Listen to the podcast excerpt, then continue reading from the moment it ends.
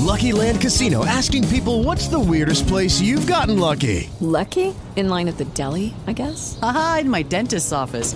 More than once, actually. Do I have to say? Yes, you do. In the car, before my kids' P T A meeting. Really? Yes. Excuse me, what's the weirdest place you've gotten lucky? I never win and tell. Well, there you have it. You can get lucky anywhere, playing at Lucky Land Slots dot com. Play for free right now. Are you feeling lucky? No purchase necessary. Void where prohibited by law. eighteen plus. Terms and conditions apply. See website for details.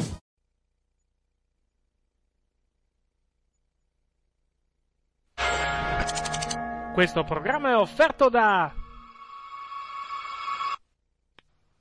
Se hai un frigo che non funziona,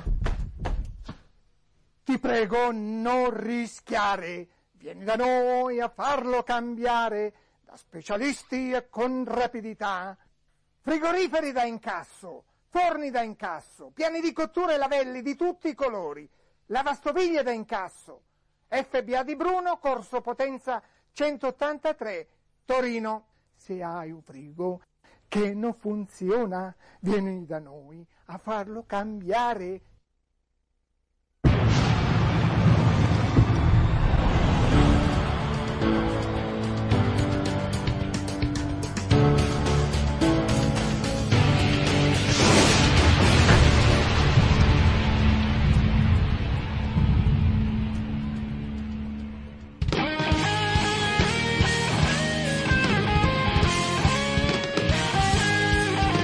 In diretta dagli R R L Studios presso l'International Broadcast Center di Parigi, le Pallonère, punte di cento agli europei di calcio UEFA Euro duemilasedici.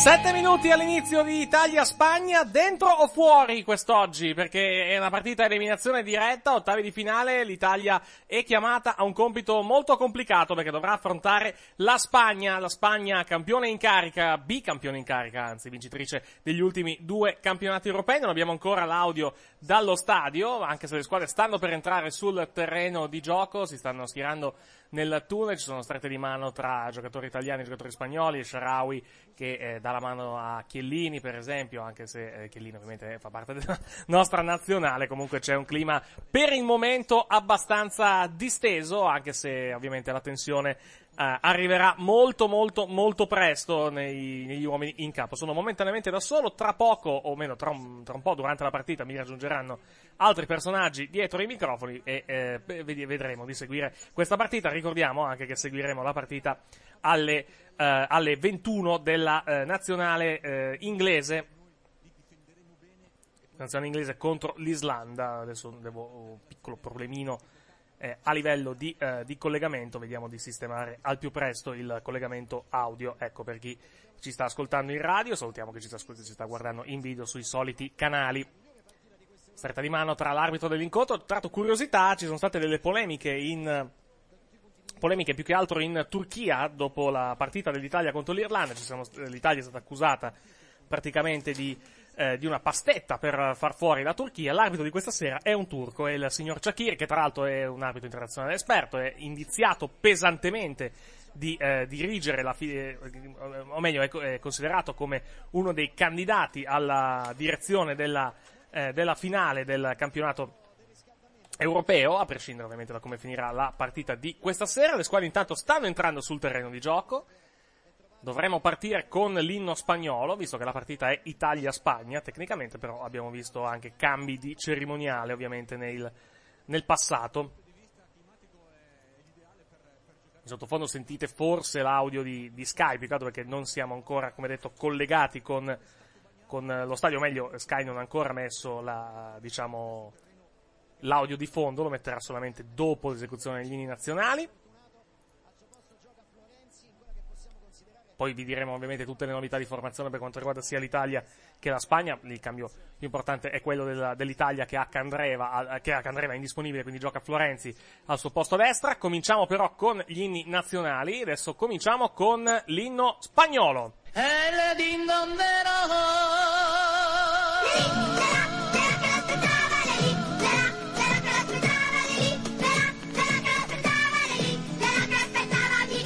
Miguel su me. E ti, e ti, e ti non dice niente, e ti, e ti, e ti non dice niente, e ti, e ti, e ti non dice niente, e ti, e ti dice niente a Miguel. Miguel son sempre mi. Il cammello si è fermato in un'oasi beata e fa il pieno d'aranciata, e fa il pieno d'arancia.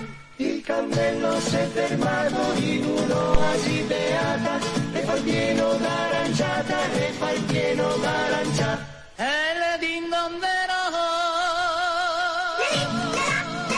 Finisce l'esecuzione dell'inno italiano, anzi dell'inno spagnolo, chiedo scusa, l'inno italiano è quello che arriverà tra poco, quindi tra qualche istante sarà il momento dell'esecuzione del nostro inno, dell'inno italiano. Eccolo qua.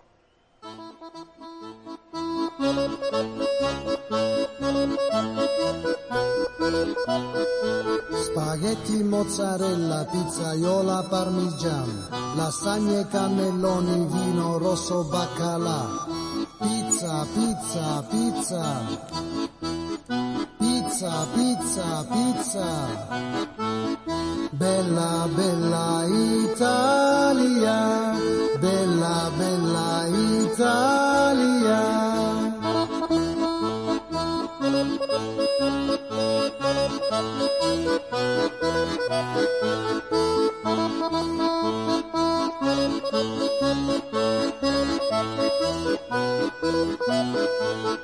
Bella, bella Italia, bella, bella Italia.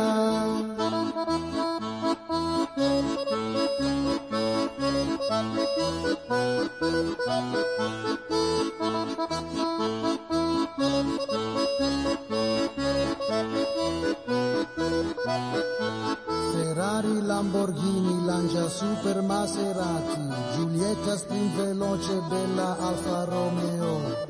Macchina, ma macchina. Macchina, ma macchina. Bella, bella Italia, bella. Esaurisce l'esecuzione anche dell'inno, dell'inno italiano, tutto è pronto per l'inizio di Italia-Spagna, allora ne approfittiamo per andare a fare la nostra classica pausa, eh, eccola qua, sigla di Euro duemilasedici e poi cominceremo con la radiocronaca della partita. In diretta dallo Stade France di Saint-Denis trasmettiamo il primo tempo di Italia-Spagna, partita valida per gli ottavi di finale di UEFA Euro duemilasedici. In collaborazione con Kia.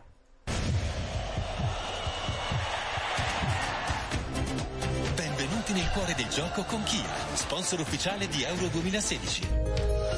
Allora, scopri il nuovo sport e i geniali concessionari a Kia. Dimenticavo che c'era anche questa appendice dello, dello spot pubblicitario. L'arbitro dell'incontro, come detto, è il signor Çakır della federazione turca. Gli assistenti sono Duran e Ongun.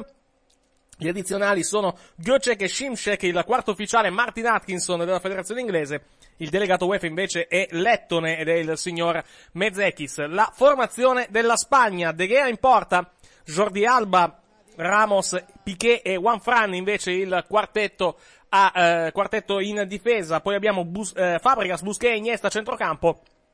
Nolito, Morata e Silva, il trio d'attacco. Per quanto riguarda invece l'Italia, abbiamo Buffon in porta, Chiellini, Bonucci e Barzagli in difesa, De Sciglio, Giaccherini, De Rossi, Parolo e Florenzi a centrocampo, Eder e Pellè e il duo d'attacco tre cinque due. Straconfermato quindi per l'Italia, la formazione della Spagna adesso la vedete in sovraimpressione se avete le immagini sia da, de, della Rai che di, che di Sky. Invece la Spagna si presenta con un quattro tre tre.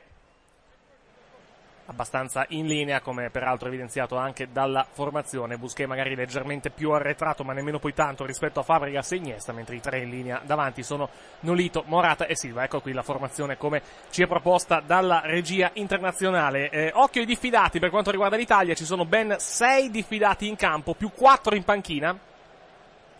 Ecco la formazione dell'Italia invece, con Buffon in porta, almeno questo su Sky, perché Sky sta parlando della formazione del match, la formazione della nostra nazionale. De Sciglio e Florenzi, poi i due esterni, abbiamo detto centrocampo, i tre centrali sono Giaccherini, De Rossi e Parolo, e poi il duo d'attacco Eder e Pellè, come ampiamente stabilito. Si gioca allo Stade de France, lo stadio più importante, e questa di fatto è la partita più importante di questi ottavi di finale, quella più equilibrata, quella più, diciamo, con valore storico, con, con blasone delle due formazioni. Vediamo cosa ne esce. Dicevamo, per quanto riguarda i diffidati, occhio ai diffidati dell'Italia, sono ben sei in campo: Buffon, Chiellini, Barzagli, De Rossi, Eder e Bonucci. In ordine rigoroso di numeri, in panchina ci sono Sirigu, Zaza, Motta e Insigne. È partito il countdown. Partiti. Comincia a giocare la Spagna. Maglia bianca con eh, macchia giallo-rossa sul petto per quanto riguarda la nazionale spagnola. L'Italia invece classica casacca azzurra con pantaloncini azzurri.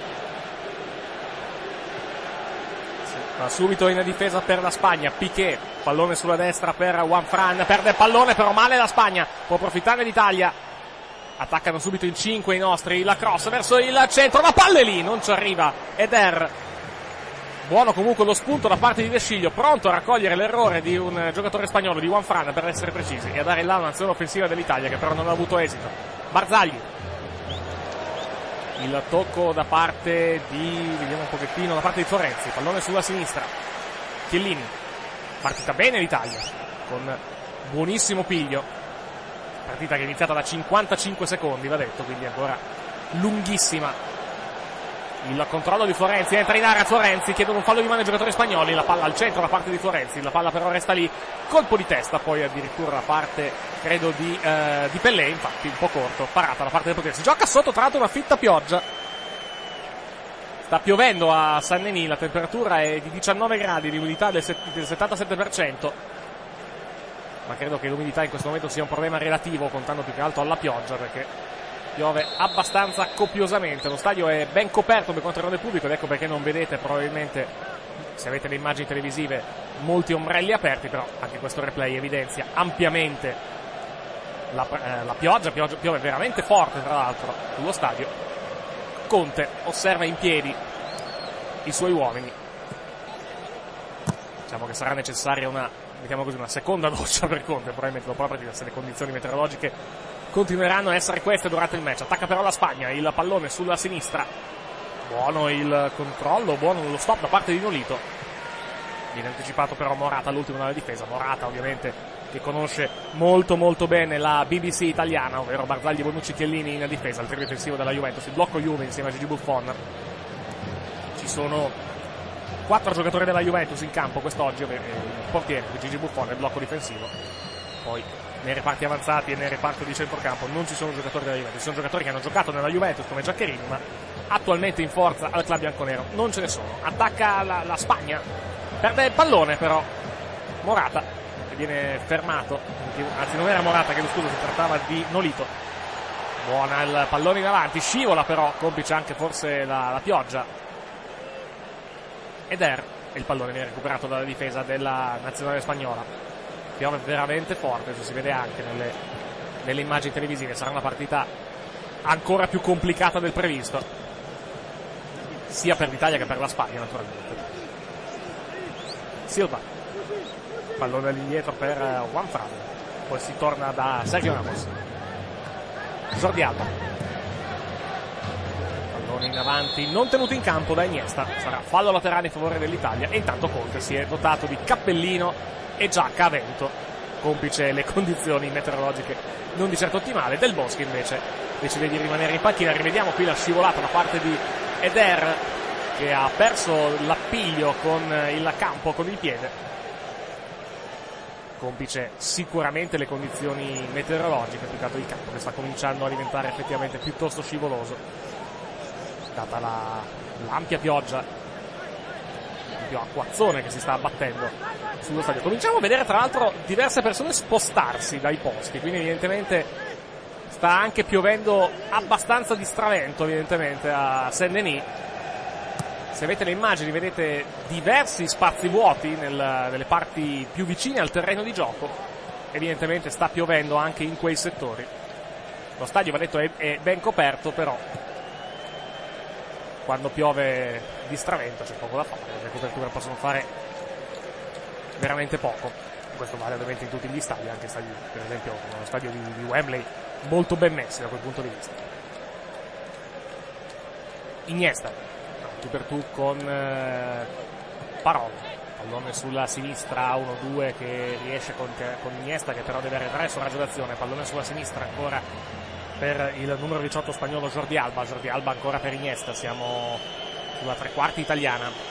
Buono il pallone sulla sinistra per Nolito, Nolito tenta di entrare in area, il cross di destra lo fa cadendo, scivola Nolito al momento del cross ma riesce comunque cadendo a lanciare il pallone in avanti, senza esito però perché viene recuperato dall'Italia. Si gioca a buonissimo ritmo, cinque minuti di gioco nel corso del primo tempo, zero zero tra Italia e Spagna. Pallone indietro per Gigi Buffon, Barzagli, pallone in avanti per Florenzi, De Rossi, pallone in avanti, giostra bene la palla all'Italia, pallone un po' corto se vogliamo per Parolo che va comunque a crossare, cross troppo alto da parte di Parolo, non c'è nessuno, c'è ancora comunque De Rossi, pallone sulla sinistra, rimane in area di rigore l'Italia, buono il pallone per Eder, ma con cosa vede Eder? Rimpallata la parata da parte del portiere della Spagna, buona comunque l'azione, l'Italia non era riuscita a sfruttare la prima ondata, sulla seconda ondata di questa azione comunque è riuscita a trovare il tiro con Eder, rimpallato però, comunque testimonianza di una buonissima... buonissima portata di palla da parte della nostra nazionale. Italia che ha iniziato molto bene secondo me questo, questo match. Spagna che deve un pochettino di riequilibrarsi, ha ampiamente le possibilità di farlo, va detto, perché comunque parliamo di una nazionale che per quanto magari sia alla fine di un ciclo è comunque una nazionale ultra pericolosa, tant'è che è stata la prima nazionale a vincere europeo, mondiale ed europeo di seguito.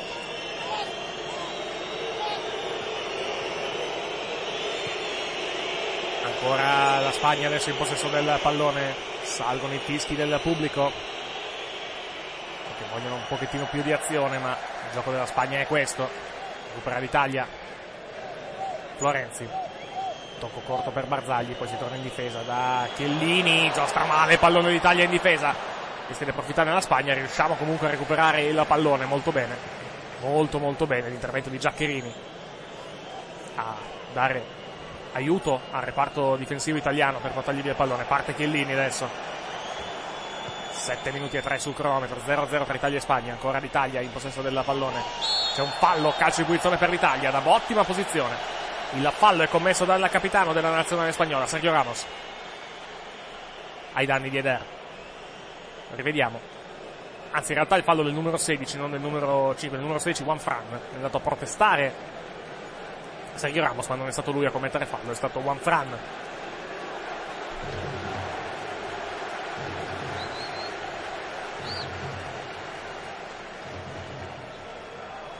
Tutto è pronto per la battuta di questo calcio di punizione per l'Italia.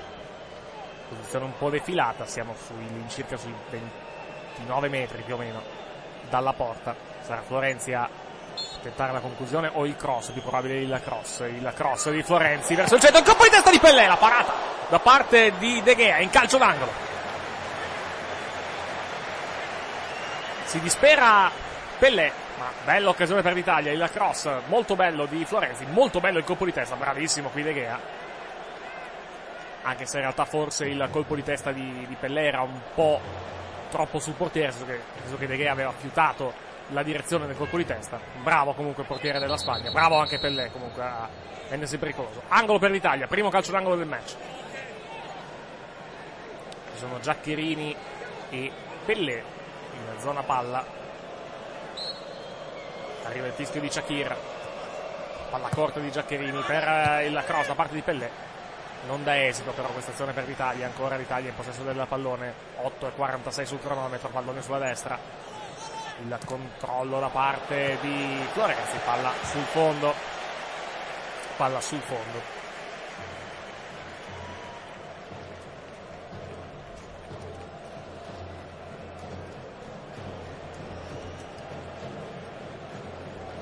Intanto si dispera Conte,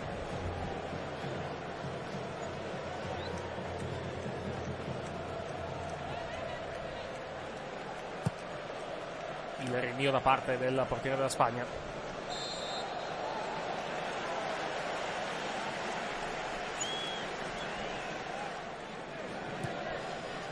nove minuti e mezzo nel corso del primo tempo, zero a zero tra Italia e Spagna, partita a buonissimo ritmo fino a questo momento.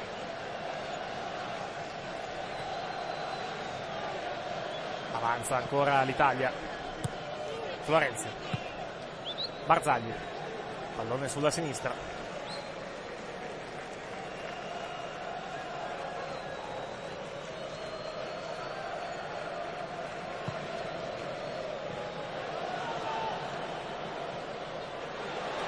il pallone dell'Italia, ancora la nostra nazionale, Florenzi sulla destra, il cross di Florenzi verso il secondo palo, prolunga di testa, una rovesciata da palo, però gioco fermo, gioco fermo, aveva colpito il palo credo Giaccherini in rovesciata, fischio del direttore di gara, gioco pericoloso evidentemente di Giaccherini, rivediamo, sì, è stato Giaccherini in rovesciata, è stato giudicato gioco pericoloso dal direttore di gara, sì, c'era un giocatore della Spagna vicino evidentemente,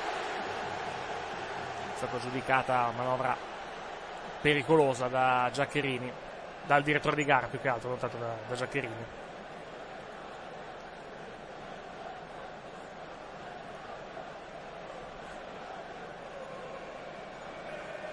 Ancora l'Italia in possesso del pallone adesso. Siamo giunti al undicesimo del primo tempo.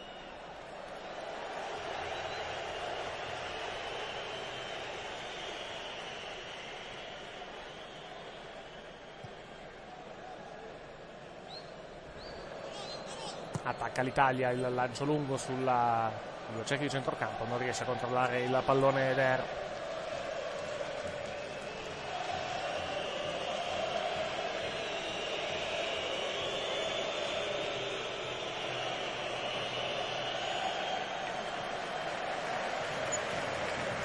Recupera il pallone Gigi Buffon.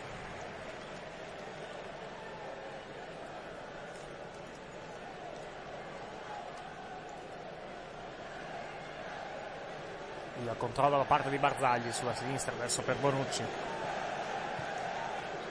anzi era Bonucci per Chiellini, chiedo scusa, Barzagli gioca a destra in difesa effettivamente. Barzagli, controllo da parte di Parolo per Florenzi, Florenzi cambia sulla sinistra, gioca di prima adesso alla nazionale, applausi del pubblico, buona la manovra italiana. Giaccherini braccato stretto da due avversari, nella fattispecie sono Fabregas e Juan Fran. Barzagli, eh, scusatemi, Florenzi, pallone in avanti, è stato Pellè a lanciare il pallone in avanti, Pellè gioca un po' arretrato in questa, in questa azione, palla che finisce in fallo laterale, la rimessa affidata, come si dicevamo affidata alla Spagna.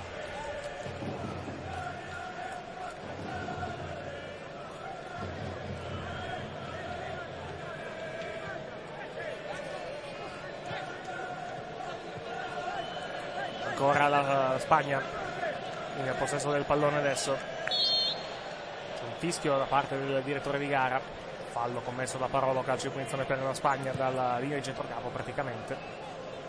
No, se ne sta andando il primo quarto d'ora di gioco, tredici minuti e diciotto nel corso del primo tempo, fischi del pubblico per la Spagna, maggior preferenza per evidentemente per l'Italia per quanto riguarda il pubblico presente a Saint-Denis.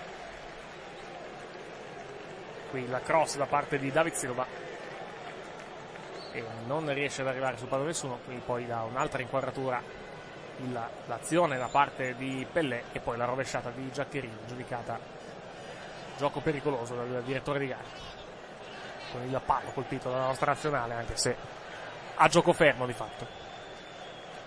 Barzagli, Buffon, spazza via Gigi Buffon, anticipato Florenzi, ma il pallone è comunque dell'Italia. De Rossi, Giaccherini, De Sciglio non riesce a tenere il pallone in campo, all'ultimo tocco il suo, la rimessa è affidata alla Spagna, mentre ha smesso di piovere, è apparso addirittura il sole adesso a San Denis. Condizioni meteo piuttosto particolari.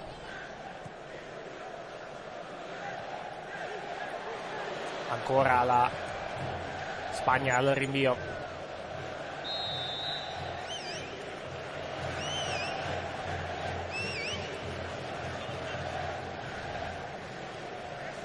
Morata Conte intanto con i suoi collaboratori vicino alla panchina italiana. In realtà Conte adesso è in piedi davanti all'area tecnica, anzi all'interno dell'area tecnica, ma praticamente in campo.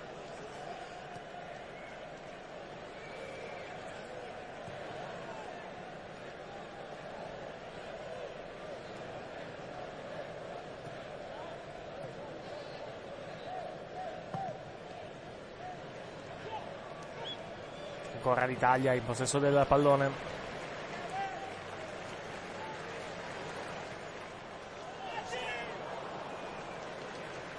Pallone che viene bloccato adesso dalla portiere della Spagna, De Gea. De Gea sulla destra.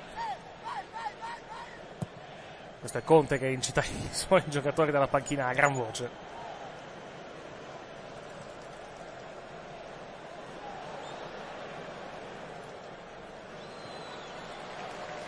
Pallone ancora per Buffon. Partita che si è un po' calmata negli ultimi tre quattro minuti. A terra De Rossi, calcio di punizione per l'Italia.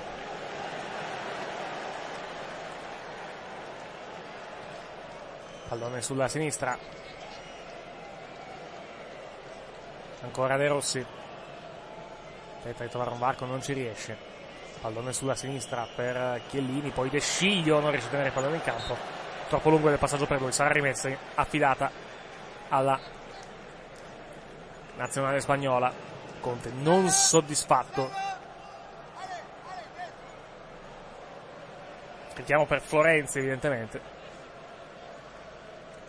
e qui anche l'allenatore della Spagna, Del Bosque, che sta osservando la partita, anche per lui giacca a vento sopra la giacca tradizionale della divisa.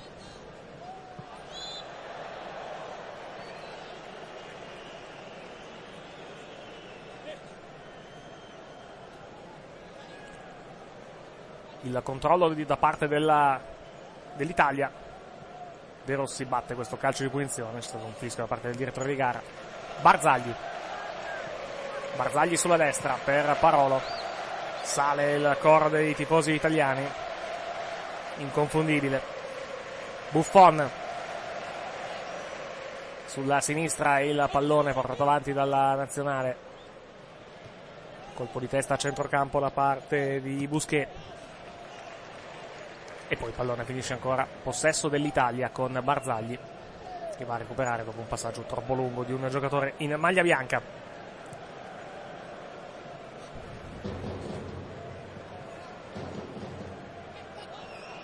A sentirsi anche qualche tamburo.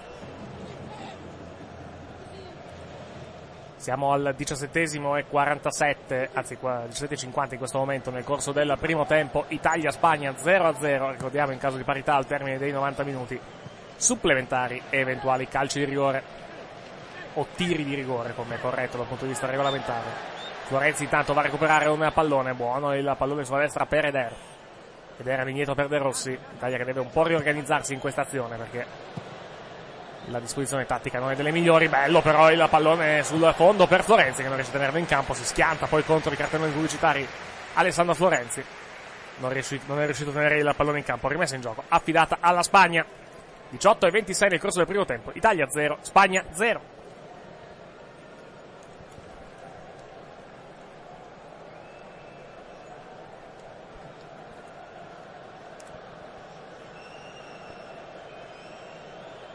Qui rivediamo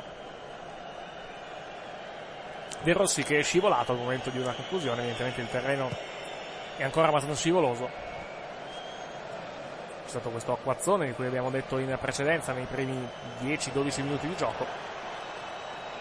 Ancora intanto la Spagna, attenzione, conclusione al limite, e si immola un nostro difensore a salvare la porta della, della nazionale, anche se eravamo al limite dell'area, però Tiro molto pericoloso da parte di Cesc Fabregas. Oh, oh, buonasera. Buonasera avvocato, come sta? Bene. È arrivato anche fin presto, molto prima del previsto. Sì, perché sono andato in ospedale, ho fatto prima e quindi sono tornato qua che non avevo voglia di tornare in ufficio. Beh, ah, bene, bene, bene. Promo, tanto promuoviamo, tanto non c'è nessuno in ufficio perché tanto sono tutti a vedere la partita. No, non è che non c'è nessuno, intanto ho già detto, poi alle sei noi stacchiamo perché c'è la partita. Eh, infatti, quello intendevo, quindi va bene. Cosa ha visto lei della partita? Niente, credo, fino a questo momento. No, no, ai primi, dal settimo in poi. Visto ah, ok, quindi ha visto anche l'episodio di, di Giaccherini, probabilmente. Il pres- presunto gioco pericoloso, a meno che sembra che abbiano fischiato sì, per sì, quello. Ma infatti Zenga ha urlato il crimine contro l'umanità. Eh sì, vabbè, tanto poi comunque abbiamo preso Paolo, quindi non, non cambiava niente. Attacca la Spagna intanto, pallone sulla sinistra con Jordi Alba, all'indietro con Iniesta. Comunque non stiamo giocando male, eh. La situazione che non, la situazione che ho da questi primi venti allora. minuti che l'Italia non sta giocando male, eh. Sta giocando come, come ci si aspetta che come ci si aspetti che giochi. Sì. Beh, no, no, no, come si aspetta che giochi, detta così sembra quasi negativa. Non stiamo giocando male. No, no, no, no. Ecco, ci aspe- ci si aspetta, gioca come ci si aspetta che giochi, cioè, co- cioè catenaccio e contropiede. Non mi pare che siamo, siamo a quello, almeno per il momento. No, aspettiamo no, il no, secondo no, tempo almeno. Sul pallino del gioco un po' di più la Spagna ce l'ha, più che altro perché da quello che ho visto pressano abbastanza bene. Vero, vero. Grandissima azione.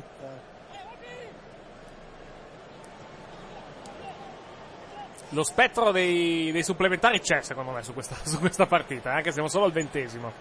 Però chiameremo Mattia per farci compagnia. Esatto. Calcio d'angolo intanto per la Spagna. Angolo per la Spagna. Beh, non di tanto però, quanti, quanti secondi? Prego. Ah beh, due o tre secondi, dai. Eh ah. No, sto venendo sulla tivù. Lo so, però la Rai è in ritardo, evidentemente. Contando che Sky era in netto ritardo nei mondiali del duemilasei, ci hanno fatto un... due scatole così con questa storia. Attenzione al giocatore della Spagna a terra. Gli dice di rialzarsi Çakır. Dicevamo che nel duemilasei nei mondiali, quando ancora la tivù non era in digitale, è stata fatta... Vediamo un pochettino intanto questo episodio. No, direi di no. Sono stratolati tutte e due, poi finito terra, finito terra Sergio Ramos. Dileggiato, come potete sentire al pubblico. Dicevamo nel duemilasei ai mondiali, i primi mondiali trasmessi da, interamente da Sky. Tanto si è parlato del fatto che Sky era in ritardo col satellite rispetto alla Rai. Diciamo che è quasi karmico che adesso la Sky arrivi in anticipo rispetto a Rai uno. Che non dobbiamo festeggiare Capodanno, tutto bene. Beh, lì però era un altro pro- c'era un altro problema, però, lì, mi permetta. Lì era tipo un minuto prima, mi pare, di aver capito. Lì mi sembra... Vabbè, ma... come, come, come il Capodanno dei Fantozzi. Mm-hmm.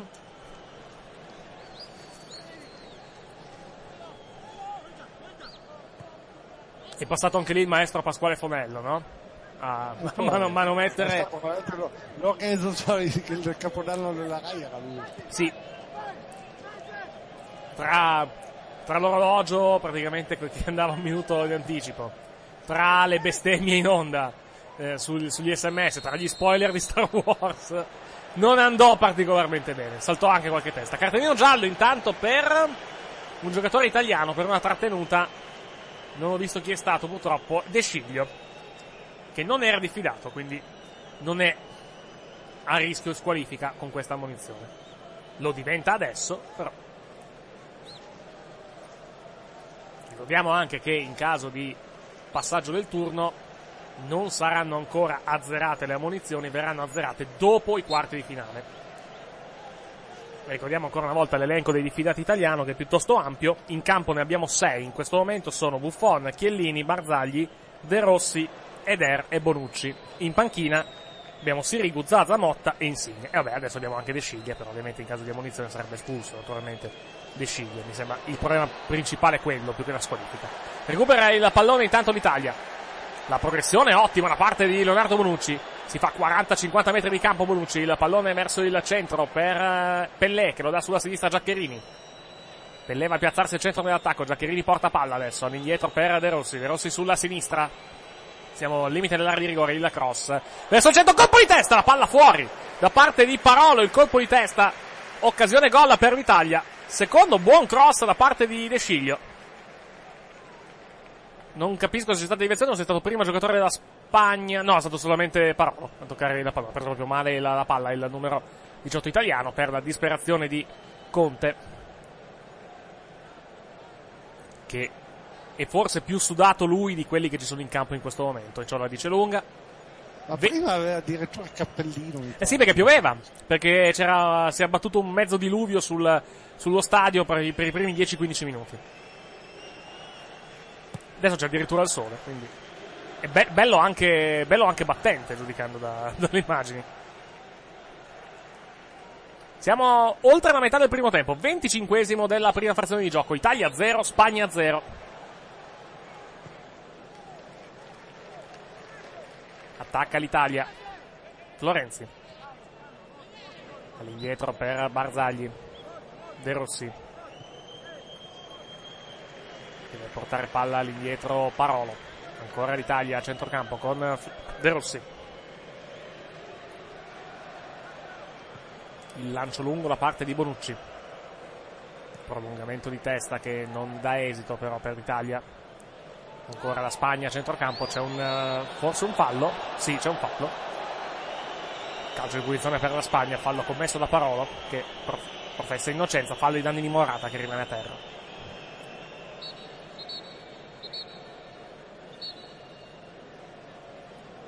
Rivediamo. Non ho capito, una, un pugno, una gomitata, non, non ho ben capito, accidentale. Parolo dice l'ho preso con la spalla. Un po' di effetti speciali. Scusa? Un po' di effetti speciali a parte. Parla nel microfono, Opi, non ti sentiamo. Sì, voce. Mi senti? Adesso sì. Eh, forse Morata ha accentuato un po' la, la reazione. Può essere, può essere. Morata che ha parlato molto bene nei giorni scorsi della, del blocco Juve in difesa, ovviamente lo conosce molto bene essendo stato giocatore della Juventus per due anni. Morata, che ricordiamo è stato riacquistato qualche giorno fa dal Real Madrid, Juventus che oggi però ha potuto abbracciare non una nuova punta ma ha potuto abbracciare Dani Alves, che ha fatto le visite mediche a Torino, presentazione domani mattina credo al, allo Juventus Stadium, ed è anche arrivato tratto l'annuncio ufficiale, è un biennale,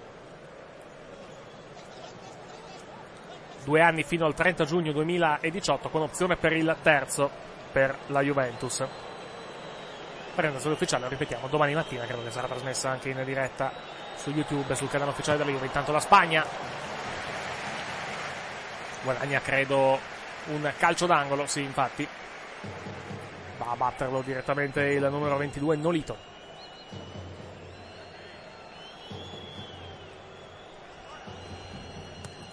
Battuta corta di Nolito all'indietro per la conclusione di Iniesta, para facile Gigi Buffon.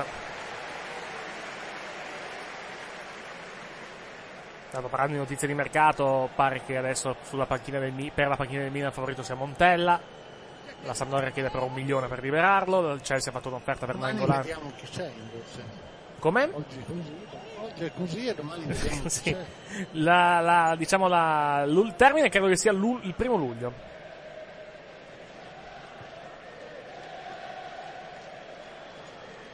Poi la gente dice che Touré prima di un anno non si libera da Manchester City, quindi sfuma questa pista, per ammesso che sia mai stata veramente in ballo per l'Inter. Attenzione intanto all'Italia, si chiama questa azione, il cross basso verso il centro, rischia quasi l'autogol un giocatore spagnolo, Sergio Ramos, guadagna un calcio d'angolo d'Italia. Rivediamo la palla buona dalla sinistra di De Sciglio, svirgola Sergio Ramos e mette sopra la traversa. È la disperazione di Conte in panchina e di tifosi italiani in tribuna.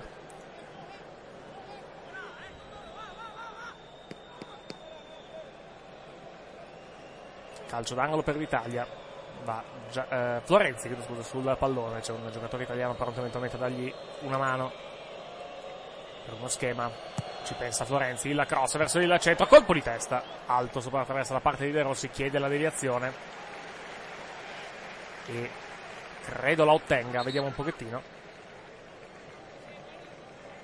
Sì, è stato, non è stato De Rossi, è stato un giocatore della Spagna a mettere il pallone fuori, quindi calcio d'angolo. De Rossi non l'ha nemmeno toccato quel pallone, è stato proprio un colpo di testa di un difensore spagnolo. Battuta corta intanto di Florenzi per Giaccherini. Giaccherini cross sul secondo palo, fallo in attacco credo dell'Italia, calcio di punizione per la Spagna.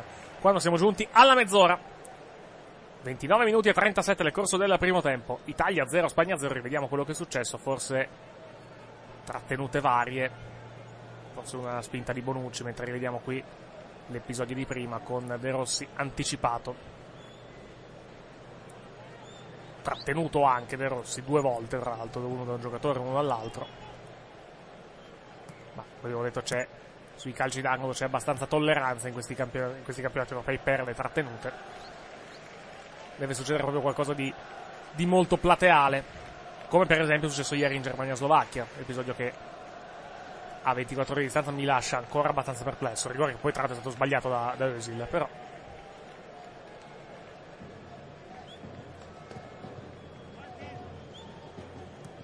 Conte continua a incitare i suoi dalla panchina, ho sentito ogni tanto urlare italiano.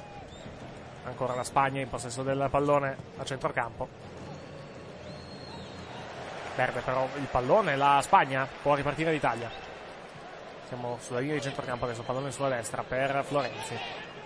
Florenzi porta il pallone, poi decide di andare all'indietro con Parolo. De Rossi cambia sulla sinistra per De Sciglio. L'aggancio ottimo da parte di De Sciglio, sta facendo veramente una bella partita. Giaccherini scivola ma poi mantiene il controllo del pallone, ancora De Rossi. Buono il pallone in avanti, finisce a terra il giocatore italiano, calcio di punizione dal vertice, del, anzi dalla lunetta dell'area di rigore. E questa è una posizione molto molto interessante. Diciamo che l'unico problema è che, e qui mi rivolgo all'avvocato, eh, non abbiamo tiratori, quello è il problema. Grandi tiratori qui non ne abbiamo, però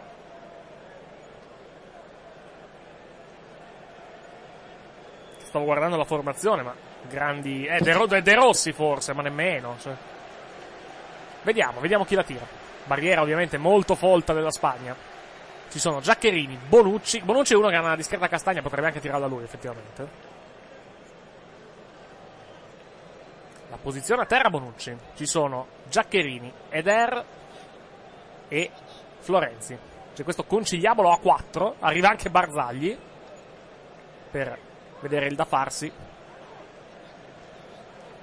De Rossi credo inciti i compagni a muoversi più che altro, cosa che ha anche senso. Forse la tira Eder, giudicando da, da come, da come mette, mette il pallone. Siamo intanto collegati con un'automobile, giudicando da, dalla qualità audio. Buonasera Dario Villoni. Buonasera, cosa sta succedendo? Mi dicono che cose incomprensibili, tipo che staremo addirittura giocando bene. Sì, è vero, c'è un calcio di punizione per l'Italia da, dal ver, dal, dalla lunetta del, dell'area di rigore spagnola. Seguiamo intanto questa, seguiamo questa punizione, credo che la tiri Eder. Parte Eder, il tiro, la parata, la respinta, la parte del portiere, la palla lì, c'è il gol! Il vantaggio dell'Italia al trentatreesimo del primo tempo, il gol di Giorgio Chiellini sulla tapin del calcio di punizione battuto da Eder. Italia uno, Spagna zero. Chiudete il mondo, chiudete tutto. uno a zero per l'Italia, la battuta della punizione di Eder. Il portiere della Spagna non ha trattenuto, ne è nato praticamente un batti e ribatti sotto porta. Alla fine il tocco decisivo è stato di Giorgio Chiellini. Primo gol in tre partite giocate per il difensore della Juventus e dell'Italia. Rivediamo la punizione di Eder, non trattiene De Gea, si fionda sul pallone Giaccherini, sarebbe anche rigore tra l'altro su Giaccherini. Fortunatamente per l'Italia arriva Giorgio Chiellini a mettere il pallone in rete. Qui onestamente rivedibile De Gea su questo calcio di punizione. E po- sì, esatto, esatto, esatto, esatto.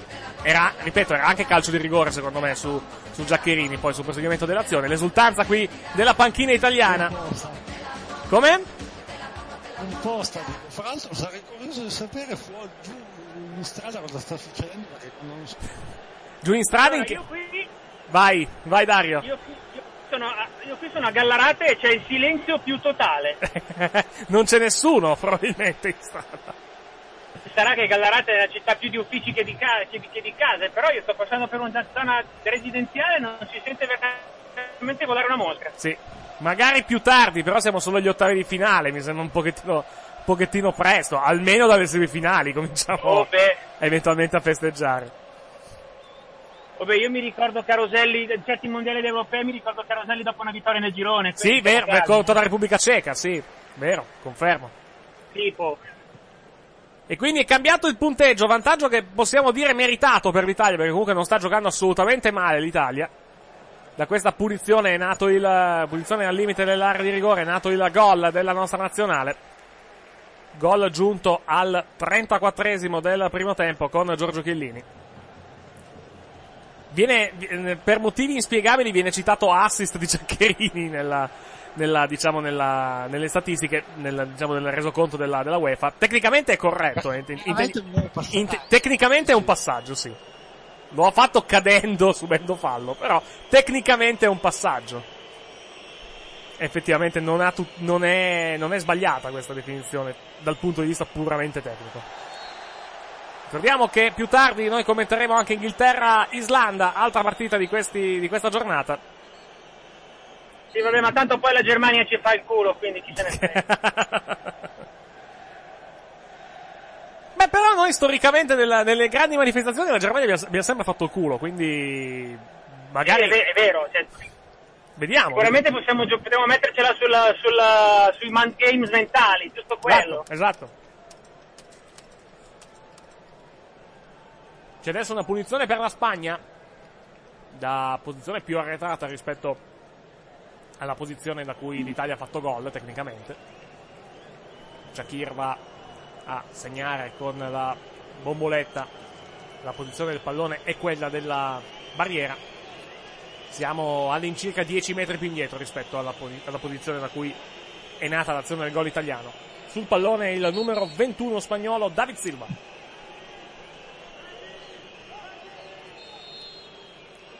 Parte David Silva, il tiro cross, più un cross che non un tiro, che si spegne oltre la linea di fondo. Sergio Ramos è tentato in modo piuttosto acrobatico di riprendere il pallone, non ha avuto fortuna.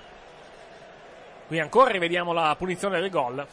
De Gea non trattiene, Giaccherini arriva, viene steso dal portiere della Spagna, poi Chiellini si trova lì e mette il pallone di distinto tipo, qualcosa di simile, in porta per il gol dell'uno a zero.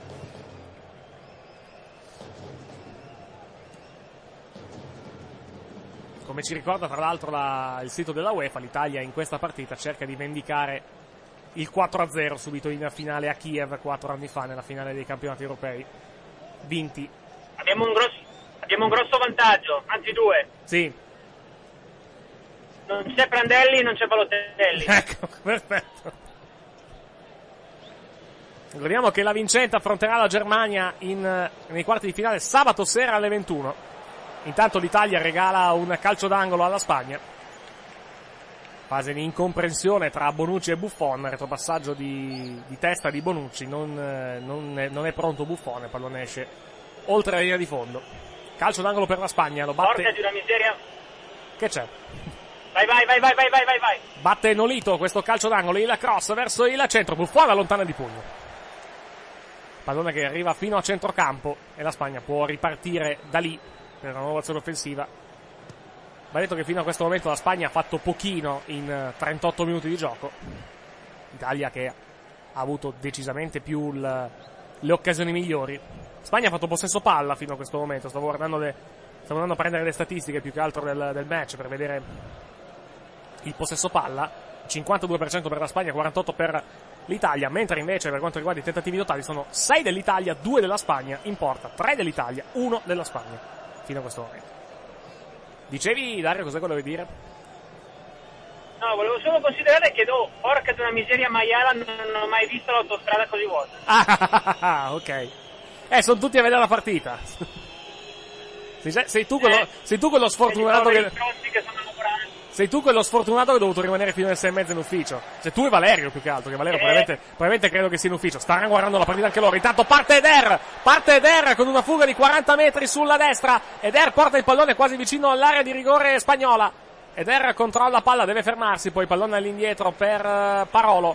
Parolo va al centro per De Rossi, De Rossi sulla sinistra, troppo sbagliato il suo passaggio, non ci può arrivare nessuno, prende male il pallone De Rossi. Conte gli ha detto di toccare solo di prima, De Rossi quindi appena tocca la palla la via. Sì.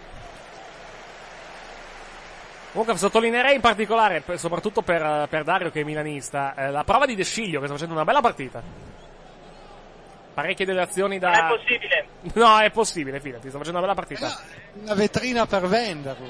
Esatto. È probabile. Ha capito, ha capito che c'è la possibilità di scappare e sta, sta giocando bene per farci vedere. Attacca ancora la Spagna intanto, il possesso di palla adesso per Iniesta, Iniesta al limite dell'area di rigore. Deve fermarsi la pressione da parte di Chiellini, è una pressione che funziona perché la Spagna perde il pallone, c'è un fallo poi tratto subito da un giocatore italiano, calcio di punizione per l'Italia e cartellino giallo in arrivo per il numero ventidue Nolito. Protesta Nolito ma non ci può fare niente, cartellino giallo per lui, adesso vediamo anche l'entità del fallo, fallo subito da De Rossi, pestone, sì, pestone da parte di, di Nolito sul piede sinistro di De Rossi. Giustissima la chiamata e qui ancora rivediamo il gol, almeno nelle, teleca- nelle immagini di Sky, con una telecamera televisiva più che altro che ci mostra il replay e ci mostra, eh, altre telecamere ci mostrano invece la reazione di Gigi Buffon dalla panchina. quaranta e trentatré nel corso del primo tempo, Italia uno, Spagna zero. Il gol di Giorgio Chiellini al quarantesimo e quarantuno nel corso del primo tempo.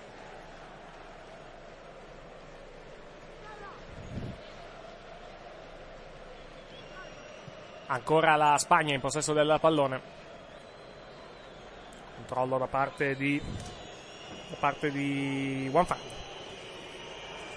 Ed ancora il pallone la Spagna e un rimpallo favorisce momentaneamente l'Italia, ma c'è un fallo commesso credo da Giaccherini, calcio di punizione per la Spagna. Una posizione interessante, anche se distante dalla porta. Inquadrato Sergio Ramos adesso dalla, dalla regia. Ultimi tre minuti e quaranta nel corso della partita, del, del primo tempo, magari forse per gli ultimi tre e quaranta della partita. Batte il calcio di punizione della Spagna, siamo quasi al, al limite dell'area di rigore italiana. Pallone fuori, il cross basso verso il centro, l'Italia allontana con Florenzi, ancora però la Spagna che guadagna un fallo laterale. Guardata la panchina spagnola, Del Bosque seduto in panchina in questo momento, non, non sembra particolarmente attivo nelle indicazioni al... No, non credo stesse dormendo, sai. Non sembra, dicevo, particolarmente attivo. È tutto il contrario di Conte, sono due allenatori agli antipodi da quel punto di vista. Conte si sbraccia dal, dal primo secondo praticamente della partita. Fallo intanto subito da un giocatore italiano, calcio di punizione per l'Italia. Qui era fase di ripartenza, poteva anche starci cartellino qui per il numero dieci della Spagna, si tratta di Fabregas, non viene tirato fuori il cartellino dal direttore di gara. Abbiamo fino a questo momento due giocatori ammoniti nel, nel match, abbiamo per l'Italia De Sciglio, per la Spagna Nolito che è stato ammonito al quarantunesimo, De Sciglio invece è ammonito al ventiquattresimo. Barzagli, passaggio corto, tentativo dalla distanza di un giocatore spagnolo, più che altro era un, un lancio lungo che è finito direttamente sul fondo da parte di Iniesta, anzi no, di Busquets, chiedo scusa, non di Iniesta. Rimessa per l'Italia, affidata a Gigi Buffon. Il rinvio da parte di Buffon. Il pallone portato avanti dalla Spagna. Controllo adesso da parte di De Rossi sul centrocampo. Uno e mezzo alla fine del primo tempo, più recupero. Florenzi a occhio, forse un minuto di recupero, ma non si è perso tantissimo tempo effettivamente. Partita anche tra l'altro, nonostante due cartellini gialli, comunque molto corretta perché fino a questo momento, attenzione però seguiamo per l'azione dell'Italia, pallone sulla destra per Florenzi che da troppo il pallone sul portiere, stava arrivando Giaccherini ma il passaggio da parte di Florenzi è troppo sul portiere. Dicevamo che fino a questo momento la partita è anche molto corretta, non ci sono stati tantissimi falli fino a questo momento, i falli totali sono quindici, una media di uno ogni tre minuti praticamente, sette dell'Italia, otto della Spagna. un cartellino giallo per parte, lo abbiamo detto, e poco altro a livello di azioni disciplinari. Ancora la Spagna che chiude in attacco questo primo tempo, ultimi quarantadue secondi di questa prima frazione di gioco. Finisce per un giocatore spagnolo, tutto regolare secondo il direttore di gara. Si prosegue, palla all'Italia, De Rossi con un tunnel, riparte l'Italia.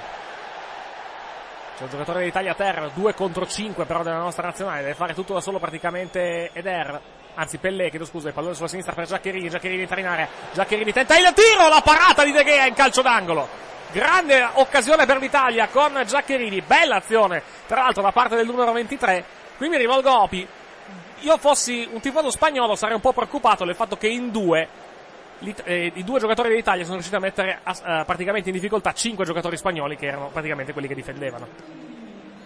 Secondo me si stanno veramente trovando a disagio col tipo di partita che devono giocare, cioè palleggiano sì, però non col costrutto che hanno di solito, quindi anche quando difendono sono un po' persi.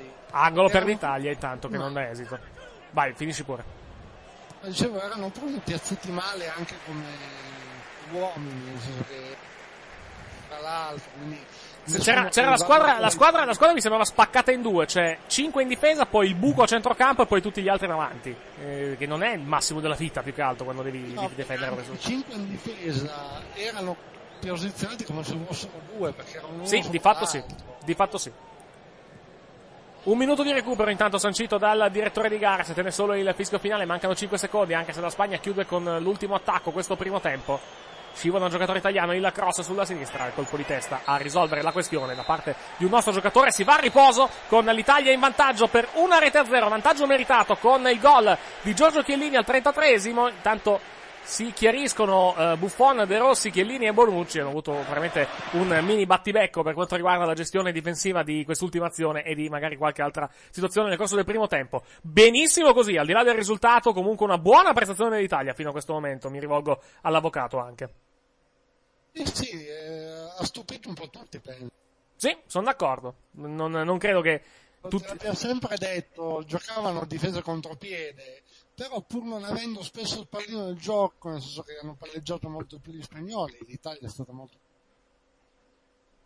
solito sicuramente. Sì, non chiedo il commento a Dario peccato che non sta guardando la partita, quindi non... non... Eh beh, faccio il possibile, ma... In questo momento non c'è nessuno per in autostrada. Esatto, nel secondo non tempo, nel, nel secondo tempo magari potrà darci, darci il suo aiuto, più che altro a livello tecnico. Quando... Spero di arrivare in tempo per il secondo tempo, comunque arrivo poco dopo al massimo. Vai tranquillo, arrivo, arrivo. vai tranquillo.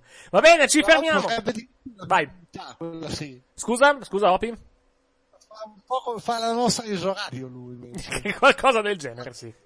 Va bene, ci fermiamo, ci fermiamo per la, la pausa, ci fermiamo per l'intervallo, torniamo come detto tra una decina di minuti con il secondo tempo di Italia-Spagna al riposo. Italia uno, Spagna zero con il gol realizzato da Chiellini alla trentatreesimo. A tra poco, grazie! Oh.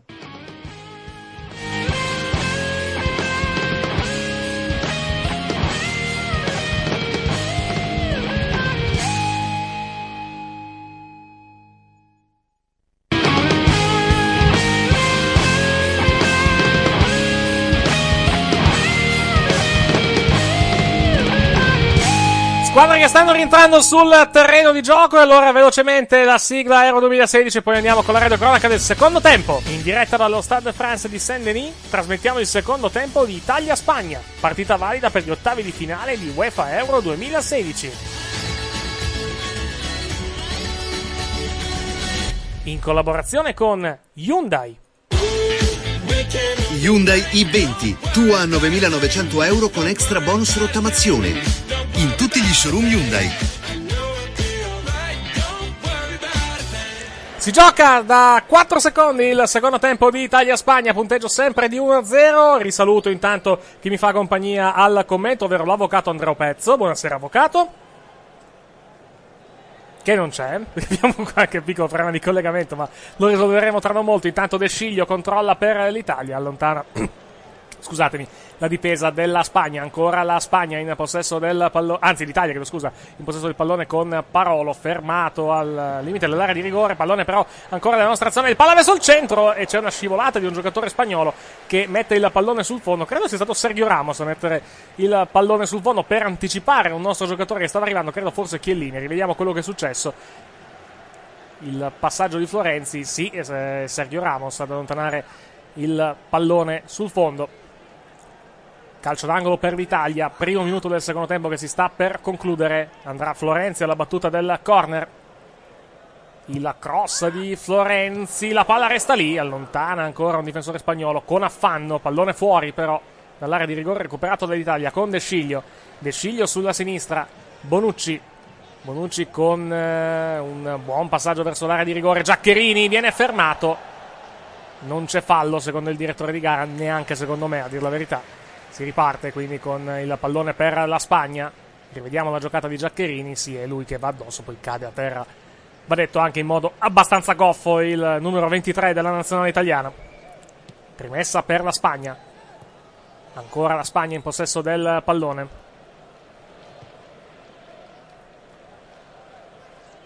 Pallone all'indietro, tra poco dovrebbe arrivare anche Dario Lilloni, mentre Opi credo che sia andato a mangiare, buon, buon per lui, e quindi non l'abbiamo... Sì, è, è, anzi, è anzi addirittura uscito dalla, dalla, nostra, dalla nostra chat, da cui prendiamo l'audio per, per gli interventi, quindi lo, rit- lo ritroveremo tra non molto, con calma e, con calma e pazienza risolviamo tutte la questione. Alla fin fine qui non c'è niente di professionale, siamo semplicemente...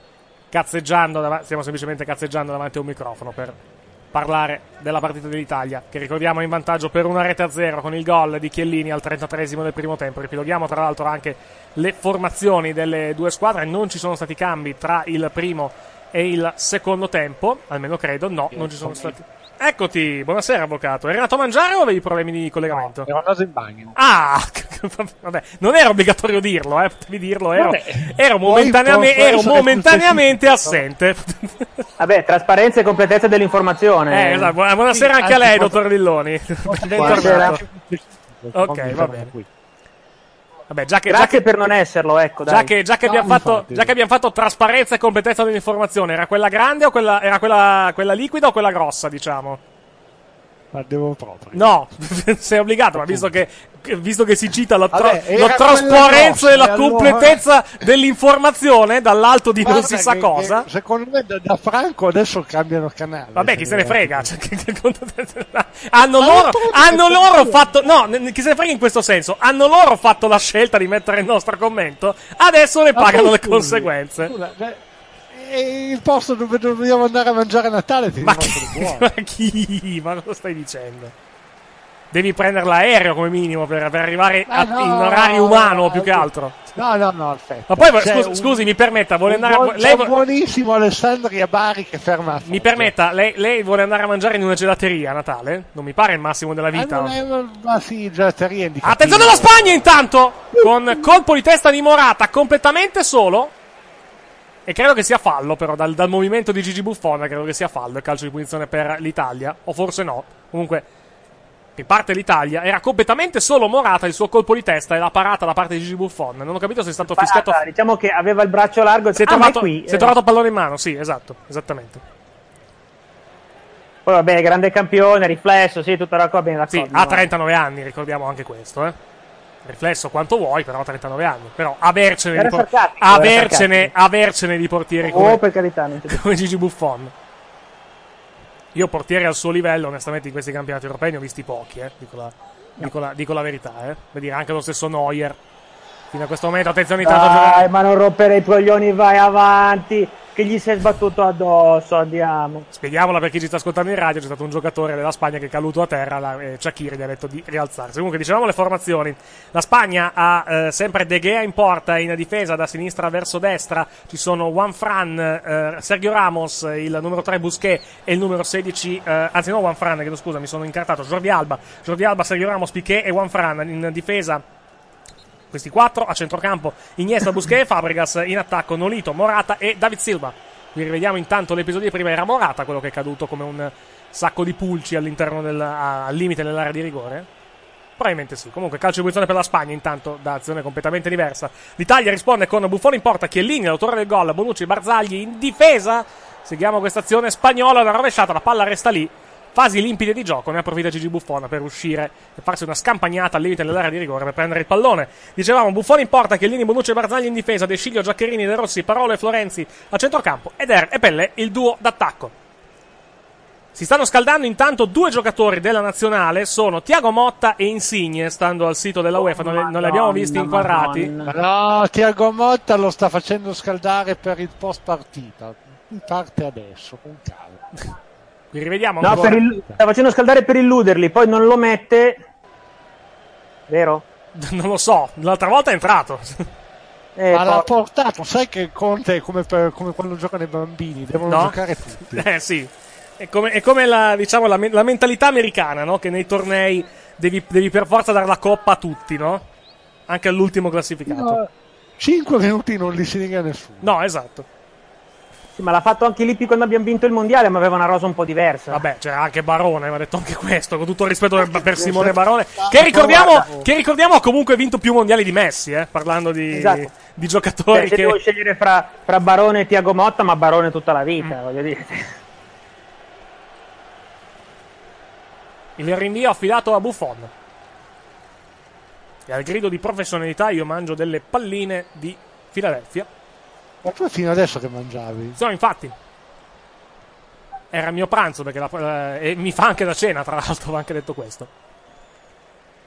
Eric, il termine è sbagliato, dovevi dire io mangio sempre. No, non è vero. O io mangio tanto, magari, ecco quello. Eh, quello sì, su quello ti, ti do ragione.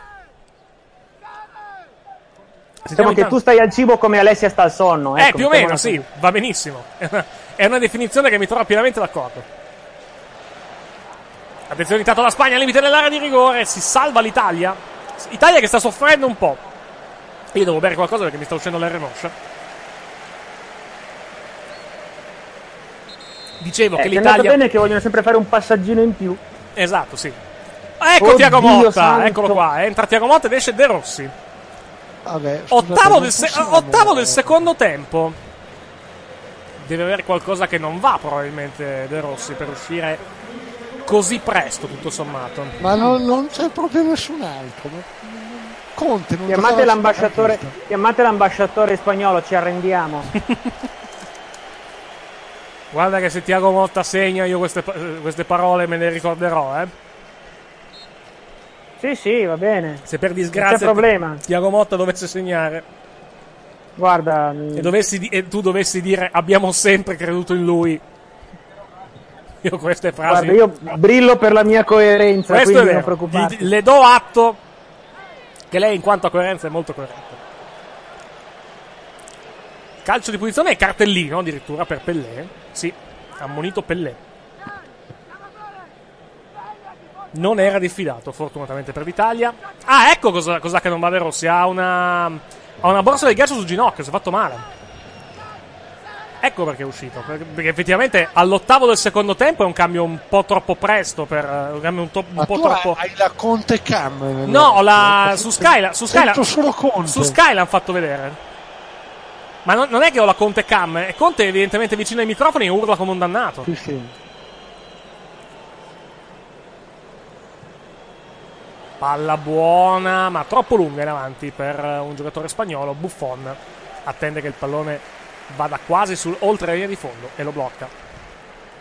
Sperava in una rimessa dal fondo, ma stava anche arrivando il giocatore spagnolo per strappargli il pallone. Colpo di tacco molto buono, il pallone è ottimo per, credo, Pellè in area di rigore, la conclusione, la parata da parte di De Gea. Questa è un'occasione colossale per l'Italia.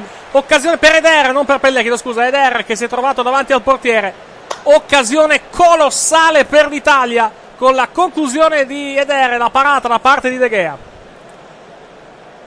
Ma, ma, belliss- miseria, ma bellissimo, bellissima l'azione, molto meno il tiro sfortunatamente. Bello anche il colpo di tacco che ha fatto partire questo contropiede da parte di Eder, purtroppo finito male per l'Italia. C'è poi adesso un fallo proprio di Eder a centrocampo, calcio di punizione per la Spagna quasi sulla linea di centrocampo. Possiamo per favore rivedere se la regia internazionale, anche se non ci sente ovviamente, se volesse mandare il replay dell'azione di prima, purtroppo non c'è tempo perché la palla è in gioco. Ancora la Spagna, intanto il cross sul secondo palo, colpo di testa ad allontanare da parte di De Sciglio, che poi decide di rifilare un pugno a un giocatore della Spagna. Su, su, spalla contro spalla, avanti, sì. avanti. Rimessa per la Spagna, affidata a Juan Fran. Partita comunque, va detto, anche al decimo del secondo tempo giocata a buonissimo ritmo, eh? Segno che le due squadre sono anche abbastanza in salute dal punto di vista della tenuta atletica. E questa è una, è una buona notizia, più che altro per lo spettacolo. Abbiamo visto oggettivamente dei, delle partite delle partite belle in questi campionati europei. Abbiamo visto anche diverse partite non belle, tipo Croazia-Portogallo per esempio, per, fare, per parlare di un ottavo di finale. Ma anche Galles-Irlanda del Nord non è stato bellissimo, onestamente. Questa è una bella partita, questa quantomeno è una bella partita. Ancora la Spagna, al di là del risultato, chiaro che per noi italiani è bello con questo risultato, però in generale è comunque anche una buona partita dal punto di vista tecnico, dal punto di vista del, dello spettacolo. Ah. Cioè, colpo di testa da parte, di, da parte del numero ventuno, credo, David Silva, che mette alto sopra la traversa. No, no, del numero venti, chiedo scusa, che è entrato allora, c'è stato un cambio allora nella Spagna, che però non è stato... Ah, eccolo qua, sì. Ho detto Nolito, ma in realtà Nolito è uscito all'inizio del secondo tempo. È stato segnato in ritardo questo cambio dal, dal sito della UEFA. È uscito Nolito ed è entrato il numero venti Ariz Aduriz. Questo, è, questo sei tu che stai battendo le mani per, per la dispensazione. No, è, è, è mio papà che... eh, se, se pensavo fosse tuo padre, si è sentito proprio benissimo, guarda. Ah sì? Sì, sì. Ho sentito proprio un battito, cosa, sembrava cosa... fin tuo. Cioè, era talmente vicino al microfono che sembrava tuo. Allora ti sei perso anche il commento. Eh, meglio, no, quello meglio. No, era, rip- era ripetibile. È ripetibile, dai. È ripetibile, cosa ha detto? Ha detto semplicemente dovevi alzarla, idiota. Sì, effettivamente. Perde sangue, credo, dal, dal naso. Peraltro prominente, il giocatore spagnolo che è rimasto a terra, ovvero Aduriz. Esce dal terreno di gioco. Sì, partito un po' un colpo, viene ripulito il naso, il nasone anzi, del numero venti spagnolo, pronto quasi a rientrare. Intanto si riparte con il gioco, palla a Buffon, probabilmente attendono che, che il pallone si allontani per dare il, l'ok al rientro di Aduriz, o Aduriz che dir si voglia. Sul foglio è segnato Aduriz, semplicemente senza accento, quindi... prendiamo per buona la, la, la scrittura della UEFA. Intanto viene abbattuto a fucilate. Tutto regolare? Regolare questa, questo cazzottone ai danni di Eder? Boh. Mi sembrava un fallo clamoroso subito da Eder. Infatti vanno a protestare i nostri giocatori. A, mu- a muso anche duro con Çakır. Conte dice vai via, ma riferendo più che altro ai suoi giocatori perché non vogliono protestare. Eder... dice guarda che segno. Çakır adesso probabilmente spiega ed era la, la motivazione della sua decisione. Mi sembrava un fallo nettissimo in diretta. Eh questo è fallo. Vabbè, ragazzi, ragazzi questo è fallo eh però eh. Questo, questo è fallo. Giallo come minimo, questo, palla lontana. Questo è fallo. No, palla lontana magari, magari no, è un blocco da cartellino giallo. E poi nella foga si è fatto male perché ha tirato un pestone sulla, sulla pancia. Sì. Però lì per l'altro è involontario. L'intervento però è assolutamente volontario da parte di, di Piqué. Questo è cartellino giallo tutta la vita però eh. Boh, strana decisione da parte di, di Çakır, che non concede il cartellino giallo contro Piqué, e a vantaggio dell'Italia naturalmente con calcio di punizione. Si è ripartiti intanto. Siamo al quattordicesimo e undici nel corso del primo tempo. Del secondo tempo magari. Anzi, meglio che siamo nel secondo tempo piuttosto che nel primo tempo. Sale il coro Italia-Italia allo Stade France di Saint-Denis. Quarto d'ora della ripresa. Italia uno, Spagna zero. Gol di Chiellini. Pallonetto dalla distanza. Intanto da parte di, un, di Morata. Palla fuori. Ha tentato la conclusione di prima praticamente Morata. Oh, due imbecilli inquadrati in culo. Mamma mia. Inquadrati con i colori della Spagna. Non sono imbecilli perché sono spagnoli, sono, no, sono la imbecilli. Fa la, la fa anche la gelata questa. Eh beh sì, grazie, hanno curato nel segnale internazionale questa. Sì, la, la gelappa la fa Italia-Spagna, figurati. La gelappa da, da ieri sera le fa tutte, perché uh, anche stasera fa l'Inghilterra. Perché sono le partite che vanno in diretta su, su Rai uno anche. Certo che se le fai fare a Pellè ste cose. Attacca la Spagna. Italia che mi sembra tenga bene il campo, però occhio alle iniziative spagnole perché comunque sono naturalmente sempre pericolosi, non sono bicampioni d'Europa in carica, no, a caso diciamo.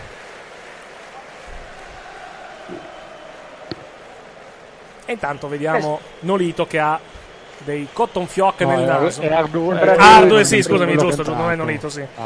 Aduriz che ha praticamente dei cotton fioc nel naso per il colpo subito in precedenza. Parlando di colpi, credo che Eder si sia abbastanza ripreso. Qui forse c'era un altro fallo e infatti calcio di punizione. Comunque gli spagnoli menano veramente come Fabbri, aveva anche detto questo. Rivediamo. Eh cazzo, anche questo da giallo però, eh. Anche questo, insomma, intervento bello duretto da parte di David Silva qui ai danni di ai danni di De Sciglio. Va sul pallone, ok, però l'intervento bello irruento. Ah, va con il martello. Eh, no, va per, va per prendere il pallone, però va, va nettamente sulle gambe. Questo da giallo. Direzione per, permissiva, direi, da parte di Çakır, che può essere un problema. Attenzione l'Italia. Attenzione, buona questa palla, la palla è buona, palla in area di rigore, De Sciglio, il cross basso verso il centro, bucano tutti! E si salva la Spagna, l'hanno bucata tutti, tutti, due tirate in porta, tirate in porta, eh, eravamo tre a zero. Il problema non è tirare in porta, il problema è prendere il pallone, se bucano il pallone non puoi tirare in porta, ovviamente. Piuttosto di fare un passaggio in più, tira in porta. Ma qui non è che il problema del passaggio in più, perché De Sciglio ha fatto bene a passare la palla al centro. Il problema è che t- quando in due bucano il pallone non è che puoi farci molto, sfortunatamente. Eh. Riferisce Jim Fullerton, che è l'inviato del, di UEFA punto com dallo stadio, per il live appunto di UEFA punto com, che Conte, Conte viene riferito come fuming dopo il fallo tra virgolette di Piqué sul lanciato Eder. Quindi evidentemente anche la UEFA, attraverso il suo live della partita, e d'accordo sul, sul fatto che quel fallo doveva essere assolutamente punito, dovesse essere assolutamente punito. Il timore è che questi qui ci si, però si mettano a menare tutti quanti e eh, la partita finisca tipo dieci contro dieci. Va detto eh. che fino, fino a questo momento abbiamo solo tre ammonizioni, perché abbiamo De Sciglio, Pellè e Nolito nella Spagna, che per, peraltro Nolito è uscito, quindi in questo momento giocatori spagnoli ammoniti non ce n'è neanche uno in campo. Ci sono due italiani che sono De Sciglio e Pellè. Riparte però l'Italia adesso, tre contro quattro, buono il pallone sulla sinistra per Giaccherini, forse un po' troppo largo, ma tiene il pallone in campo il nostro numero ventitré. Tenta di tornare sul destro in area di rigore, il tiro cross, anzi più, un, più un cross di Giaccherini verso l'area di rigore, non si capisce, probabilmente con i compagni, e la palla finisce l'emme elle emme tra le braccia di De Gea. Ma qua voleva servire Pellè, ma gli è uscita un pelo larga. Forza ragazzi, si sente dai tifosi dell'Italia, che mi sembra su, mi sembra in numero superiore rispetto a, ai tifosi spagnoli. Sicuramente si sentono di più rispetto ma ai oggi tifosi. Dicevano che ce ne sarebbero stati. È vero, evidentemente però i francesi, o que- quelli che, che sono lì praticamente del, del posto a vedere la partita, eh. Qui altro fallo ah. intanto, fallo a centrocampo, qui può anche starci la non concessione del cartellino giallo, però effettivamente qualche cartellino Çakır potrebbe anche tirarlo fuori, anche solo a scopo di tenere la, a, a, per avere lo scopo di tenere la partita calma. Questo non è un fallo cattivo, ci può stare un blocco a centrocampo, però effettivamente la Spagna sta menando un po' troppo. E qui rivediamo l'azione di prima, il cross è troppo sul portiere da parte di De Sciglio, buca il pallone De Gea anche tra l'altro, e la palla poi resta lì e non c'è nessuno a raccoglierla e a spedirla in rete. Tanto... Punto, punto tecnico del papà di Dario. Intanto in sottofondo si, si è sentito un pochettino. Molto bene? Non molto bene, però si è sentito. Il concetto è, vabbè, dopo. No, no, seguiamo la stazione della Spagna, poi ce lo, ce lo dirai. Ancora il pallone sulla sinistra, tenta di tornare sul destro un giocatore spagnolo, poi Iniesta dà il pallone sulla destra a Jordi, non Jordi Alba, chiedo scusa, il numero sedici Juan Fran. Il pallone adesso per Jordi Alba, anzi no, di Fabregas, chiedo scusa, pallone all'indietro. Si riparte da Piqué. Spagna che tenta di trovare buchi, ma la difesa dell'Italia è disposta piuttosto bene. Palla al centro e allontana la nostra nazionale, che adesso però è tutta in difesa, quindi dovrà necessariamente attendere nella ripartenza il piazzamento dei giocatori. Palla a centrocampo. Dicevi, Dario? A parte che abbiamo visto la, la, la velocità di Thiago Motta che... Ah, il pallone, aspetta il pallone. Sì, è vero. Comunque eh. il, il, il, la protesta di mio padre era che se, secondo lui, se vuoi dare la palla all'uomo in area devi vederlo, se non lo Ovvio. vedi non gliela dai a casaccio. Naturalmente.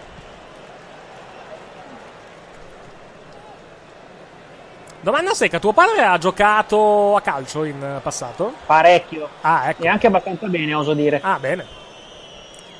Oh, finalmente qualcuno che capisce di calcio all'interno di questa trasmissione. Sì, veramente. A proposito di capire di calcio, ma com'è sta storia di Montella al Milan, che si dice almeno oggi? oggi. Cos'è, l'allenatore del giorno? Cioè ogni giorno cambia. Sì, esatto. A proposito di capire di calcio non ci capisco niente, eh. Perdonami. Eh, ok, va bene, però. De Sciglio strappa il pallone, gran numero di De Sciglio che, che interviene sul pallone e strappa il, la sfera dal controllo di un giocatore spagnolo.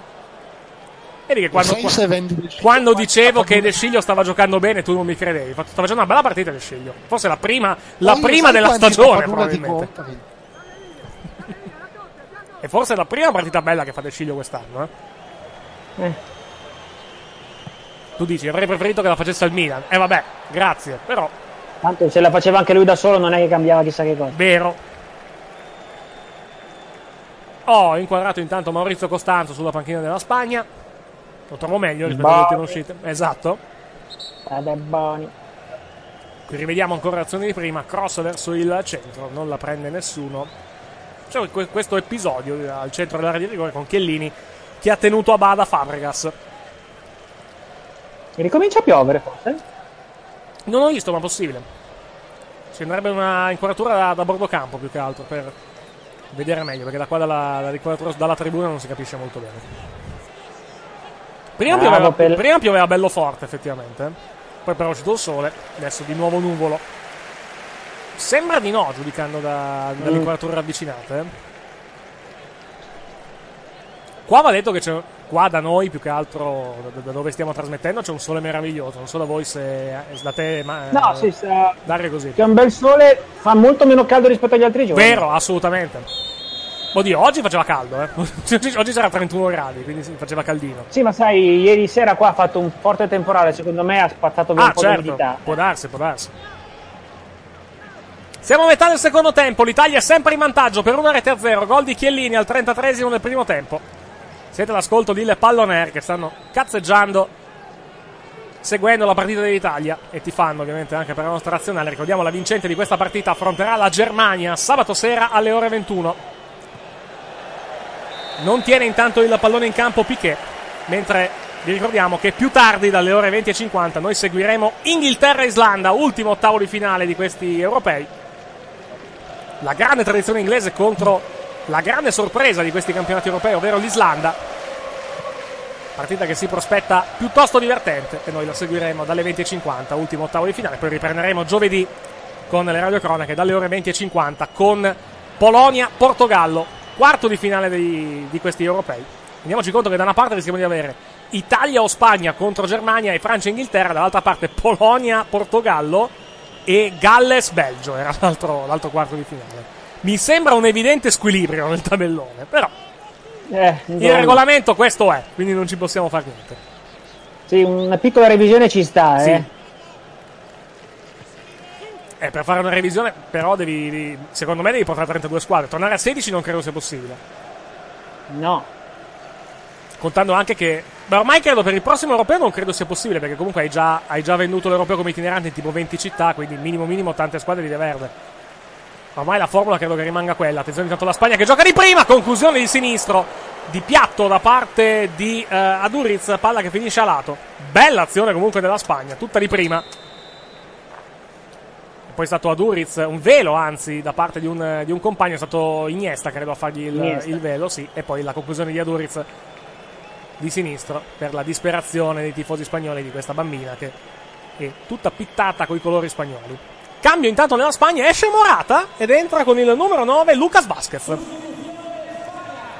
Prova, possiamo dirlo, adesso qui esco dal, dal compito del tifoso, perché comunque io a Morata vorrò sempre bene, anche se adesso non è più della, della Juventus. Prova effettivamente in colore da parte, di, da parte di Morata, non ha praticamente toccato palla. Va detto anche che di palle non gliene sono arrivate tante, eh, va detto questo, per la sua parziale discolpa. Però effettivamente non una grandissima prova da parte, da parte di Morata in questi settanta minuti che lo hanno visto in campo. Adesso venti minuti per Lucas Vázquez per cambiare le sorti della partita. Speriamo che non ce la faccia, però ovviamente il compito della Spagna è questo, è sotto uno a zero, deve rimontare Vediamo se ci riuscirà o se l'Italia riuscirà a portare a termine questa partita. Ricordiamo anche che in caso di parità ovviamente si andrà ai supplementari. Buffon buca l'uscita, intanto rischia grosso. Fortunatamente la Spagna non riesce a concretizzare questa azione. Uscita oggettivamente rivedibile di Buffon, apprezzo l'idea però un pochettino... Ma sai...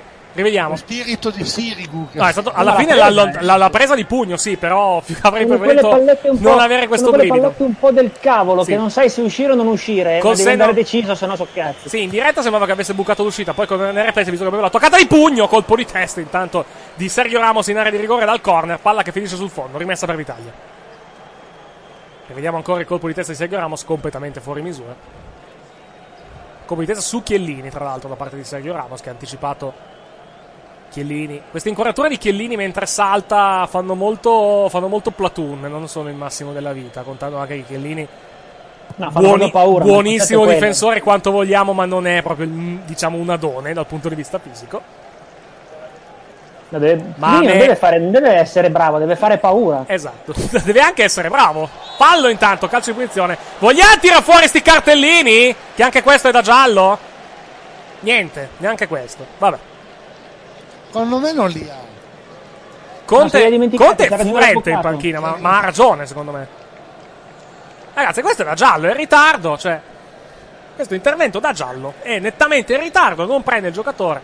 Tanto l'Italia batte a sorpresa la punizione, ma Çakır stava ancora avendo un simposio con trentotto giocatori.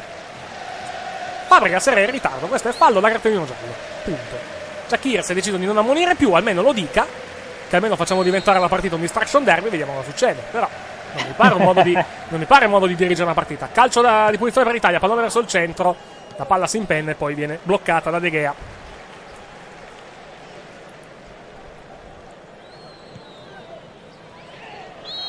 Fallo intanto di Florenzi, calcio di punizione per la Spagna. Anche questa era da munizione, l'ha tirato per un braccio. Mm.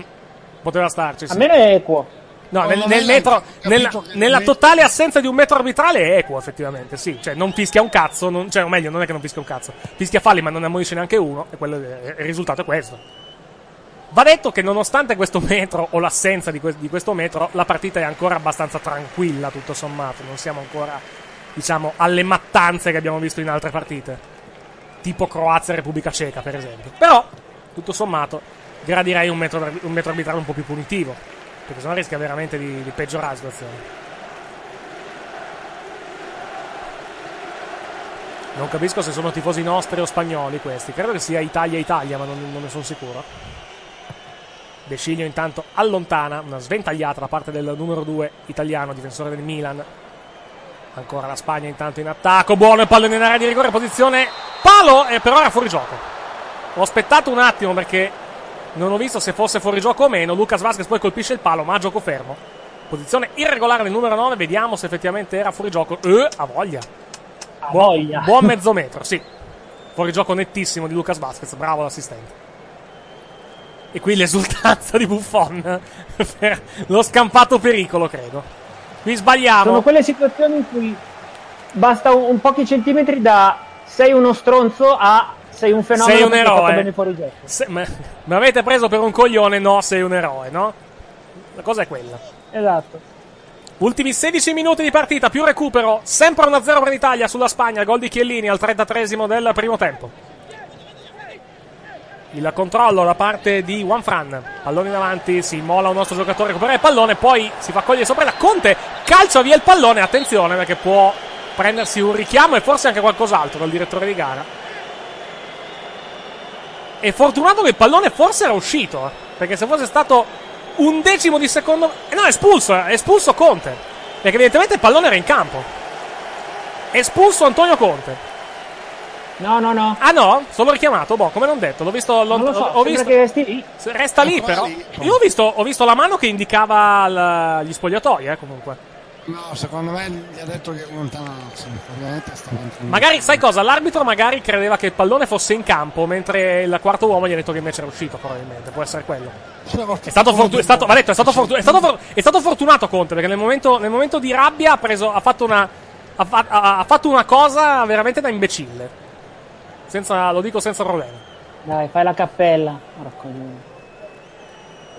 Eh, ha rischiato di fare la nostra allenatore la Cappella due, due secondi eh, fa. Lo so. Però tutti come Del Boschi. Io mi ricordo. No, ma ve lo spiego io. Çakır è arrivato là per allontanarlo. Conte l'ha guardato malissimo. Çakır ha detto va bene, scusi, non lo faccio più. Va detto che Corini fu espulso. Atto. Attenzione intanto alla Spagna in area di rigore, colpo di testa, palla fuori. No, palla in campo però, lontana momentaneamente dalla porta, anche se resta la Spagna in attacco con Vasquez, il cross di Vasquez, la conclusione di Iniesta, Buffon in calcio d'angolo. E vedi, questi dal nulla riescono comunque a trovare le azioni pericolose. Bellissima l'idea sicuramente da parte di Iniesta, tiro centrale in verità. Buffon non deve fare un grandissimo sforzo, però comunque apprezzabile il tentativo da parte di Iniesta, apprezzabile anche la parata da parte di Gigi Buffon. Dicevamo che Corini fu espulso per una cosa simile, non mi ricordo la partita, credo fosse una partita del Chievo, però praticamente il pallone stava uscendo, lui lo, praticamente lo, lo bloccò in campo sostanzialmente, fu espulso dal direttore di gara. Non ricordo la partita, adesso vado a cercare la partita, la, la commentammo anche tra l'altro quella partita in, in diretta, era Chievo-Juventus Chievo-Juventus del duemilaquattordici, che non fosse prima giornata del campionato duemilaquattordici duemilaquindici. Intanto Buffon, ancora una bella parata, palla in fallo laterale sulla conclusione dalla distanza da parte di un giocatore spagnolo. Quindi Conte ha rischiato veramente grosso su quella, su quell'azione, e contando anche la spinta dal punto di vista umano che dà Conte da bordo campo, poteva essere un problema per l'Italia nei quindici minuti che ci separano alla fine della partita, in realtà sono tredici. Provate ad avere, tempo, ad avere l'incitamento di Conte e poi avere quello di Sandraiani, eh, voglio dire. Insomma, mi, mi se, un po' c'è vita. Una bella differenza, effettivamente. Sì. Eh. Ancora la Spagna in possesso del pallone, pallone sulla destra. Attacca ovviamente a tutta, attacca a mille la Spagna, guadagna un calcio d'angolo. Vi rivediamo l'occasione di prima. Iniesta, non c'è tempo intanto di vedere il replay, il cross verso il centro dell'area di rigore dal calcio d'angolo, palla che si spegne in fallo laterale, l'ultimo tocco è di un giocatore spagnolo, sarà rimessa per l'Italia. Sono io che ho questa interferenza sul microfono, credo di sì. Non so se sono io, ma non credo. Io ho un pelo di eco, ma poca roba. Inquadrato, bravo, bravo, bravo Gigi. Bravo Gigi, bravo Gigi, bravo Gigi, bravo. Chi è? Stai, non lo so questa, l'hanno, fatta, l'hanno, l'hanno, l'hanno spacciata su Sky come camera esclusiva, ma credo se l'hai vista anche tu, l'hanno fatta vedere anche sulla Rai probabilmente. No, no, sto vedendo Sky. Ah, ok, ecco perché. Una tifosa italiana, non so se fosse magari una, una wag, cioè una, una moglie o fidanzata di un giocatore, di un giocatore italiano. Sicuramente, non, di... sicuramente non quella di Buffon, quella di Buffon è a Milano. Dire, è a Milano, la terza quindi... preda di Buffon, però ha un po' abbassato gli standard. No, infatti, da, dalla Seredova alla D'Amico a questa, con tutto il rispetto ovviamente. C'è un cambio in arrivo per la Spagna, sta per entrare Pedro Rodriguez con il numero undici, vedremo al posto di chi. Attacca la Spagna intanto, fermata l'offensiva spagnola, ne... si avvantaggia l'Italia, Giaccherini, undici e mezzo alla fine più recupero. Rimpallo, l'idea era buona, il, poi il rimpallo ha sfavorito il contropiede italiano, era pronto, era pronto Giaccherini a proseguire l'azione. Italia che ha effettuato fino a questo momento solamente un cambio, la Spagna ne ha effettuati già due e il prossimo con Pedro Rodriguez sarà il terzo. Sì, sono io comunque che ho l'interferenza sul microfono, c'è il cavetto che rompe un po' le scatole. De Sciglio attacca l'Italia, Eder. Pallone sulla destra per, credo, Parolo, che mette il pallone verso il centro. Era un po' lontano, eh? Sì. Il problema è tutto libero davanti, quei palloni lì vanno via come schegge, cazzo.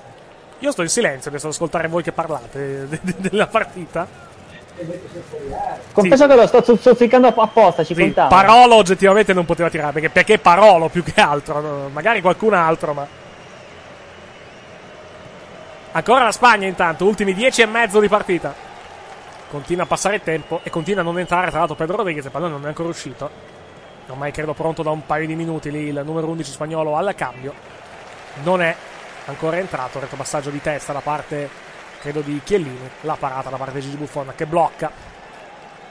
Andate, andate, che ho messo l'over, date. No, ha messo l'Andersen, ma va benissimo sì, l'uno a zero. Va benissimo l'uno a zero, eh. Va benissimo l'uno a zero. Bravo. Attacca l'Italia, tre contro quattro. La progressione di Eder fermato regolarmente. Va a recuperare però il pallone Parolo per qualche istante. Rimane a terra Eder, però si rialza. Intanto continua a passare il tempo.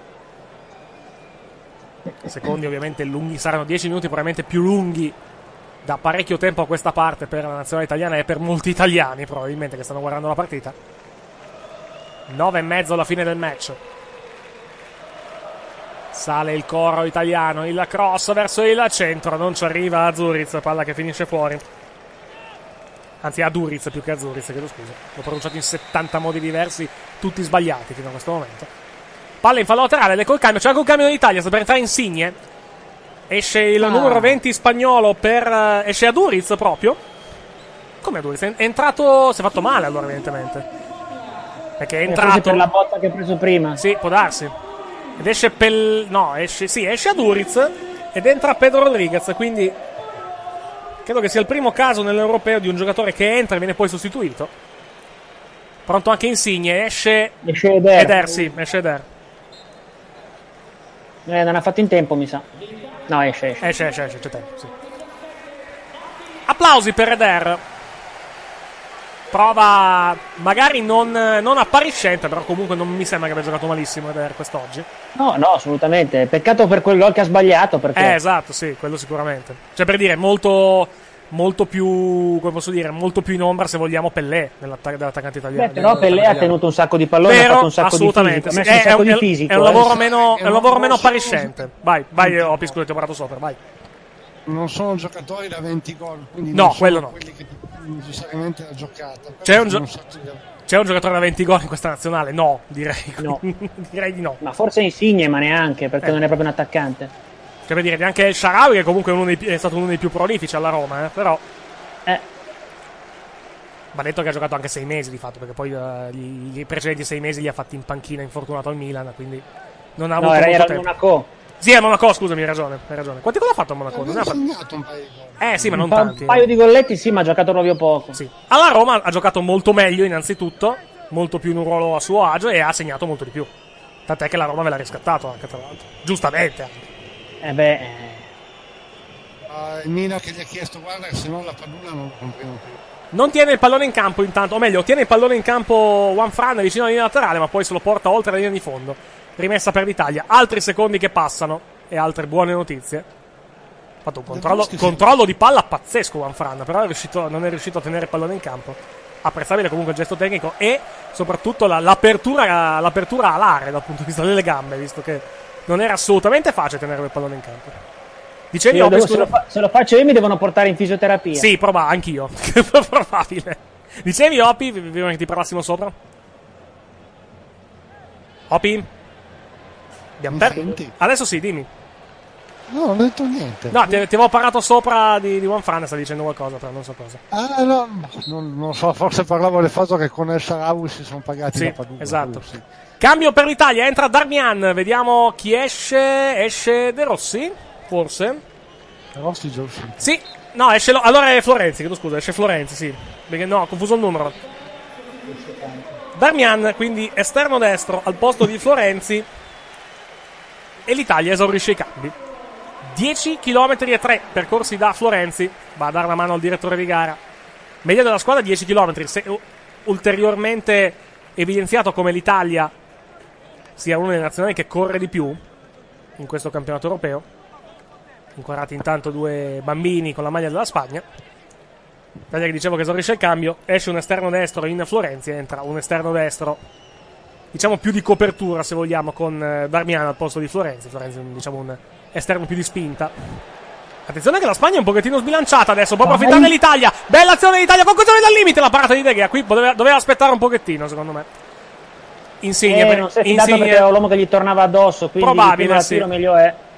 Magari fa fare un passo in più magari. Eh, Fallo poi so. subito da Iniesta, punizione per la Spagna.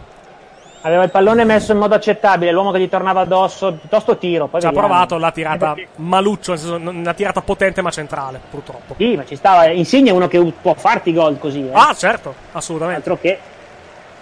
In questo caso avrei personalmente aspettato un passo in più. Però... Mm-hmm. Sì, sì, certo.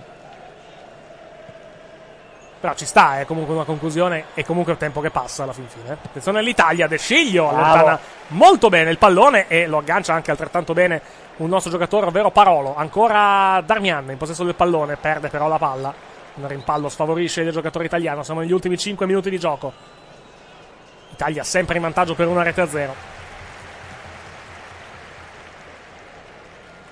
Italia che deve tenere duro in questi ultimi, diciamo, occhio, otto minuti, perché sono cinque più recupero, saranno due tre minuti, qui errore dell'Italia, con la Spagna che recupera il pallone. Spagna che è praticamente tutta nella nostra metà campo e non potrebbe essere altrimenti, dato anche il punteggio.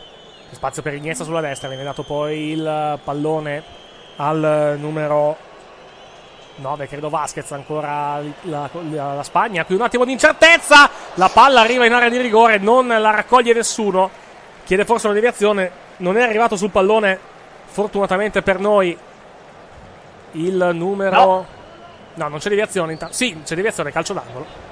Ma non l'ha toccata? No, non... probabilmente no. Ah. Comunque calcio d'angolo. Barzagli, sai? La battuta del corner intanto della Spagna, poi descriveremo l'azione precedente. Conclusione al limite, fortunatamente molto alta da parte di un giocatore spagnolo che si dispera. Vi rivediamo mm. l'azione di prima. La... Sì, toccata Barzagli, eh, sì, sì. Eh, sì, l'ha toccata Barzagli con la punta, sì. Poi non è arrivato, non è arrivato sul pallone Rodriguez, sull'assist da parte di David Silva. Dal calcio d'angolo poi conclusione da fuori da parte di un giocatore spagnolo, di cui adesso vi diremo il, il nome, perché non sono riuscito a leggere il, il numero sulla maglia. E palla fortunatamente molto molto molto molto alta. Era David Silva, anzi no, Pedro Rodriguez. Pedro Rodriguez che proprio non ha, ha tirato maluccio sopra la traversa dopo il calcio d'angolo di Fabregas. Cambio, il cambio stando a UEFA punto com di Darmian per Florenzi per, la, per stanchezza, perché sennò avrebbe tenuto in campo probabilmente. Sì, beh, ha corso tanto, eh. Sì, ha corso tanto. Voglio, dieci chilometri e tre, figurati. Rischia David Silva di perdere il pallone, o meglio, rischia di dribblarsi da solo. Anche Insigne, per esempio, è uscito Eder per st- ha, me- ha preso il posto di Eder per stanchezza, più che altro. Vediamo se sono cambi che ci permetteranno di mantenere questa situazione. Attenzione alla Spagna.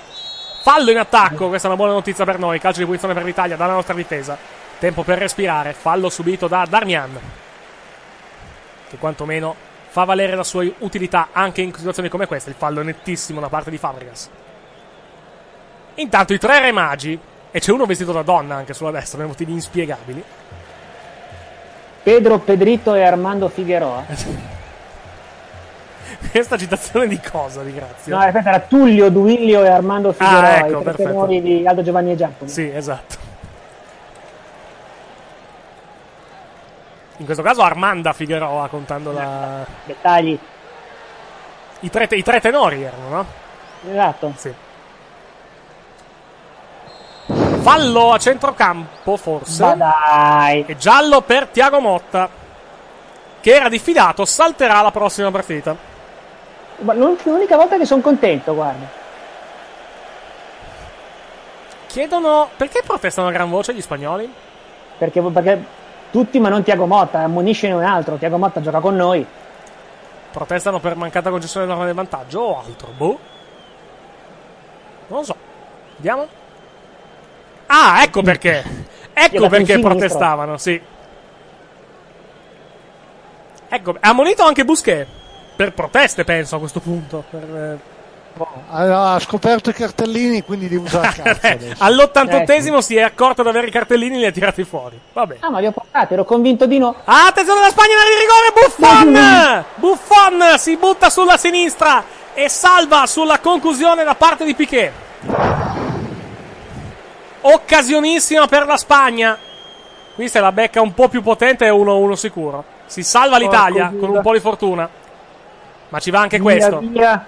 Via il pallone, Spagna pericolosissima, siamo nell'ultimo minuto di gioco, più recupero naturalmente.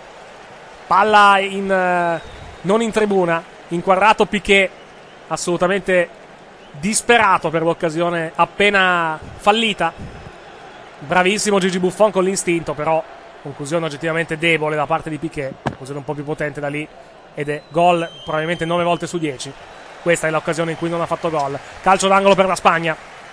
Rivediamola, lancio lungo da parte di De Gea, il colpo di testa per per Piqué completamente solo. Qui va detto che poteva anche angolarla da tutt'altra parte rispetto a dove l'ha tirata. Difensore. Sì, vero, anche questo. Calcio d'angolo della, della Spagna che non è esito, sono quattro minuti di recupero. Dovremo soffrire per quattro minuti. Attacca all'Italia, due contro quattro. Spagna comodo, tutta sbilanciata. Palla buona all'indietro per eh, non per Florenzi, perché non è più in campo. Si trattava di bravo, del numero dieci Thiago Motta. Ancora l'Italia in area di rigore, buono il pallone, la girata, il gol, la rete dell'Italia con Pellè, ancora una volta al novantunesimo. L'Italia chiude il discorso e l'Italia va ai quarti. Due a zero.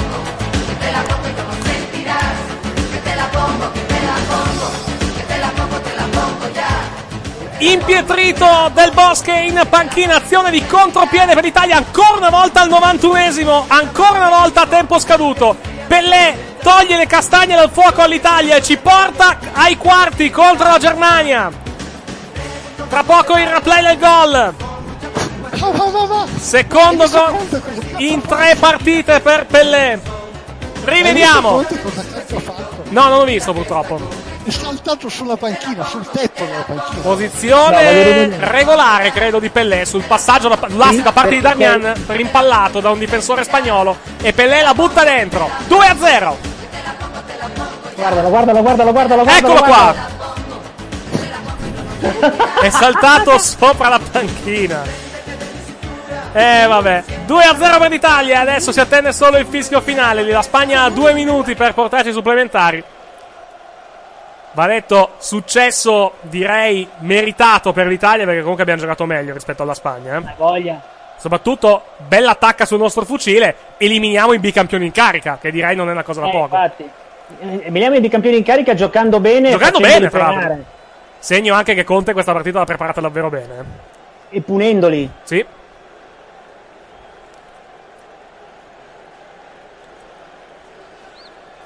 E adesso di nuovo Italia-Germania. Non in semifinale nel duemilasei, ma al, quarti. ai quarti. E commenteremo, se... presumo. Vuoi commentarle sabato sera? Eh?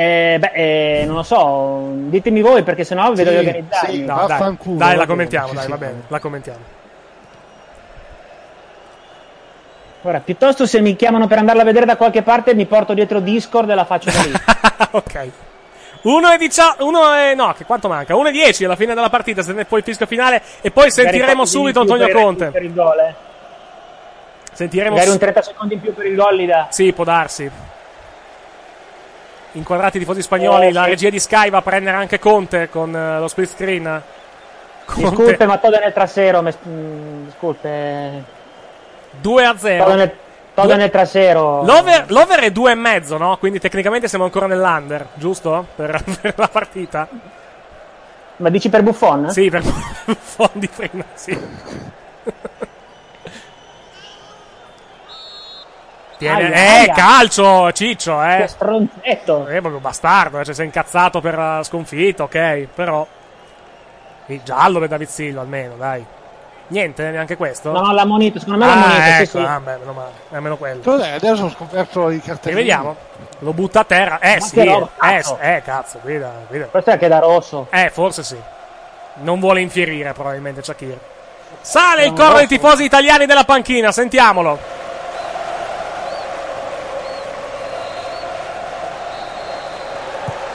Ed è finita! Non c'è neanche il tempo di recuperare i trenta secondi. L'Italia batte la Spagna per due a zero. Meritatamente decidono i gol di Chiellini al trentatreesimo e di Pellè al novantunesimo. L'Italia va meritatamente, meritatamente ai quarti di finale, dove troverà nuovamente la Germania, uno dei nostri avversari storici.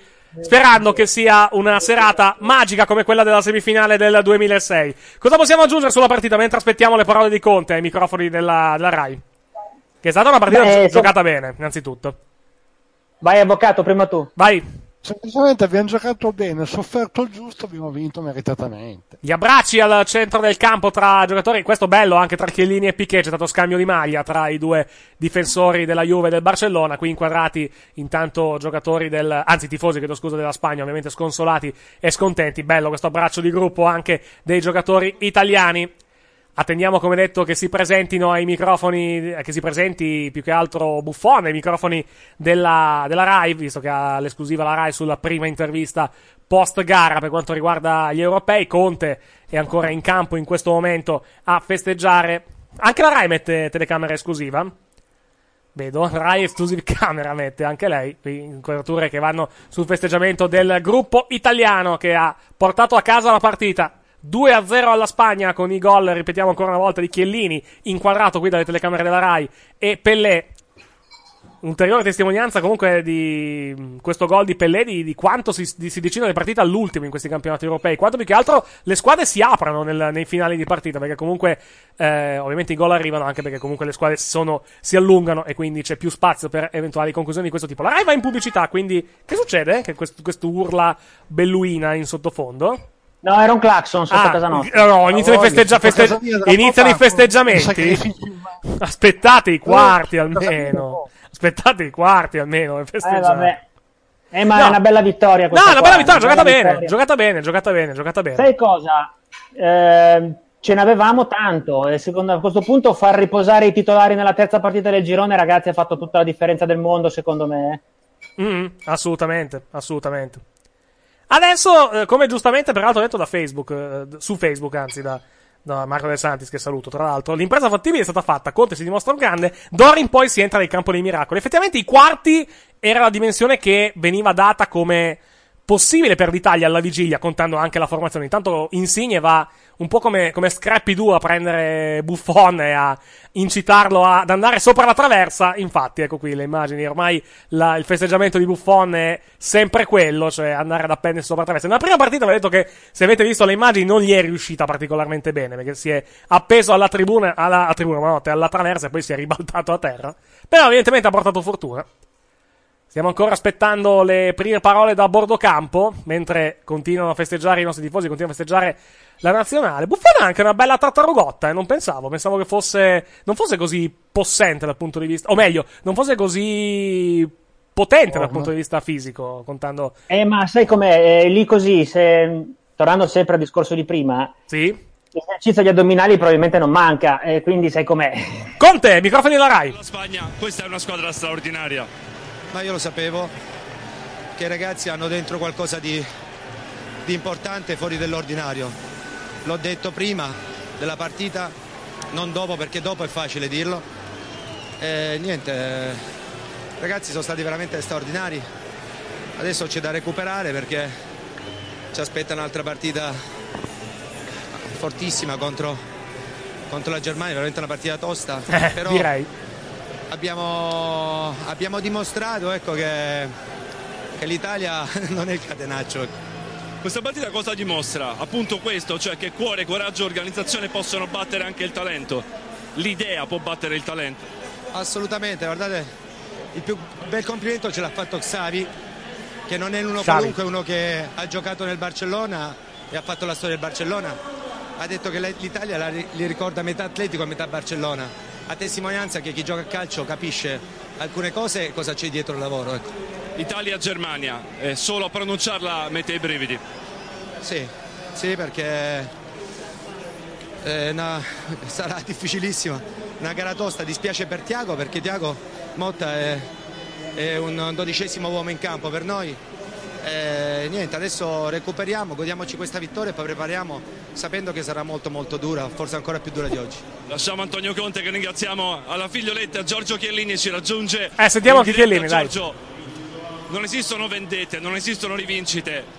Però dopo Chiedo Kiev, un paio di minuti in più alle radio, avendo così. L'intervista. Vienna, Kiev, Fortaleza, avevamo un po' di rivincite da prenderci e avevamo qualcosa dentro in più, credo, quest'oggi. L'abbiamo voluta, meritata, ce la siamo tirata anche troppo per le lunghe, perché credo che avremmo meritato di chiuderla prima, e poi alla fine l'ultimo quarto d'ora abbiamo sofferto, ma avevamo un santo dietro che, che ci ha preso tutto. L'avete vinta aggredendoli voi per primi, quello che forse non aspettavano. Ma credo che se lo aspettassero, perché comunque l'ultima partita di marzo era stata sulla falsariga di oggi, c'erano tante assenze da ambo le parti, però stavamo bene, avevamo sensazioni positive e tanta voglia di, di far bene e di prenderci, fra virgolette, la nostra rivincita dopo tanti anni in cui avevano dominato tutto loro.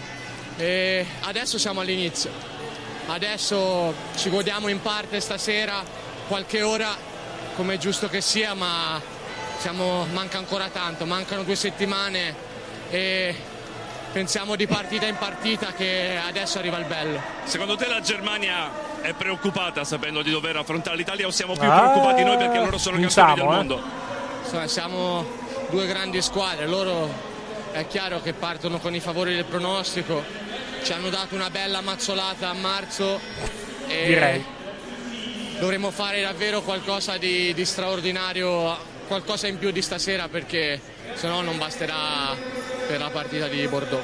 Grazie, grazie, grazie a Chiellini. E allora grazie al Canarai che lo ha intervistato subito alla fine della partita. Abbiamo qualche pensiero finale prima della, di chiudere questa diretta? Mmm... Io sospettavo... Speriamo di, ripo... vai, vai. di riposare per bene. Abbiamo cinque giorni eh, prima della partita, sì. Quindi quattro tecnicamente. Perché... Vai. Diciamo che la riserva che abbiamo fatto nella, nella partita con, eh, con Irlanda non durerà in eterno. Mm. Abbiamo sempre una partita di vantaggio, alla fine dovranno giocare ancora questi qui. Mm-hmm. L'unica cosa è che sono contento che non avremo il dubbio di dover mettere Thiago Motta. Okay. Beh, non... quello veramente è un vantaggio enorme.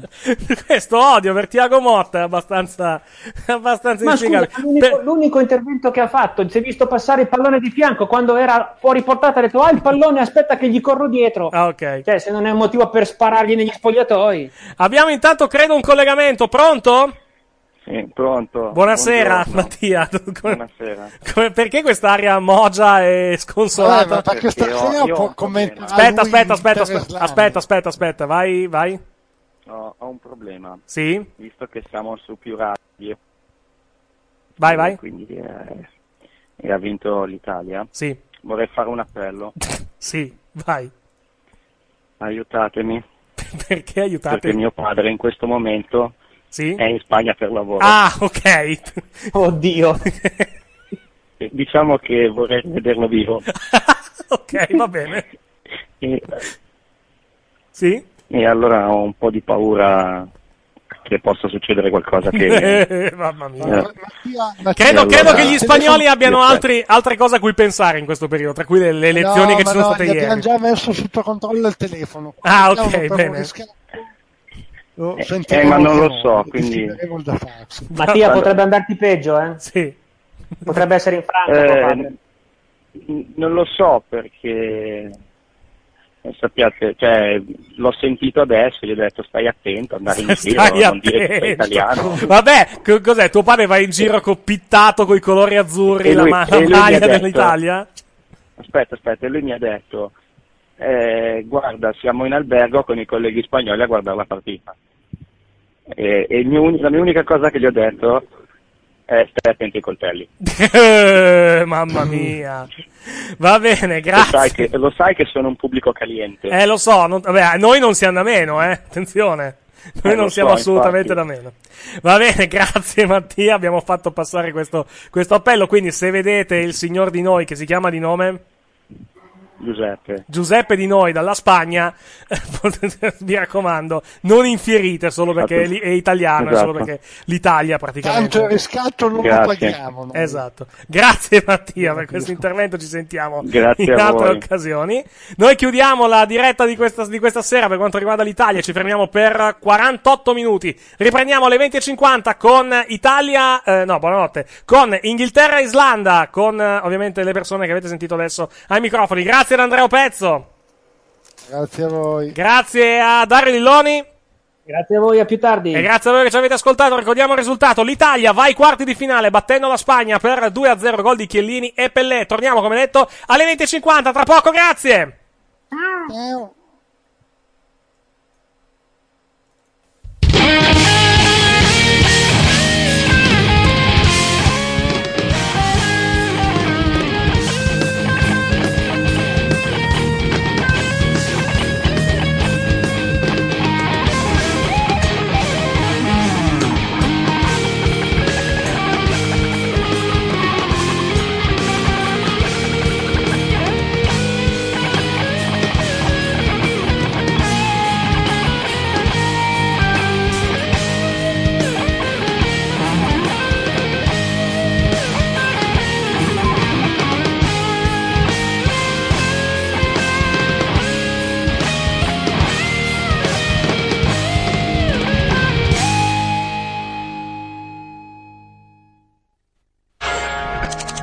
Questo programma è offerto da...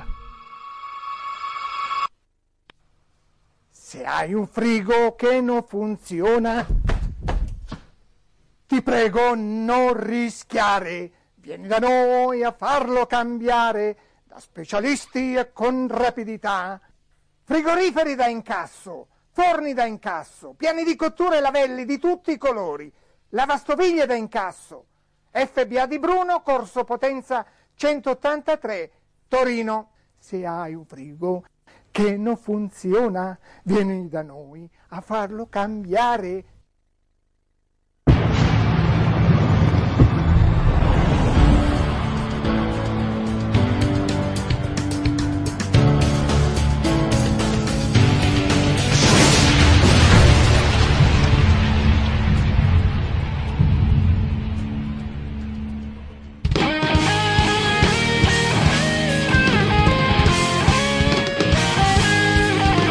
In diretta dagli R R L Studios presso l'International Broadcast Center di Parigi, le Pallonere, punte di cento agli europei di calcio UEFA Euro duemilasedici.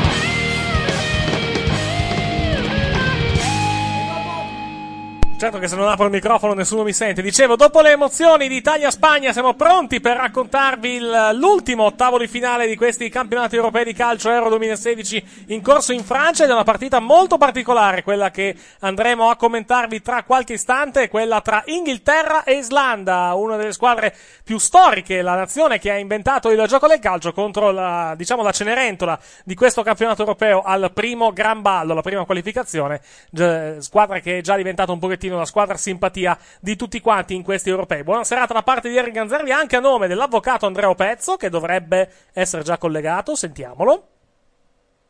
Non è collegato.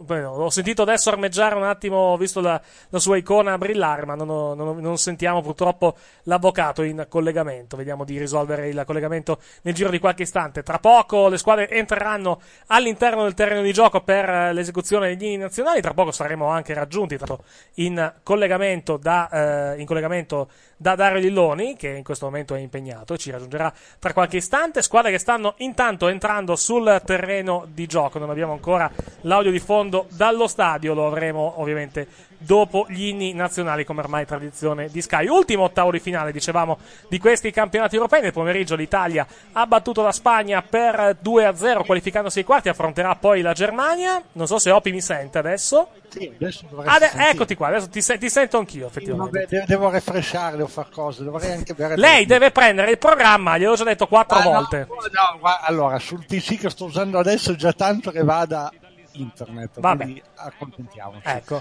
siamo intanto con le squadre al centro del terreno, no, al centro non tanto, al terreno di gioco. Dovremmo partire con, non so se è l'inno inglese o l'inno islandese. Cominciamo con l'inno islandese.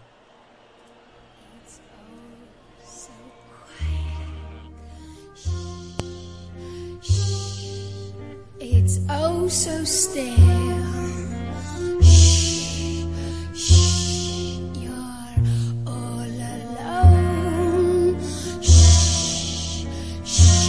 So peaceful until you fall in love. Simple, the sky up above. Simple is caving in. Wow! Wow! You never been so nuts about a guy you wanna love. You wanna cry, you cross your heart and hope to die till it's over and then. It's nice and quiet, shh, shh, but soon again, shh, shh, starts another big riot. You blow a fuse, simple, the damn cuts.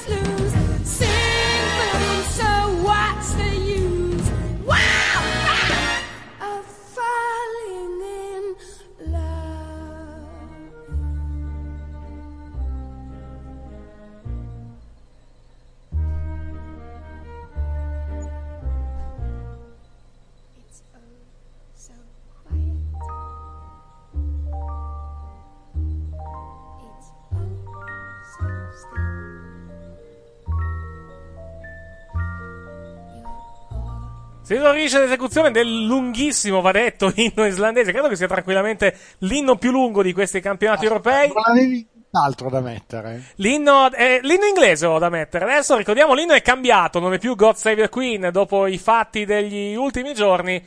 È cambiato l'inno, dove viene eseguito questa sera per la prima volta nel, nello stadio dove si gioca questa partita. L'inno inglese.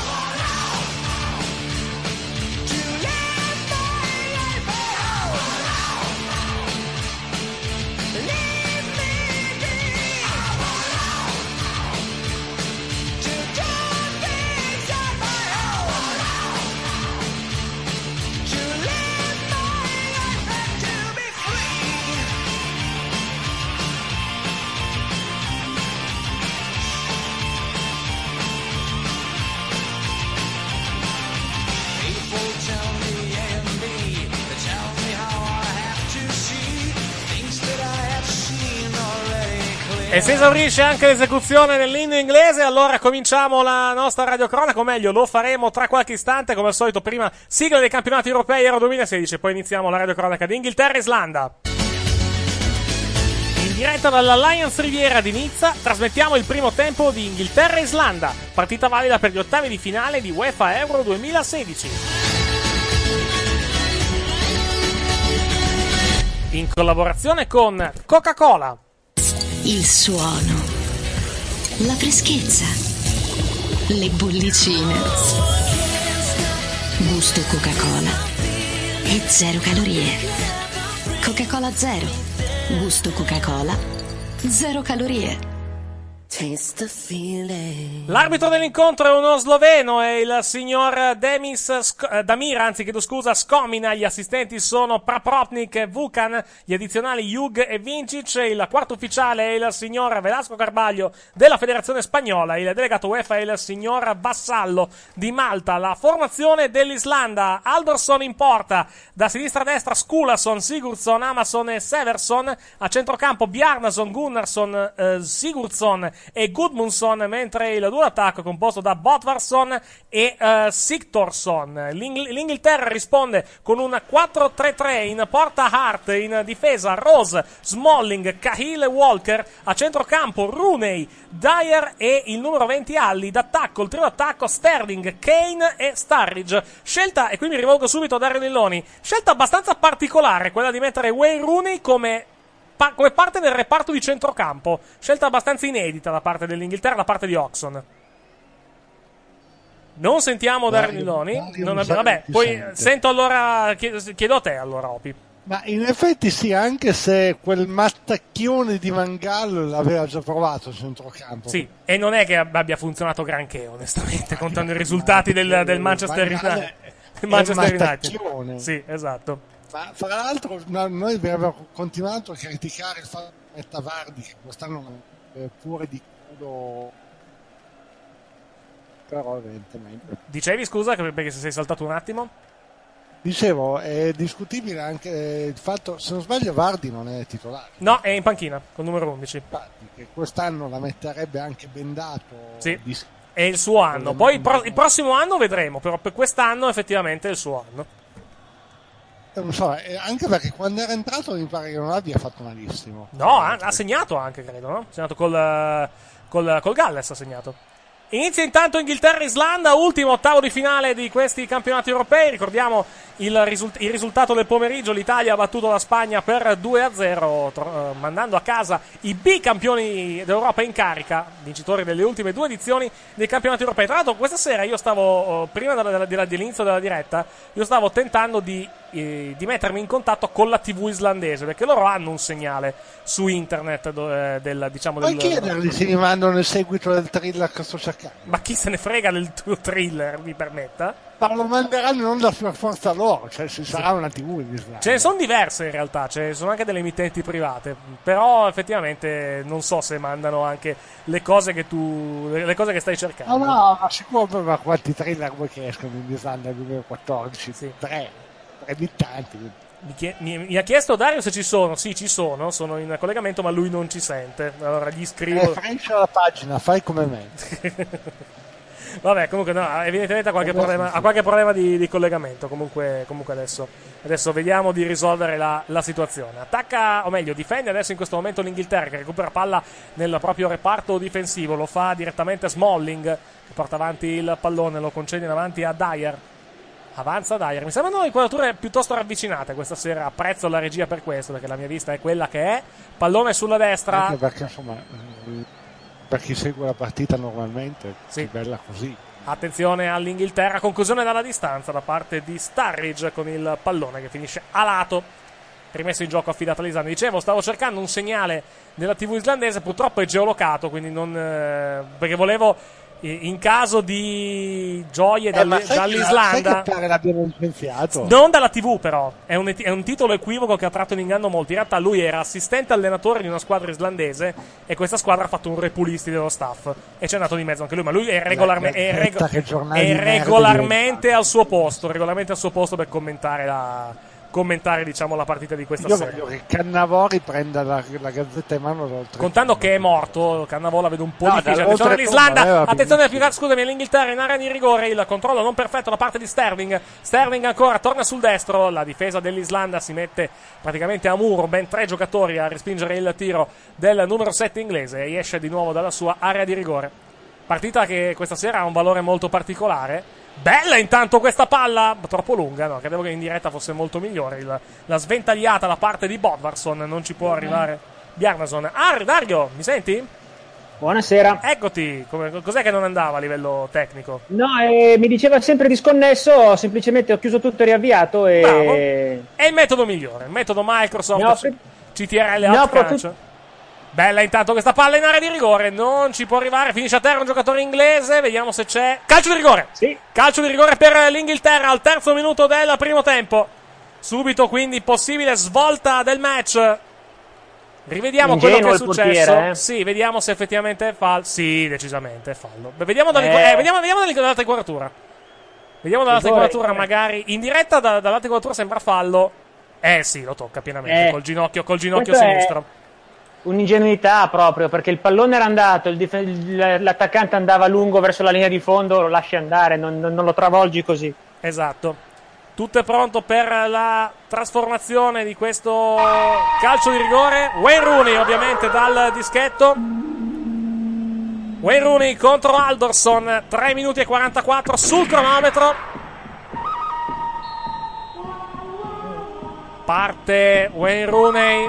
Il destro e il gol! Il vantaggio dell'Inghilterra al quarto minuto del primo tempo. Wayne Rooney dal dischetto non perdona. Adesso tra poco rivedremo la trasformazione, ma molto bella, molto, molto precisa anche. Intuisce l'angolo eh, Alderson, ma non può nulla contro il destro. Il primo gol tra l'altro di Wayne Rooney nei campionati europei, la sua quarta partita. Wayne Rooney finalmente timbra il cartellino. Rivediamo ancora il fallo. Sì, va effettivamente a a prenderlo, va anche a cercarlo, va detto, il numero sette inglese Sterling, però il fallo c'è e qui la trasformazione molto buona da parte di Rooney. Ci arriva a livello di direzione il portiere dell'Islanda Alderson, ma la, tra- la trasformazione è davvero molto precisa. uno a zero quindi per l'Inghilterra dopo quattro minuti e mezzo e adesso vediamo come reagirà la formazione allenata dalla coppia Algrimson-Lagerbeck. Dicevi Dario prima che ti parlassi sopra? No, eh, che ho tirato fuori un pochino di rassegna stampa anche spagnola. Sì. Beh, cominciamo dall'Italia. La Gazzetta dice: un'Italia da impazzire, due a zero, Chiellini, Pellè, Spagna a casa. Sì. Tutto sport stranamente sobrio, eh, a parte che pubblica la, la foto del il meme di Podevamos che sì, sì, sì, esatto, che ha già fatto impazzire. Come allora, il titolo, titolo eh, sopra di tutto sport cos- cos'è? In- Attenzione all'Islanda, gol! Il pareggio dell'Islanda al quinto minuto e quindici, subito nell'azione successiva. Gol dell'uno a uno. Incredibile il pareggio dell'Islanda, dormita totale della difesa inglese, viene inquadrato Sturridge che evidentemente è un po' colpevole su questa azione e arriva l'uno a uno dell'Islanda, il gol realizzato credo da Sigurðsson. Adesso rivedremo bene quello che è successo. Sì, è il numero sei, completamente dimenticato dalla difesa inglese, completamente dimenticato, colpisce Sigurðsson a colpo sicuro e l'Islanda pareggia uno a uno. Ma chi è il due? È il due, te lo dico, è Walker. Rivediamo ancora. Completamente in ritardo Walker, si dimentica completamente Sigurðsson. e il pallone. La prende anche bene, la prende Prato con la parte bassa del piatto, quasi col tallone la prende. uno a uno, quindi non ho avuto neanche il tempo di aggiornare il risultato in grafica che è cambiato nuovamente. uno a uno, quindi, che inizio. Anche la sigla. Come? Tu non abbia tolto neanche la musichetta del gol segnato. No, no, no, no, no, no, l'avevo tolta, l'avevo tolta e poi l'ho, l'ho, l'ho rimessa, l'ho rimessa. uno a uno, quindi. Dicevamo prima che ti urlassi sopra, parlavamo dei titoli. Titolo di tutto sport, come al solito sopra, in culo alla Spagna o qualcosa simile? Eh, ma sai che mi sa che il titolone l'hanno già levato perché ah, stanno okay. facendo il live della, della partita. Credo eh... che fosse aff- Affangulos, credo che fosse il titolo del, di tutto sport. No, però puntano forte su Podevamos. Ah, dire. ecco, eh beh, immagino, giustamente. Corriere dello Sport, Corriere dello Sport, Italia da impazzire, eliminata la Spagna, adesso la Germania. Passiamo ma, a Marca. Que- questa, è una, questa è una minaccia, però, per me è anche un po' una leggera cuffata al contrario. Comunque andiamo avanti. Esatto. Passiamo a Marca. Eh, fin de ciclo. Sì, fin de ciclo. La ta- Vabbè, sì, ciclo. Fin, fin, in realtà il ciclo mi sembra che era finito nel duemilaquattordici, però l'hanno Vabbè. tirata fino al duemilasedici, effettivamente. Ocio. Attenzione ancora all'Islanda, eh. che non ha assolutamente timore riverenziale di questa Inghilterra. Vai, vai, finisci. Eh, L'Italia mette a fine ad un'epoca gloriosa eliminandoci dall'Euro, dalla, dall'Eurocopa, dalla Coppa Europea. Da, sì, dall'Eurocopa, effettivamente, sì. Allora, eh, poi As dice è il final de una era. Sì. Repasso d'Italia, cioè ripassata dell'Italia. Ripassata dell'Italia è bella, effettivamente, vai. E reazione fallita della Spagna nella seconda parte. Gol di Chiellini e Pellè. Vabbè, Barzagli, Piqué e Buffon. Opi sparecchia. Vai. Se volete vi posso anche dire cosa c'è d'altro che ti vuole guardare. No, posso farlo. Vai, vai. Adios alla Rocca Campeona. Sì. Addio, addio alla, Rocca, alla, Rossa, alla Rocca Campione, sì, la, la Spagna perde davanti all'Italia e se ne va dall'Eurocoppa. Allora, sul, sui canali televisivi questa sera non c'è una fava, ovviamente, come al solito. No, no, no, no le balle. Scusa. Allora, su Rai, allora, su Rai due allora, c'è... No, no, no. Vai. Vedo, allora, mi pare sia Rete quattro. Sì, vabbè, c'è, Sciara, c'è, c'è Sciarada, eh, effettivamente.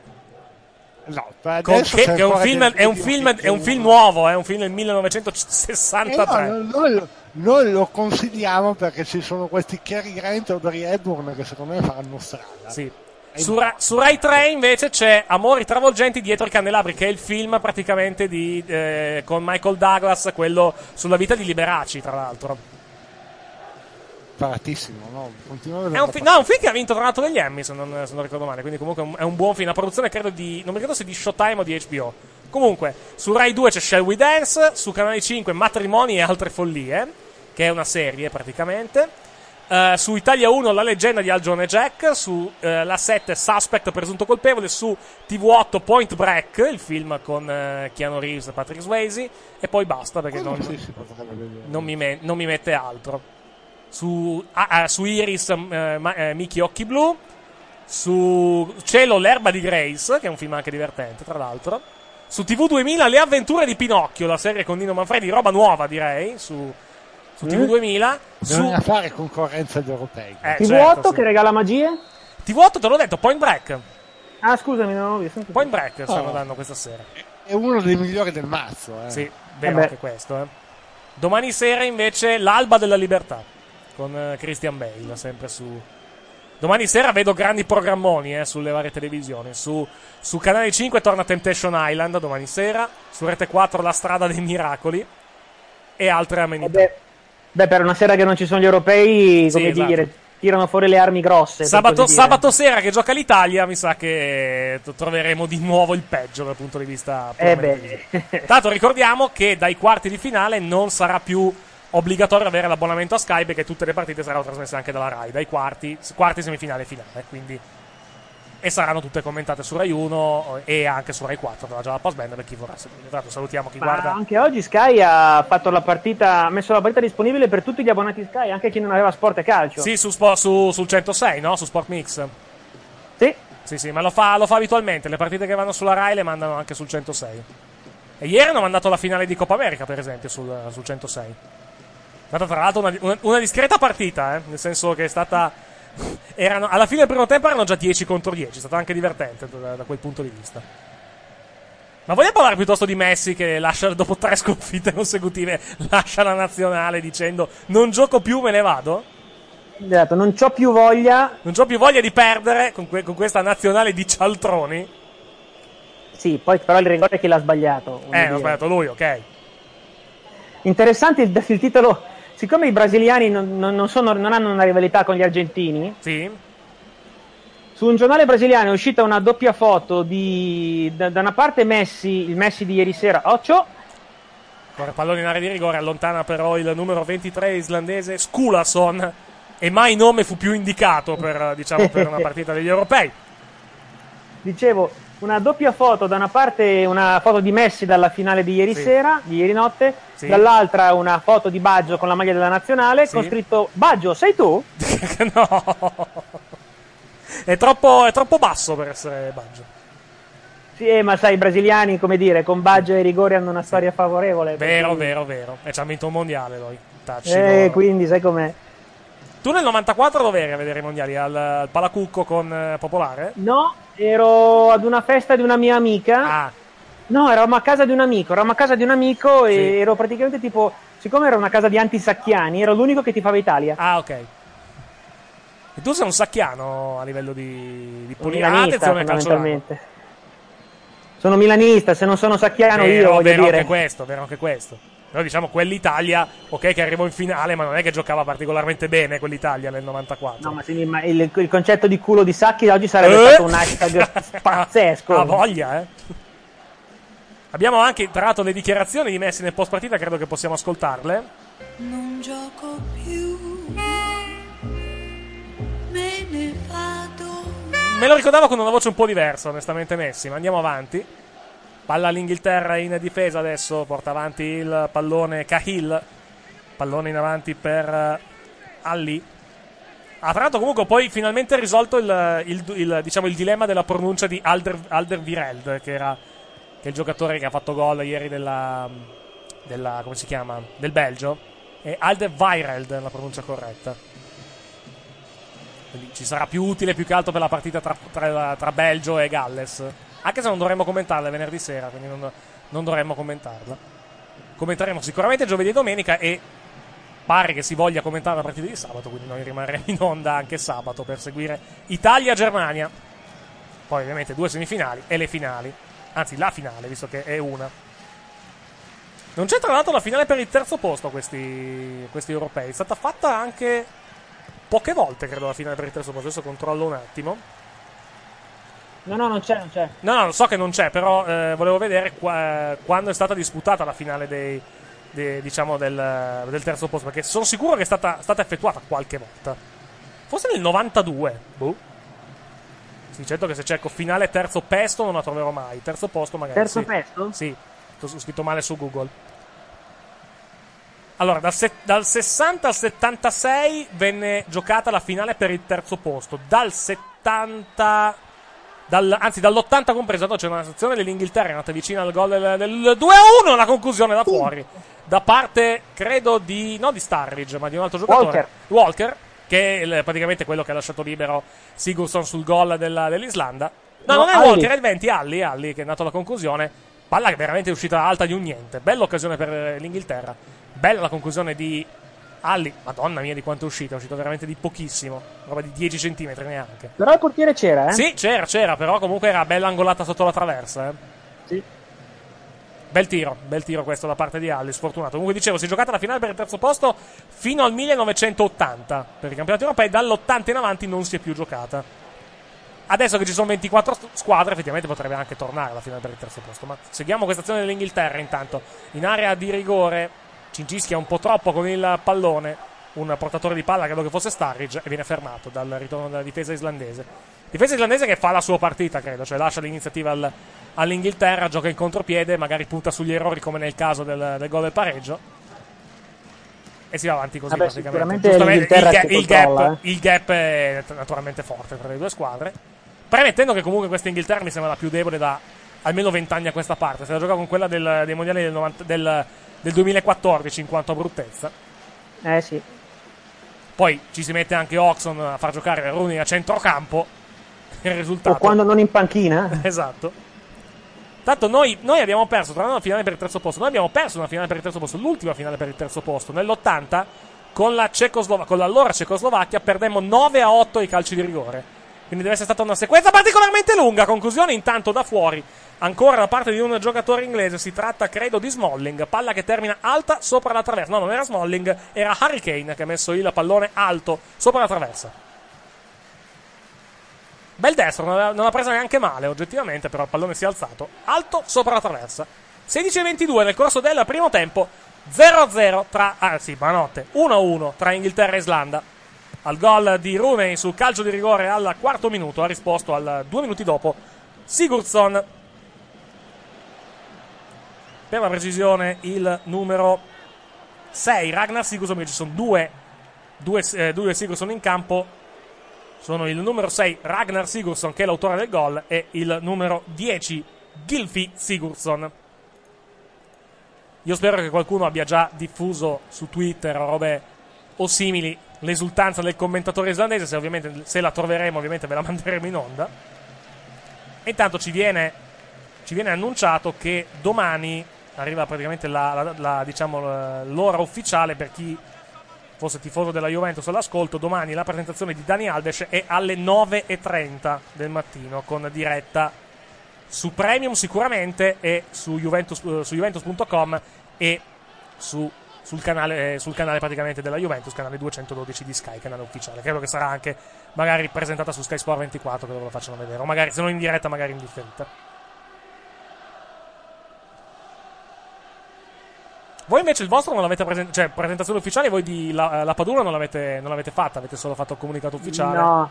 Si aspetta, no, ma, penso magari... che faranno tutto al raduno. Al raduno, esatto. Attenzione ancora all'Islanda, la conclusione, la palla è gol! Il raddoppio dell'Islanda! due a uno con Sigurðsson. Hart ancora, ancora eh, colpevole su un gol di un'avversaria, e l'Islanda clamorosamente è in vantaggio. La conclusione da parte del numero nove Sigurðsson per il due a uno dell'Islanda, a sorpresa. due a uno Kolbeinn Sigurðsson, primo gol nei campionati europei. Però anche qui Hart decisamente colpevole, però devo dire colpevole anche la difesa, eh. Difesa del, dell'Inghilterra mi sembra molto ferma e molto anche incerta, tra l'altro, nei movimenti, perché comunque non devi permettere a questo qua di girarsi e tirare il piacimento. Ok che Hart fa una vaccata, però insomma sei l'Inghilterra, eh, con tutto il rispetto. Comunque cambia il punteggio ancora una volta, Inghilterra uno, Islanda due. Sigurðsson al diciottesimo ha portato la propria formazione in vantaggio, e adesso credo cambi totalmente la partita per, per l'Inghilterra. Tra l'altro che secondo me questi non se l'aspettavano veramente di, eh no, di, di, di essere in di vantaggio andare sotto, di, di essere, essere sotto. sotto dopo essere andati in vantaggio, cioè Ox ha proprio l'aria di quello che dice adesso, che cazzo fa. Sì, ha l'aria di, di, chi non, di, di chi non sa cosa fare, più che altro di chi non aveva previsto un'eventualità del genere. Sì. Detto, ma sì, figurati se sti cialtroni ci fanno un gol, figurati due. E invece e figurati se prima andiamo, in avanti, andiamo avanti noi. Su rigore, tra l'altro. Su rigore.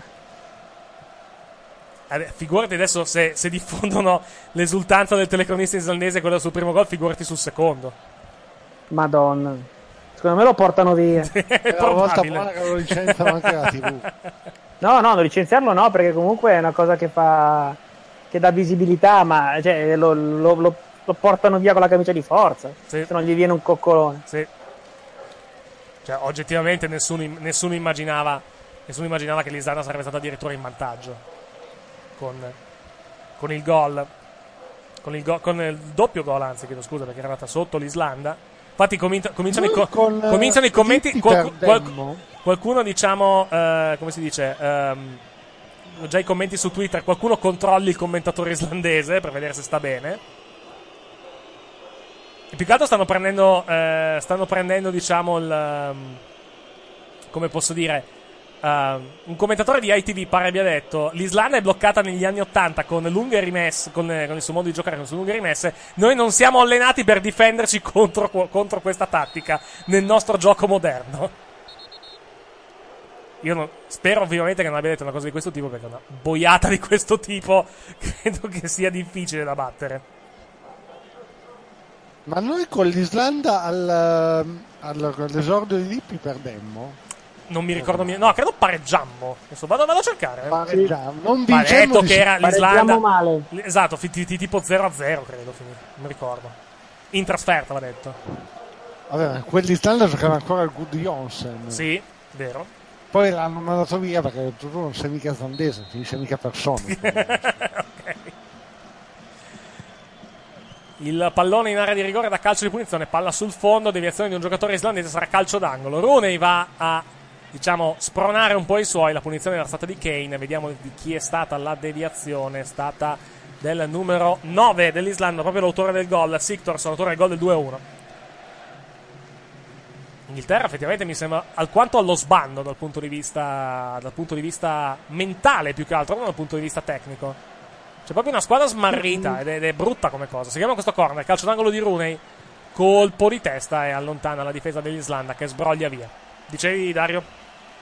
No, eh, stavo solo con- confermando quello che dici tu, perché comunque sembrano completamente impreparati ad un'eventualità del genere. Allora, no, devo, devo praticamente correggere quello che ha detto Opi prima. Noi perdemmo in Islanda, era un amichevole, non era la qualificazione. Oh, bene. Perdemmo due a zero, tra l'altro. Ita- Islanda-Italia finì due a zero, gol di Gudjohnsen e Einarsson. Due gol entrato al diciassettesimo e al diciannovesimo del primo tempo. Va detto, adesso le- leggiamo la formazione di quell'Italia. Buffon, Oddo, Nesta, Materazzi, Zambrotta, Gattuso, Volpi, Perrotta, Fiore, Bazzani, Di Vaio.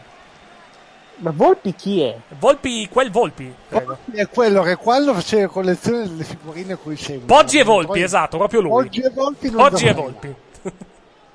Quel Volpi. L'ho proprio, no, no, quel Volpi non l'ho proprio l'ho letteralmente rimosso, eh. Credo l'abbia rimosso anche Lippi dopo quella partita, più che altro. Probabile. Poggi e Volpi diventarono leggenda, cioè la, la storia delle figurine con le cicche, no? Ma pare che la, la leggenda vuole che non Oddio! Mai. No! Occasionissima no, no, per no. l'Islanda, è stato, è no, stato, è stato fermo, credo è stato credo Stromberg a mettere il pallone fuori. No, Gudjohnsen, bel Bjarnason. Sì, lo so, ma lo, lo, lo, quello con i capelloni lo chiamo Stromberg perché è uguale. Dario si ricorda chi è Stromberg, magari Opi no, però uh, Dario sì, probabilmente. Stromberg, Glenn Peter Stromberg. Sì, quello dell'Atalanta. Mitico. Storico. Giocò, credo, quando, quando l'Atalanta, pur retrocedendo, andò in Coppa delle Coppe, credo, no? Giocò, era, sì, era esatto. lì. Ultimo caso, ultimo caso di una squadra che retrocedette e, e l'anno dopo fece la Coppa delle Coppe col Malin. No, fu eliminata col Malin. Andò anche bella avanti, tra l'altro, l'Atalanta in quella, in quella Coppa. Parlando di Poggi e Volpi, c'era, c'era il titolo di, di Lercio due anni fa. Molise, rinvenuto in un casolare abbandonato, centomila figurine di Volpi e Poggi.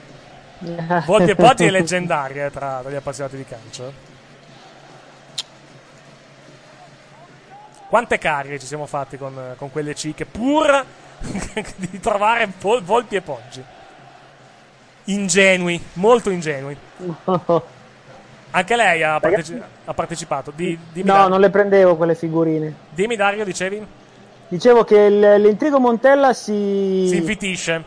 Si, si infittisce di, con un altro particolare. Sì, la Sampdoria perché... vuole un milione e uno, è quello? Esatto, esatto, sì, che non sì. siamo mica scemi. Sì, giustamente, anche peraltro. Perché ricordiamo, lui allena la, allena la, allenato la Fiorentina, però ha dovuto... Eh, è ancora... non, non, com'è la questione adesso? Cioè, com'è che la Sampdoria adesso vuole un milione e uno? Secondo me è ancora sotto contratto. Con la San... eh, ah, ah, giusto, è vero, è vero, è vero, per il quale vuole i soldi. È vero, è vero. E com'è che allora ha potuto allenare la Fiorentina pur essendo allena... sotto contratto con la Sampdoria? No, ha allenato prima la Fiorentina, poi è andato alla Sampdoria. Ah, giusto, è vero, al contrario, hai ragione. Dimentica... Dimenticavo, ho, in... ho invertito le due cose. Vabbè, ma intanto domani faranno un altro nome, quindi potrai sì. informarti su un altro allenatore. Io sottolineerei, tra l'altro, non so se l'hai letto, il titolo dei tedeschi relativamente all'Italia, che ha passato il turno, il titolo della Gazzetta, non netti avanti, è il titolo della, di, di, di che giornale adesso te lo dico subito, eh. Il fin de una era, adios alla roja campeona, Sp- allora c'è questo, è la Bild, ovviamente, Spagna in Raus, Italia in Opas, Bereit für Yogi, credo che sia non netti avanti. Spagna fuori e gli azzurri, Oppa, i, sì, sì. i nonnetti ita- Oppa e nonno. Sì, esatto, i nonnetti italiani pronti per Yogi, che è il soprannome praticamente di Joachim Löw. E poi di lato build airclert di Draxplosion, riferito a Wrestler. Sono inventati questo. Italia allora, intanto... for... vai. No, scusami, finisci, finisci. No, dicevo, la Frankfurter, Frankfurter Allgemeine invece titola L'Italia sfida i campioni del mondo. Italian Forward den, Bel, del, den Weltmeister Eraus. E basta, poi. Ci sono titoli spagnoli. Vai. Abbiamo, cambiando completamente argomento sport, tanto sta partita non, non è importante, voglio dire. No, beh. Dicevo, cambiando completamente sport, abbiamo sì. la lista ufficiale dei dodici convocati del, del, Dell'Italia. degli Stati Uniti per... Ah, degli Stati Uniti, sì. Per Rio, per, sì. per il basket a Rio. Sì. Dunque abbiamo i play, sono Kyrie Irving dei Cavs e Kyle Lowry dei Raptors. Sì. Le guardie Klay Thompson dei Golden State Warriors, Jimmy Butler dei Chicago Bulls sì. e DeMar DeRozan dei Toronto Raptors. Sì. Le ali sono Kevin Durant degli Oklahoma City Thunder, Draymond Green e Harrison Barnes dei Golden State Warriors, Paul George degli Indiana Pacers e Carmelo Anthony dei Knicks. I centri sono DeMarcus Cousins dei Kings e DeAndre Jordan dei Clippers. Sì. Non c'è LeBron James. Sì che c'è. E eh no. Ah, capita, lo vedo qua. LeBron James allora Steven... è, è incompleto il, la pagina di Gazzetta punto it, che ricordiamo ah, è il sito ufficiale ah, italiano no, no, dell'N B A. Scusami, scusami, ho detto una cacchiata perché si sono. Comunque allora, no, è una cosa di gennaio, quindi ti, ti dico una, una fesseria. dodici luci ripeti da novanta come James Curry. Ah, ok, Paul sì, West, no, ho sbagliato io. Sbagliato, no, ti spiego, avevo la, avevo la pagina di gennaio quando ne avevamo portati trenta, infatti non mi tornavano i conti, effettivamente. Manca LeBron James, Steph Curry, Chris Paul, Russell Westbrook, manca un mucchio di gente, effettivamente. Leonard, Harden, Aldridge, sì. Griffin, Davis. Attenzione all'Inghilterra, bella la girata, bella anche la parata da parte del portiere islandese sulla girata da parte di Kane in area di rigore. Bravissimo è stato, credo, eh, Starridge a tenere il pallone in campo. Il cross è bellissima, la girata di Kane, davvero bella a livello estetico e anche a livello tecnico. Forse andava sulla traversa la palla, ma comunque per non saper leggere e scrivere il portiere l'ha messa in calcio d'angolo. Inghilterra in quanto meno ci prova. Vai. Non c'è un'azione manovrata, no. Ci sono i cross, i colpi al volo, ma... Gli, gli spunti dei singoli, cioè non è una... Bravo. Contrario dell'Italia di oggi, che comunque vedeva, si vedeva che giocava come squadra, qui si deve puntare più sui singoli.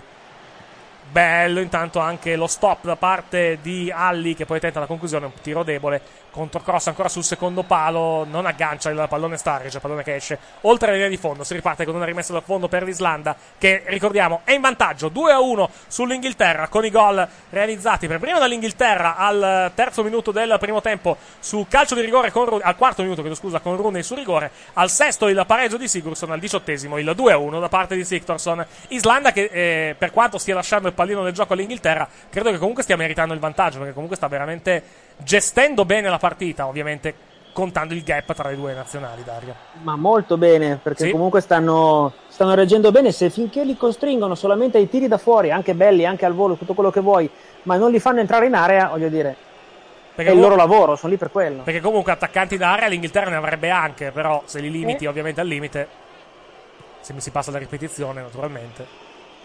È cosa positiva per quanto riguarda l'Islanda, negativa per l'Inghilterra. Oh, l'Islanda dice: oh, finché non entri in area a noi va bene, se poi tiri, tiri la, la sventola da fuori, sei bravo, oh, sei in Inghilterra. Più... Starridge, pallone sulla sinistra. Vedi, però chiusa benissimo l'Islanda, palla che poi finisce tra le braccia del portiere dell'Islanda Alderson. Chiusa veramente bene, il cross da parte di Danny Rose, il rimpallo e la parata da parte di Alderson. Sta veramente gestendo bene la partita anche dal punto di vista difensivo. Sono in tanti in difesa quando attacca l'Inghilterra, sì, però, va, però va fatto così, perché comunque è una squadra che tecnicamente è più debole, però è cattiva la matti dal punto di vista della, non della, della cattiveria a livello di falli, a livello di interventi, cattiveria ci, eh, del, del cinismo più che altro. Mm-hmm. Ancora in Inghilterra, adesso mantiene il possesso della palla a centrocampo. Adesso voglio vedere le statistiche per farmi un'idea di come sta andando la partita da quel punto di vista.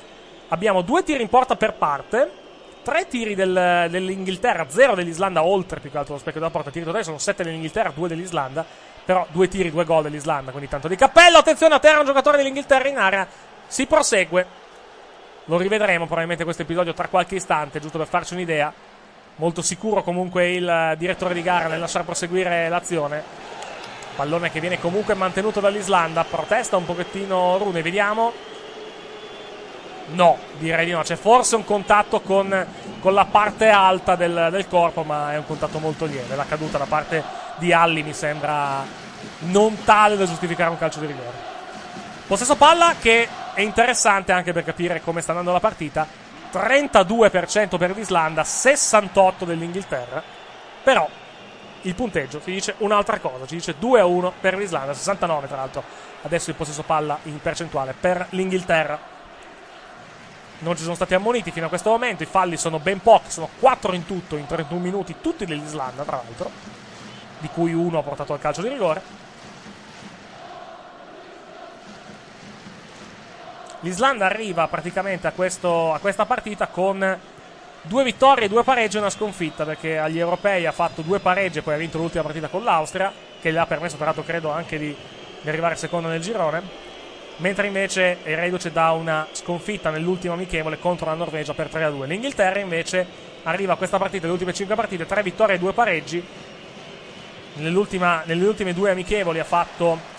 Anzi, nell'ultima amichevole in realtà l'Islanda aveva vinto quattro a zero con Liechtenstein, in quella precedente aveva perso tre a due con l'Islanda. L'Inghilterra è reduce da due a uno all'Australia, uno a zero Portogallo, poi uno a uno con la Russia nella prima partita, due a uno col Galles nella seconda, sempre degli europei, e zero a zero poi con la Slovacchia nell'ultima gara, in una partita che è stata pesantemente criticata sia in, diciamo, in terra, sia in Inghilterra che nel resto d'Europa, più che altro come simbolo di una formula abbastanza problematica degli europei. Bella azione intanto dell'Islanda, pallone sulla sinistra controllata da, Bjar- da Bjarnason.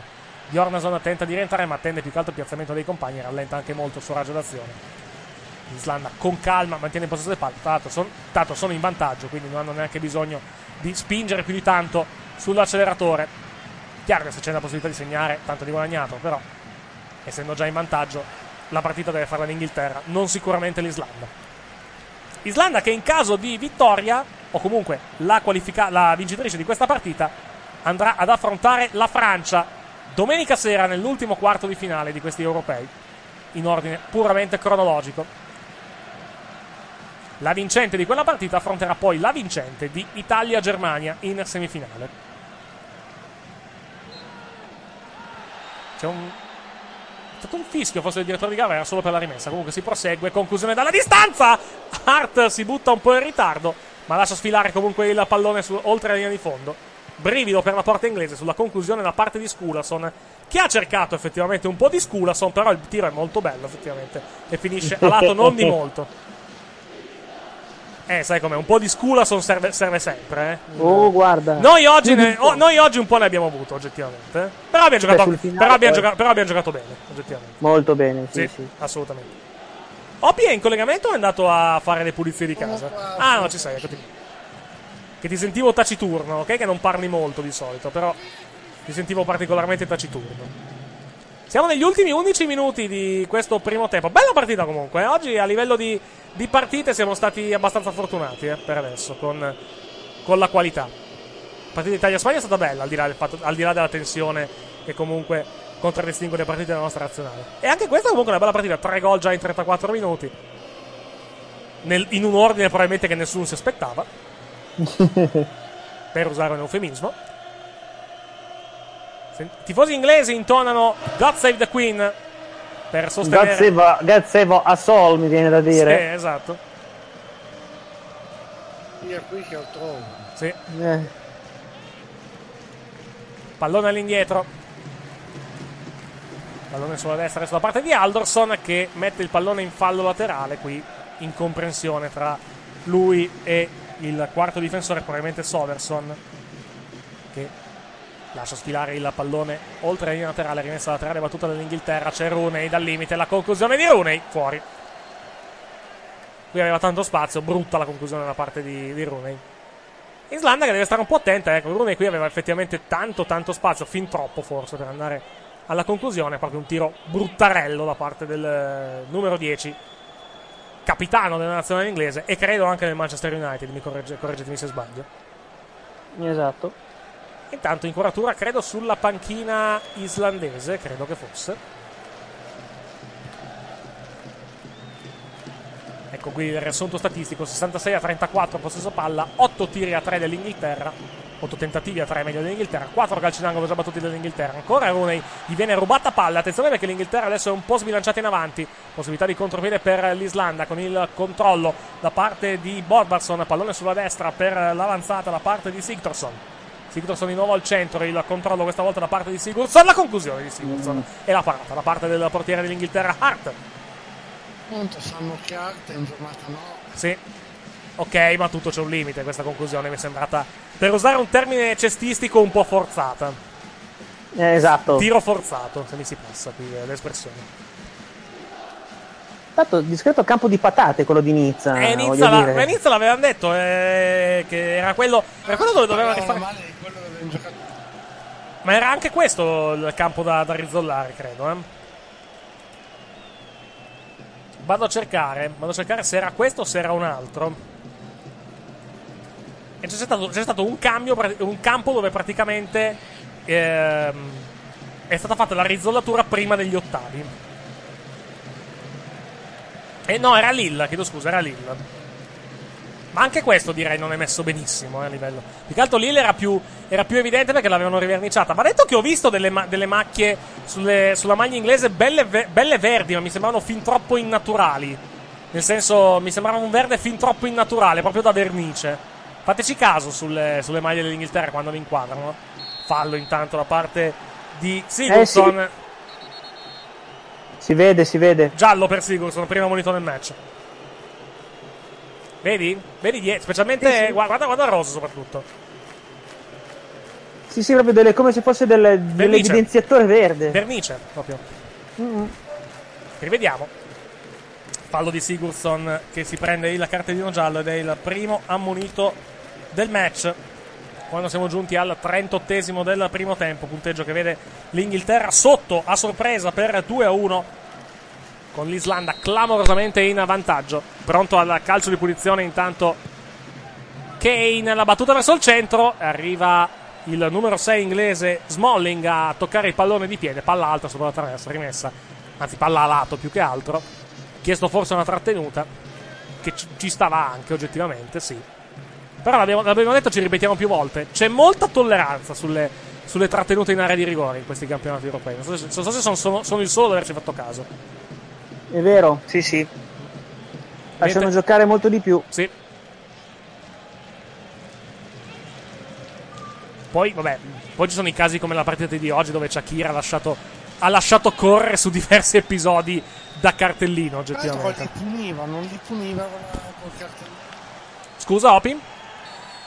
Dicevo, fischiare fischiava, tranne un caso plateale che abbiamo visto. Sì, non, non, non ammoniva, quello il discorso. C'erano no, tutti interventi da giallo che non... I cartellini li ha scoperti a cinque minuti. A cinque minuti dalla fine, esatto. Fatto giusto in tempo per, ha fatto giusto il tempo di ammonire Thiago Motta, che era diffidato, salterà al prossimo match. Noi tra l'altro dovremmo stare particolarmente attenti, più che altro, alla prossima partita. È vero che... perché le ammonizioni vengono tolte praticamente... Uh, dalla prossima no, adesso si azzera. No, no, no, no, dai quarti, dopo i quarti. No, no, dai quarti, dopo gli ottavi. Mi sembra dopo i quarti, adesso vado, vado a cercare. Posso, te, po, te, mi sembra di, pensato di poterti smentire con una certa... Vediamo, vediamo, vediamo, eh, vediamo. Perché così comunque non elimini il rischio di una munizione con diffida in semifinale, perché le, l'hanno fatto per quello, eh. L'hanno fatto esclusivamente per quello. È la, è, la, è la regola Nedved, diciamo, la regola Nedved dopo, dopo il caso di, della finale di Champions League, quella storica del duemiladue. Vedi, fase a gironi, ottavi e quarti. Dopo i quarti viene tolta la, vengono tolte le ammonizioni, proprio per evitare che un giocatore arrivi diffidato alla semifinale e salti la finale per quel motivo. Tutto qui.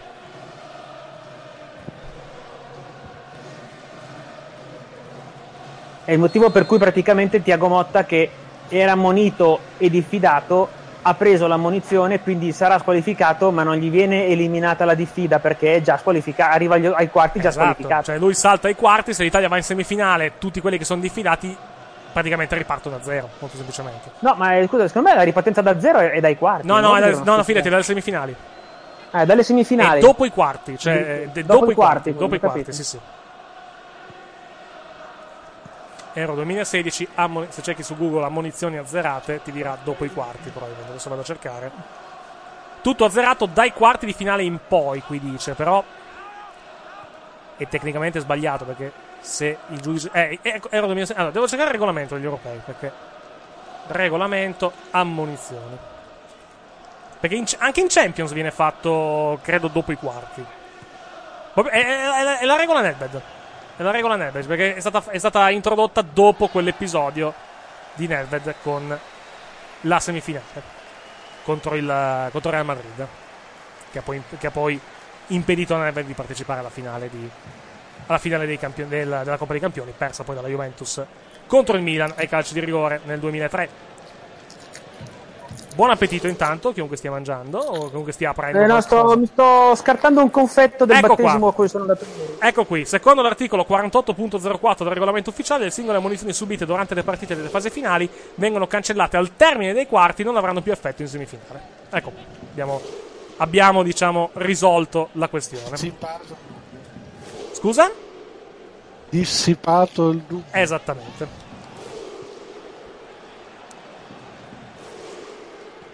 Regulation of the UEFA European Football Championship. Intanto sentiamo i tifosi islandesi. Singolare tra l'altro la storia del, del, dell'Islanda, questi campionati europei, più che altro perché c'è effettivamente quanto il venti se non di più per cento dell'Islanda in Francia per seguire i campionati europei. L'Islanda ha tipo duecentocinquantamila abitanti, ne sono segnalati intorno ai trentamila in Francia per questi campionati europei. È una bella storia, il, cal- il calcio è anche questo, ed è bella onestamente questa, questa cosa. Una città islandese che non sia... Scusa? No, che non esista una città che non sia vecchia. Non è così. Ho trovato intanto il punto preciso del regolamento, lo copio in collo su Discord, sulla chat. Il punto è quarantotto punto zero quattro, eccolo qui, in inglese. Il regolamento, ricordiamo che è disponibile... disponibile regolarmente, eh, regolarmente su internet. Fra l'altro io l'ho trovato in un luogo abbastanza abbastanza inusuale, lo trovate su osservatoriosport punto interno punto gov punto it. C'è Euro duemilasedici, c'è proprio il regolamento dei campionati europei, cosa abbastanza... Il sito di Diva e Donna non sarà troppo... Opi, parla nel microfono perché arrivi veramente basso. Eh, perché non sono distratto. Ecco, ah, avvicinati avvicinati al microfono. No, uno, perché sono disteso sul divano e quindi la cuffia ogni tanto sembra... Ecco, perché ha paura che gli finisca il microfono in bocca, più che altro, quello è ah, no. Dor- se si addormenta durante la partita al, al rischio mostrare. Esatto. Salutiamo intanto la fidanzata di Dario che ci sta inspiegabilmente guardando direttamente su Facebook. Ma non è vero, no, è vero, ha messo mi piace sul post, quindi penso che ci stia guardando. Ok, questo non vuol dire che però sia sveglia. Quello è un altro discorso. È sonnambula, che ne sai. Quello è un altro discorso. Ricordiamo le sue immortali parole. Un giorno le dissi: metti che magari fai fatica a dormire stanotte. Lei mi ha guardato co- molto male, ma ha detto: ma per chi mi hai preso? Dopo quanti minuti dormiva? Otto, credo. Minuti? Minuti? Sì, no, ah, credo okay. Abbia finito di dire la frase. Attenzione, conclusione dall'area di rigore da parte di Rooney. Palla lato. Un po' impreciso sui tiri Rooney questa sera. Dicevi, no. Dario? No, dicevo, mh, contesto il concetto di minuti. Sì, ah, ok. Magari, magari ha anche gridato tranquillo, domani ad Ortisei ti, svengo, ti, ti sveglio io, qualcosa del genere. Sì, certo. Ok, va bene. Per Alessia ha iniziato lui stavolta, eh? Io non c'entro niente. Ieri ho iniziato io, stavolta ho iniziato lui. Siamo nell'ultimo minuto del primo tempo. quaranta secondi alla fine del tempo regolamentare. Poi vedremo se ci sarà recupero. Fischio da parte del direttore di gara, il signor Skomina della federazione slovena. Calcio di punizione in favore dell'Islanda, che sta per andare a riposo. Questo primo tempo, primo tempo strano. Possiamo dire che, che l'Islanda meriti il vantaggio e anche abbastanza opinabile, contando le occasioni che ha avuto l'Inghilterra. Però a livello di gestione tattica della partita, effettivamente l'Islanda ha gestito questo primo tempo alla perfezione, praticamente. Ha sfruttato gli errori dell'Inghilterra.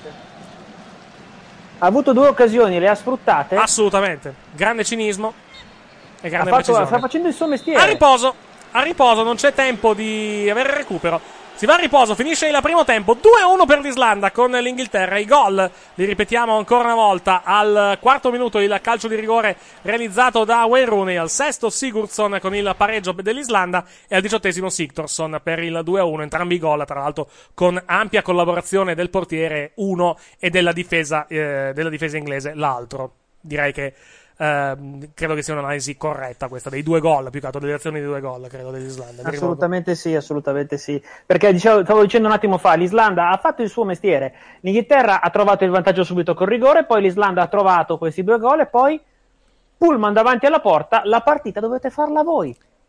Che fa- veniteci, a, veniteci a prendere sul fisico adesso, cosa che infatti sta accadendo, però effettivamente difetta un pochettino di precisione in Inghilterra a livello di, di conclusioni, dovrà migliorare. Sì, infatti, molto nel secondo tempo l'Islanda non ne ha mh, avuti tantissimi, ma no, comunque conclusioni a parte quella di Kane non me ne vengono in mente molte altre in porta, in porta no poche. Effettivamente in porta ben poche, oltre la traversa sì, ma e, eh, fuori dal lato sì, ma effettivamente a livello di a livello di precisione nello specchio effettivamente pochino pochino pochino. Vedremo nel secondo tempo cosa accadrà, vedremo se ci sarà, se ci sarà la riscossa inglese in questa seconda frazione di gioco. A riposo però l'Islanda è in vantaggio due a uno. Noi ci fermiamo per dieci minuti di pausa circa, ritorneremo con il secondo tempo qui sulle Pallonere per seguire appunto Inghilterra-Islanda. A tra poco, grazie. Ciao.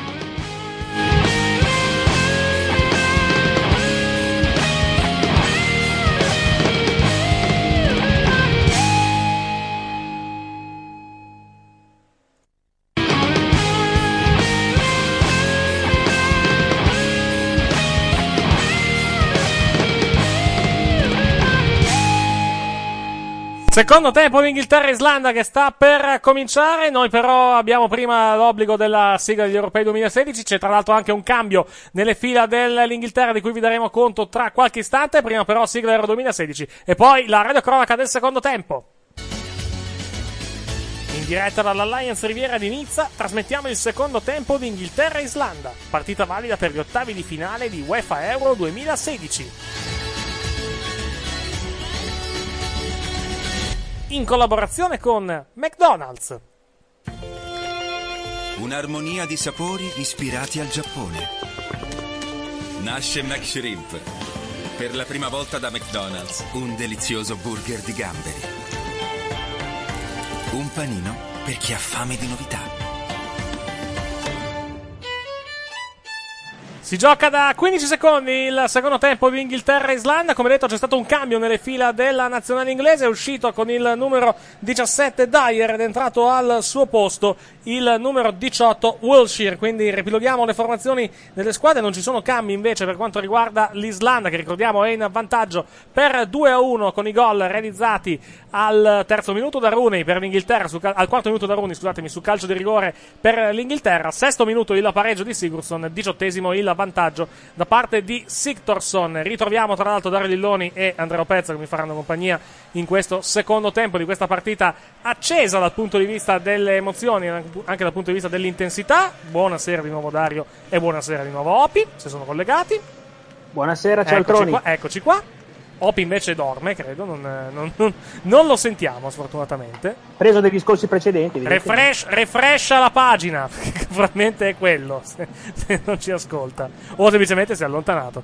Allora, ripiloghiamo, dicevamo, le formazioni. L'Islanda in campo con Alderson in porta, i difensori sono Skulason, Sigurðsson, Uh, Arnason e Söverson, Söverson anzi in difesa, Bjarnason, Gurnason, Sigurðsson e Gudmundsson a centrocampo, Bodvarsson e Sigtorsson il duo d'attacco. Quattro quattro due, ci sono uh, come abbiamo detto due, uh, due Bjarnason, sono il numero otto Birkir Bjarnason e il numero sei ra- uh, anzi chiedo scusi, due Sigurðsson in campo sono il numero sei e il numero dieci, sono uh, Ragnar Sigurðsson con il sei, Gylfi Sigurðsson con il dieci. L'Inghilterra risponde con Hart in porta, Rosa, Smalling, Cahill e Walker in difesa, Rooney, Wilson a questo punto e Alli a centrocampo, Sterling, Kane e Sturridge il trio d'attacco. Sturridge tra l'altro si è appena fatto ammonire, cartellino giallo per il numero quindici dell'Inghilterra, secondo cartellino giallo del match dopo quello eh, dato nel primo tempo a Gylfi Sigurðsson. Vediamo il fallo, il perché più che altro di questo cartellino. Beh, direi che ci sta tutto, intervento da dietro da parte, da parte di Sturridge, cartellino giallo giustamente concesso, a, anzi assegnato dal direttore di gara al numero quindici inglese. Pallone intanto in avanti, tenta di arrivare sul pallone il numero nove islandese Sigtorsson, non ce la fa, guadagna però un fallo laterale l'Islanda, credo, anche se si allontana in realtà Sigtorsson, va a collocarsi al centro, no, infatti rimessa laterale per l'Islanda, tre giocatori in area di rigore islandese, si sta scaldando intanto un giocatore proprio inglese, vedremo poi di chi si tratta. un contrasto vinto da un giocatore inglese per qualche istante, perché poi l'Islanda recupera il pallone, il controllo da parte di Sörensen, lancio lungo sulla sinistra, colpo di testa da parte di Walker che fa andare la palla a campanile, non granché questo colpo di testa da parte del numero due inglese, e infatti l'Inghilterra perde il controllo del pallone e guadagna, anzi dà una rimessa laterale all'Islanda. Rivediamo quello che è successo. Intervento di mano più che altro da parte del numero quindici Sturridge in quel contrasto di, di prima, ma ovviamente si stava parando il volto, quindi assolutamente giudicato involontario, giustamente. Attenzione all'Islanda, perché qui c'era un, una potenziale occasione ma era fuori gioco. Si è trovato un giocatore completamente libero all'interno dell'area di rigore, però posizione di fuori gioco, sì, effettivamente netto, di circa un metro, del numero sette Johan Gudmundsson. E intanto abbiamo perso Opi, che si è allontanato dalla Dalla, dalla nostra chat, ma ritornerà penso tra poco, se non si addormenta. Ancora l'Inghilterra, eccolo, eccolo qua. L'abbiamo appena nominato. Buonasera avvocato. Eccomi. Eccoti qua. Ho detto che dovevi refreshare la, la, la, la sì, sì, no, no, poi ero andato un attimo di là. Ah, ho capito. Quella grossa anche stavolta? No, no, Madonna, quante volte deve farla, poverino. Eh vabbè, eh, magari all'intestino, all'intestino parti- è un segno di intestino con particolare attività, è un Stavo segno di intestino e particolare salute. Ah, ok, va bene. Fallo intanto subito dal numero tre inglese, si tratta di Rose, calcio di punizione per l'Inghilterra. Posizione defilata, siamo vicini al vertice destro dell'area di rigore, qualche metro più in là, per la precisione. Arriverà ovviamente il cross da parte di Rose. Anzi, non sarà lui a tirare, sarà Kane a tirare questo calcio di punizione. Occhio ai saltatori di testa inglesi. E occhio magari anche al tiro in porta da parte di Kane, che però opta per il cross. Brutta questa palla di Kane, molto bassa, non si poteva fare assolutamente nulla con questa, con questa palla. Infatti l'Inghilterra recupera il pallone, però lontanissimo dalla porta, sventagliata verso l'area di rigore. Va Kane di testa, la parata da parte del portiere dell'Inghilter- del, dell'Islanda Alderson. E Ale, lancio lungo e via. E colpo di testa. Troppo arretrato qui ovviamente. Tutto facile per Alderson. Da notare comunque lo stacco di testa di, di Kane, davvero notevole. Degno di nota, assolutamente. Grande elevazione da parte del numero nove inglese. Harry Kane, soprannominato Harry Kane. Gioco di parole con Uragano, giocatore molto molto interessante. È un millenovecentonovantatré, ha ventitré anni, o meglio farà... Farà ventitré anni il prossimo ventisei luglio, ventotto luglio, attaccante del Tottenham. Con un'ottima media realizzativa, tra l'altro, quarantanove gol in ottantatré partite dalla sua, dal suo arrivo al Tottenham nella stagione duemilatredici. In Inghilterra, invece, nella nazionale, media di un gol ogni tre partite, quindici presenze, cinque gol. Anzi, contando l'ultima, perché sono statistiche giocate al venti giugno, c'è stata un'altra partita nel frattempo. Ah no, è vero, non ci sono state altre partite dell'Inghilterra, sì, giusto, quindi sono aggiornate, sono quindici presenze e cinque gol per Harry Kane in nazionale inglese, uno un gol ogni tre partite. Recupera proprio il pallone adesso l'Inghilterra, sventagliata a campanile da parte di Alli. Recupera bene l'Inghilterra, seguiamo questa azione, però no. sbaglia, sbaglia male il passaggio Sterling. Recupera comunque l'Inghilterra, c'è un giocatore completamente libero a destra, viene finalmente servito ma ormai è tardi. E il controllo da parte di Sturridge, va su di lui Sigurðsson, ancora in Inghilterra che mantiene il possesso del pallone. Siamo sulla sinistra adesso, vicini all'area di rigore, però vedete, se state vedendo la partita in, in video, grande lentezza da parte dell'Inghilterra che poi sbaglia il passaggio e riparte l'Islanda in contropiede. È un, un leitmotiv che si sta, ripre- si sta ripetendo quasi incessantemente dal primo minuto. Le occasioni le ha anche avute l'Inghilterra, però quasi tutte con tiri da lontano, proprio perché comunque l'organizzazione di gioco inglese mi sembra molto deficitaria, Dario. Cioè mi sembra una squadra eh, priva di idee, che fa un calcio vecchio, d'altra parte con Oxon allenatore non è che può far molto oggettivamente, e che si fa cogliere in castagna con tutto il rispetto dall'Islanda, che tutto eh, è diciamo che il calcio, in questo momento il calcio degli inglesi è, viene da dire, mentalmente lento, perché non, non c'è un'organizzazione che ti fa muovere velocemente il pallone, ci sono giocatori molto statici che si passano il pallone fra loro e se devono andare avanti, siccome non si muovono, sì, esatto, cercano di buttarla lunga e sperare che succeda qualcosa. È la, diciamo una versione leggermente peggiore del pallalunga pedalare, se vogliamo. Ecco, ecco. Il problema è, è che è più grave più che altro perché loro arrivano tipo sulla tre quarti e poi fanno il pallalunga pedalare, perché proprio sono privi di idee. Attenzione all'Islanda. Cross, palla bassa verso il centro, no, pallone è uscito, quindi è rimessa in favore dell'Inghilterra. Vai pure, Dario, finisci pure. Il punto è che per fare sto discorso qui, cioè per, per correre, per fare questo palloni lunghi e correre dietro la palla, chiaramente devi metterla sul fisico, sulla prestanza e sulla eh, forza. Contando che, gli, che gli, altro. contando che gli inglesi tutto sono tranne che potenti dal punto di vista fisico, diventa eh, problematico. Però anche, però sarebbero nostri. Sì, ok, per Rooney per esempio no. Rooney paracagnotto, insomma, non è, non è possente dal punto di vista fisico. Fortunatamente per voi sopperisce col talento. Ma i vari Sterling, Sterling, Alli, già meglio, sì, Walker. Già meglio, effettivamente, sono già più alti, effettivamente. Non lo dimostrano però, quello è il guaio. No.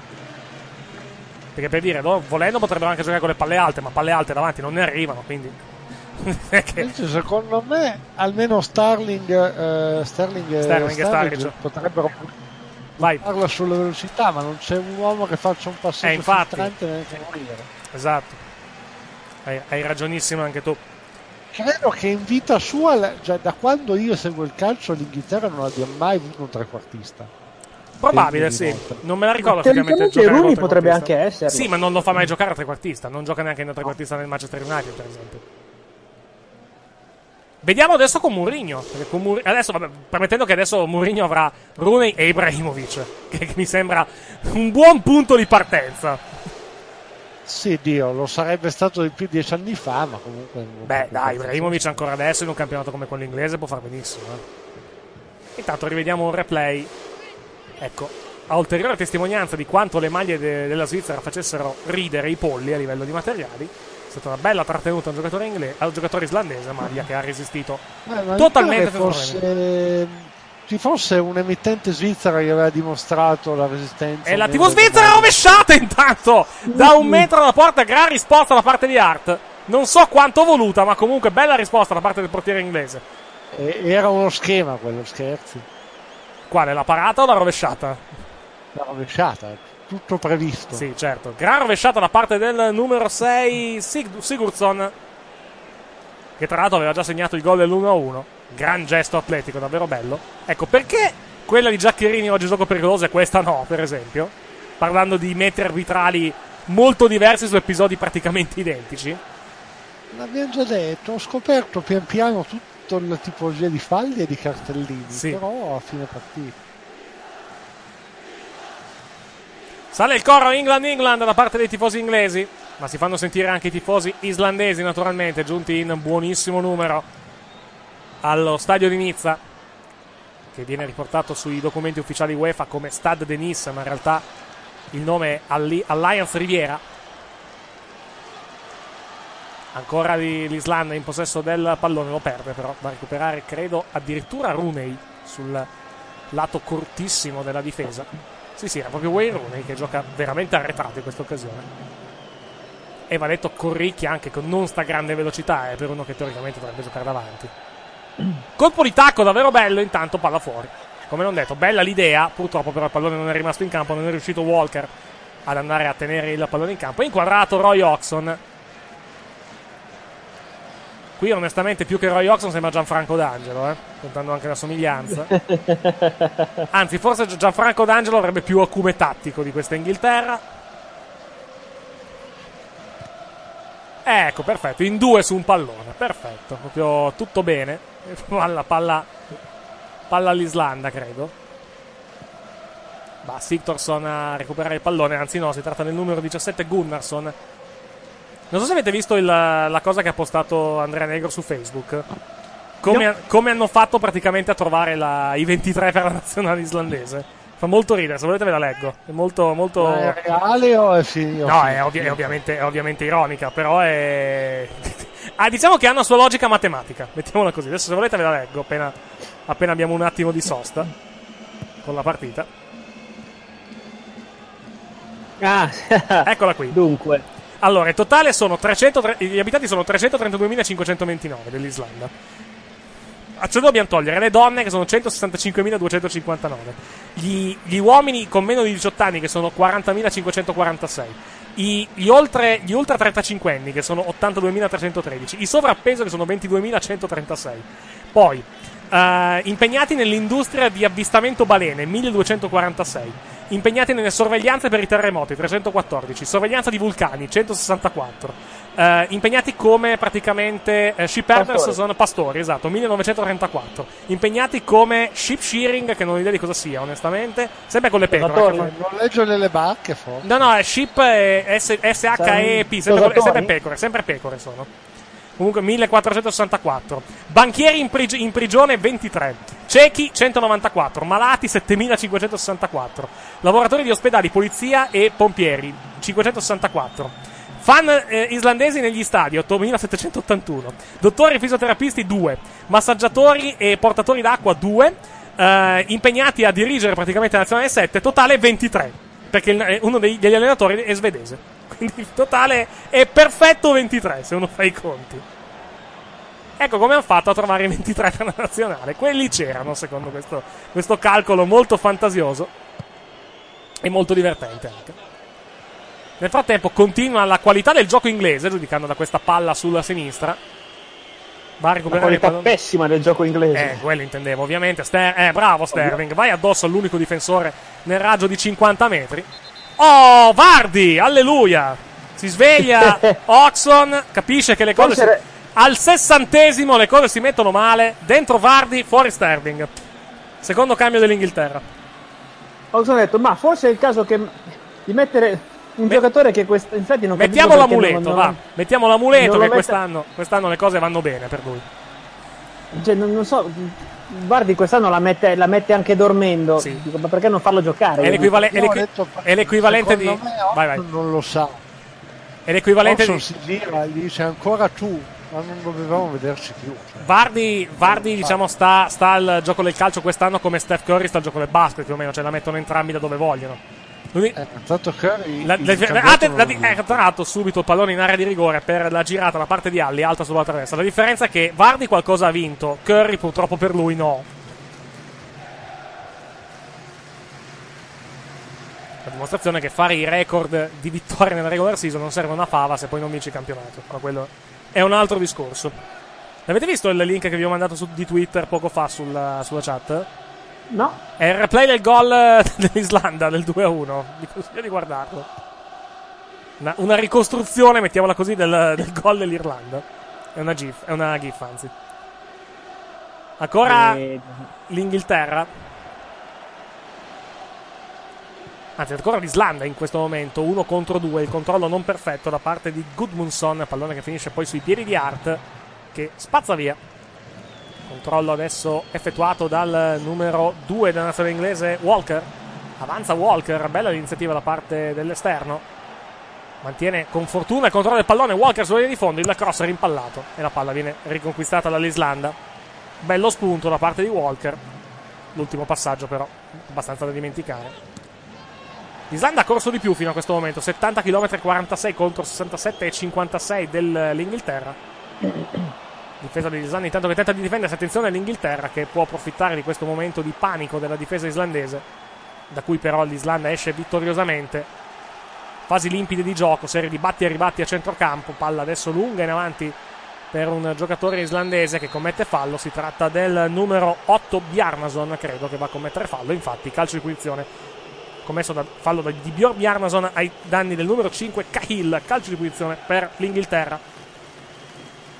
Quando siamo giunti al sedicesimo e quarantaquattro nel corso del secondo tempo, punteggio che vede l'Inghilterra sotto ancora con l'Islanda e si intravede in, in, diciamo sullo sfondo delle immagini televisive la marea blu islandese che sta tifando per la propria nazione, per la propria nazionale allo stadio di Nizza.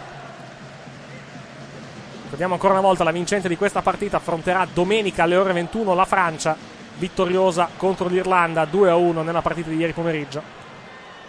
Partita che noi seguiremo in diretta domenica sera dalle ore ventuno alle ore venti e cinquanta, il collegamento come al solito per la partita.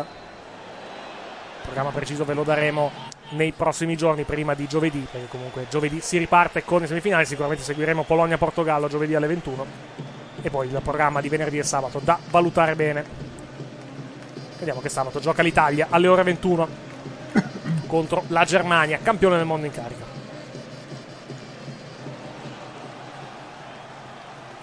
Manca momentaneamente il pallone, Arnason allontana la sfera. Madonna. Recupera l'Inghilterra. Momento di imprecisione qui del, dell'Islanda.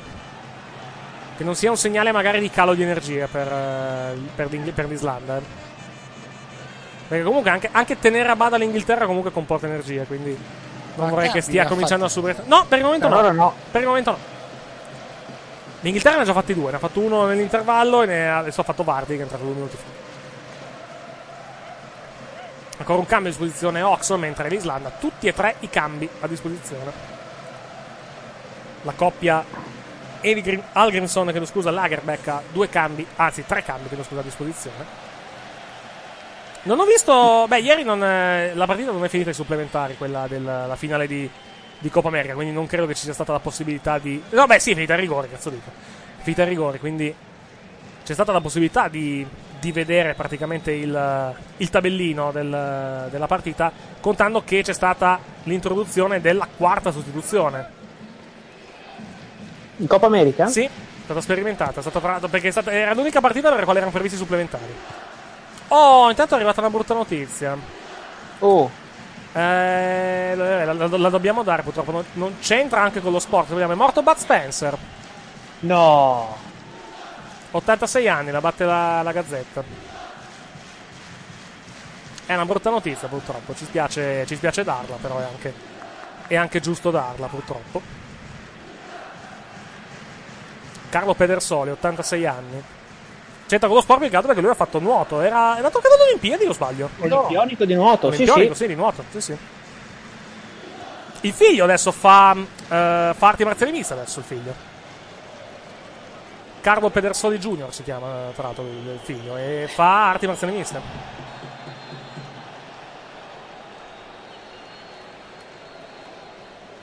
Spiace purtroppo, spiace dare questa... Eh sì, notizia, perché comunque... davvero...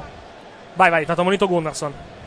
Eh, insomma, sono abbastanza un po' così, sotto... sotto... Sì, ci spiace rovinare, è un clima, è un clima allegro, ci spiace purtroppo rovinarlo con questa notizia, però l'abbiamo dovuta dare. Guarda un secondo, chiedo scusa un secondo. È una notizia importante.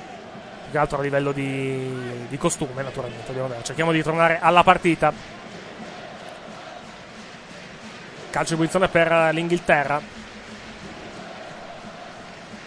Sul pallone il numero nove, Kane, credo, sì, infatti, distanza importante, siamo all'incirca sui quarantuno metri. No, mi sembra, mi sembra un po' troppo quarantuno, onestamente. Vediamo. Sì, sì, sì. No, dai, non è quarantuno metri, dai, mi sembra non è... un errore evidente della grafica. Parte Kane, tira in porta, palla fuori.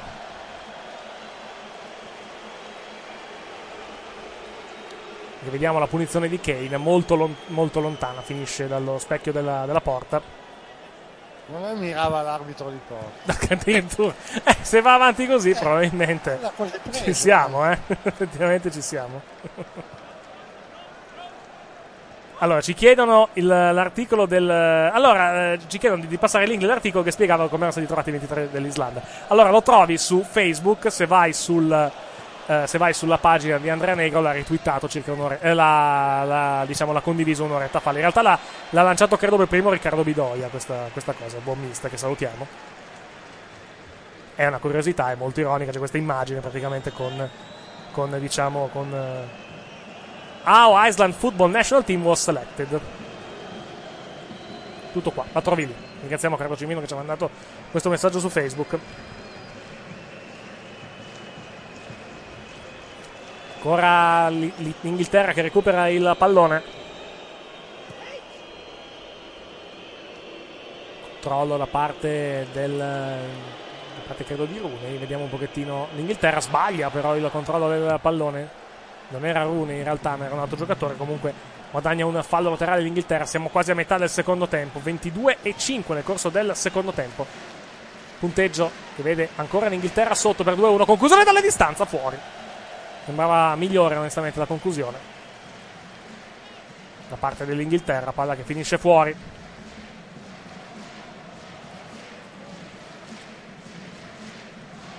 sostegno da parte dei tifosi, credo islandesi, questo in uh, sottofondo.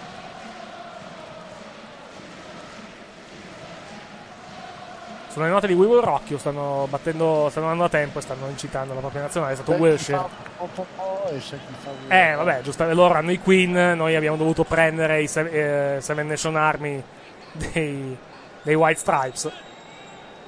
Perché giustamente cosa, a chi possiamo affidarci per grandi inni per sostenere, sostenere una squadra di calcio? Noi non ne abbiamo. Che abbiamo? Avevamo Italia di minore età, no? Direi che non, cogli, non, non regge il confronto, onestamente.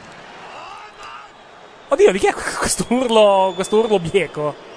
Credo che sia stato di un giocatore islandese che si è lamentato della chiamata dell'arbitro. Dicevi Opi, scusa? Opi? Non usare il Nabucco, ma ah, non usare il Nabucco, ma il Nabucco è eh, non si... Sì. Ma non, non credo abbia parole il, in quella parte di. In quella parte di. Te le inventi al limite eventualmente, però. Non stiamo stimando. Sì. No, no, no, no.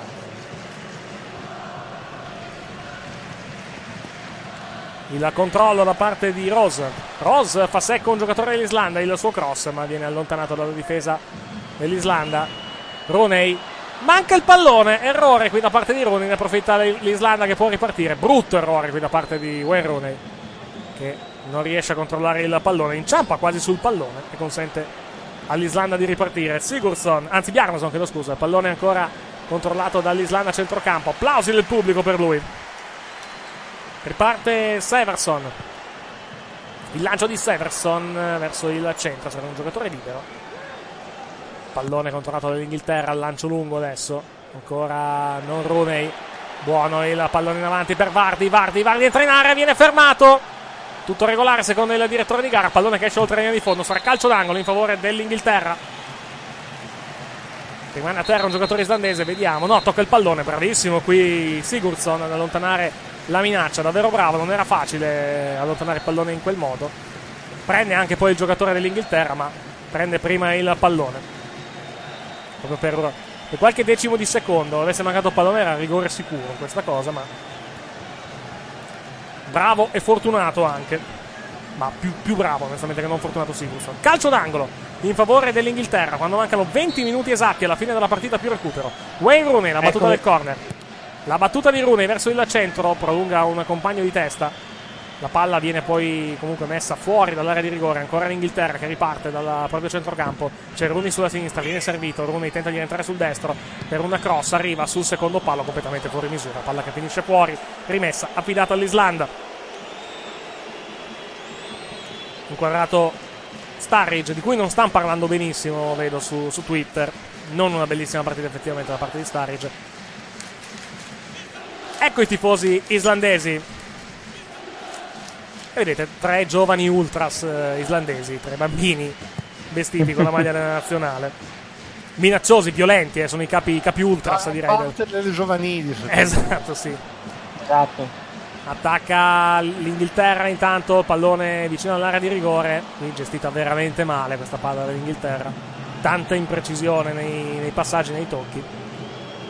È sempre la solita storia, arrivati al limite dell'area si perdono per motivi strani, onestamente, motivi inspiegabili. C'hanno uno che fa il passaggio filtrante. Sì. E tornando al discorso che facevamo prima, è vero che l'Inghilterra, l'Inghilterra, l'Inghilterra non ha mai giocato, ovvero un bel po' che non gioca con un trequartista, l'avrebbe forse anche bisogno. Attenzione intanto alla conclusione da fuori, che aspetta di, di, di un difensore islandese. È proprio il tipo di giocatore che arrivati alla tre quarti può dare, può dettare, può dettare i tempi, esatto, può dettare i tempi dell'attacco. Invece siamo al andiamo avanti e qualcuno si lo sa. Sì, è evidente che c'è un buco tra il, diciamo c'è un buco a livello mentale tra il centrocampo e l'attacco, cioè il centrocampo non si coordina benissimo con l'attacco, palla, danno la palla all'attacco e poi l'attacco non sa che fare più che altro. Ancora l'Islanda. Sciabolata sulla destra a cercare Severson. Severson rientra sul sinistro. La conclusione di Severson, alta, sopra la traversa. Brivido per la porta di Hart. Questi non ci pensano neanche un attimo a tirare, a differenza no. degli inglesi. No, eh. Ci provano. Cioè, perché... su dieci tentativi, magari due vanno dentro, come, fino, come è successo eh. fino a questo momento. Non hanno tirato eh, dieci non... volte, ovviamente, però. Non, non, hanno, non hanno veramente paura di niente, non hanno motivo di averne, voglio dire. È la, è la paura, è, diciamo, è la, è la sfrontatezza degli, dei, dei, dei piccoli più che altro, comunque di una, di una, di una nazionale che oggettivamente non ha niente da perdere, perché comunque ha già ottenuto esatto. tantissimo arrivando, arrivando agli ottavi di finale, e rischia di arrivare ai quarti, a diciotto minuti dai quarti di finale. Tra l'altro, sottolineando, come noi dicevamo sempre, il tabellone dalla parte sfigata, loro sono nella parte sfigata. Sì, eh. esatto. Il semitorale alla Francia poi ai, ai eh. quarti. Francia, tra l'altro, che è il paese di casa. Però attenzione, dicevamo, si diceva lo stesso dell'Islanda come vittima potenzialmente sacrificale dell'Inghilterra, e siamo a diciassette minuti da una sorpresa clamorosa, cioè l'Islanda che rischia di andare ad eliminare l'Inghilterra. Con tutti i limiti che ha l'Inghilterra, non, non so quanto fosse pagata l'Islanda prima di questa partita alle scommesse.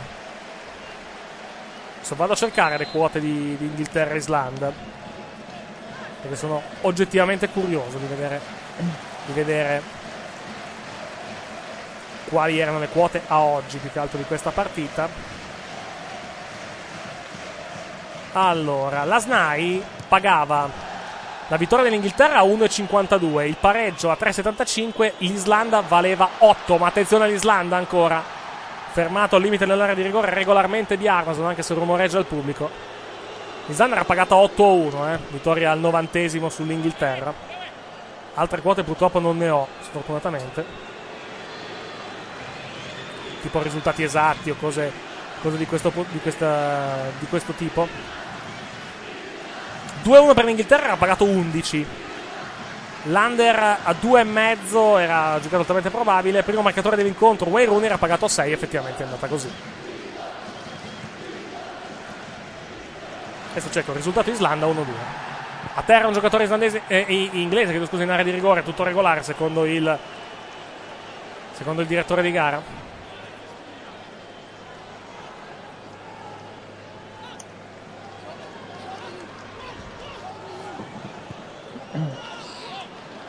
Davano tutti probabili il risultato due a uno, ma per l'Inghilterra più che altro si stanno leggermente sbagliando, direi. Ancora l'Inghilterra intanto, ma cos'è? Rossaccio verso il centro dell'area di rigore, la palla resta lì e poi l'uscita da parte del portiere dell'Islanda a bloccare. Siamo a un quarto d'ora esatto dalla fine, più recupero.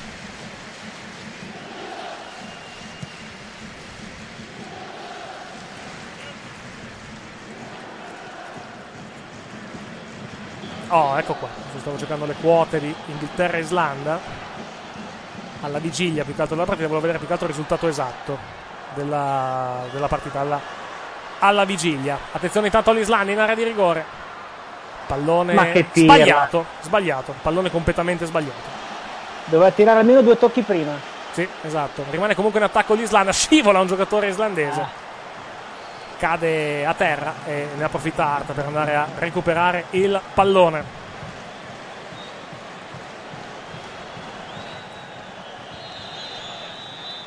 C'è un fischio da parte del direttore di gara. Adesso ovviamente per tutti i siti di scommesse in questo momento nel, diciamo nel, nelle, nelle live più che altro le scommesse sono tutte a vantaggio dell'Inghilterra, eh, tutte a vantaggio dell'Islanda, chiedo scusa, naturalmente. Intanto c'è un cambio nel, nell'Islanda, esce Bödvarsson ed entra Bjarnason con il, l'ennesimo a Bjarnason peraltro con il numero diciotto. Ce ne sono solo due. Di Bjarnason sì, ce ne sono due, hai ragione, però ce n'è già uno in campo, ci sono due Bjarnason e due, Sig- due Sigurðsson sul terreno di gioco. No, no, non è uscito il quindici, è uscito il nove in realtà, è uscito, è uscito Sigurðsson. Era sbagliata la grafica più che altro, perché è entrato Bjarnason ed è uscito il nove però, credo. Adesso controlleremo tra poco, ma non è uscito il quindici. Vabbè, comunque valuteremo, valuteremo bene. Si sta scaldando tra l'altro anche una vecchia conoscenza, si sta scaldando Gudjonsen. È a bordo campo che si, sta, che si sta scaldando. Vecchia in tutti i sensi, aggiungerei. Eccolo qua, infatti, correzione. È entrato, è entrato Sigurðsson, è entrato, chiedo scusa, eh, Bjarnason al posto di Sigurðsson.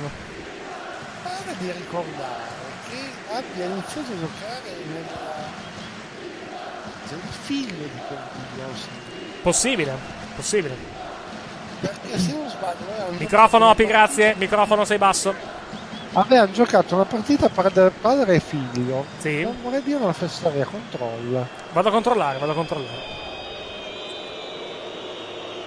Lui a sua volta è figlio di Arnor Gudjonsen, che è un, un ex giocatore professionisti, professionista. La, professionista, naturalmente. Ma allora, il Gudjonsen vecchio è quello che ha giocato anche il Barcellona. Sì. Per, fare un, per avere un riferimento. Esattamente, confermo.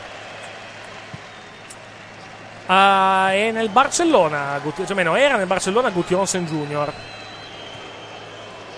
Gu- eh, James Gudjonsen probabilmente è il, il figlio. Credo. No, non credo, non c'entra niente. Attenzione all'Inghilterra, colpo di testa in area di rigore da parte di Kane, parata facile da parte della portiera dell'Islanda Alderson. Bella palla comunque, eh? Questa non era una brutta, era forse un po' defilato se vogliamo Kane, però colpo di testa un po' troppo centrale effettivamente. Allora il figlio si chiama Sveln, Sveln Gudjonsen, adesso vado a cercare. Eh, deve essere più giovane del mazzo. Sven Aron Gudjonsen, eccolo qui, del millenovecentonovantotto, ha diciotto anni. Gioca attualmente, è islandese naturalmente anche lui, gioca nell'Under diciannove nazionale. A livello di club gioca nell'H K Kopavox, che è una squadra islandese di Serie B. Lui ha un valore di trecentosettantacinquemila euro, stando a Transfermarkt. Ma mi pare it. Abbia giocato col padre. Non sì, ma una amichevole magari aveva giocato. Sì, sì, sì, vabbè, ovviamente. Il fallo, intanto, fischiato a vantaggio di Wilshere, calcio di punizione per l'Inghilterra. Dopo per retroguardia, stiamo entrando negli ultimi dieci minuti di questa partita. Ci sono altri due fratelli, più che altro, sono Daniel Tristan Gudjonsen, che, ehm, che, ha gio- che gioca adesso nel Barcellona. Ed è, ed è il più anziano, praticamente. Ah, meglio, ce ne sono tre in realtà, sono tre figli. Uno l'abbiamo detto prima,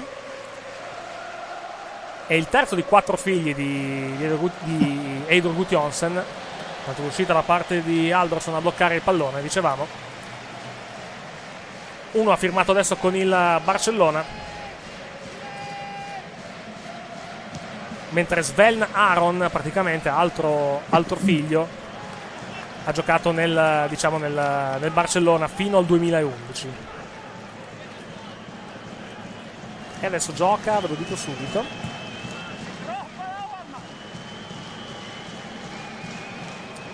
Um, non lo so, non lo so onestamente, non, non c'è scritto qua. Adesso lui gioca comunque questo. Ci sono due. Uno gioca in Islanda, uno gioca in Islanda e l'altro gioca nel Barcellona nei giovanili. Torniamo però a seguire la partita perché siamo negli ultimi dieci minuti. Inizia la fase calda del match. E ha solamente dieci minuti il, l'Inghilterra per ritornare in partita e portare la gara ai supplementari.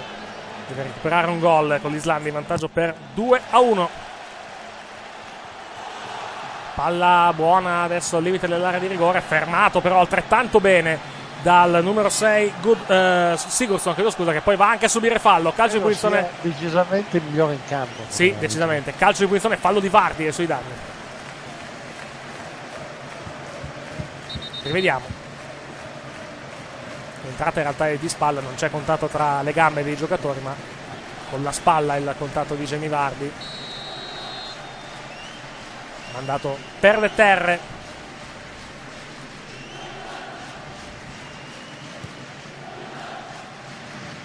All'avversario, vediamo tra l'altro quali sono, parlando di migliori in campo, vediamo quali sono i quattro migliori in campo di, di come si chiama, per Sky sono Kane, Rooney, Sigurðsson, l'autore del gol, e Gunnarsson, non Bjarnason stranamente, che è l'altro, l'altro autore, l'autore del gol del, dell'Islanda. Comunque sì, credo che debba vincere Sigurðsson tra i quattro, eh, perché comunque finalmente ha giocato molto bene. Condivido pienamente la, l'analisi di l'analisi di Opi.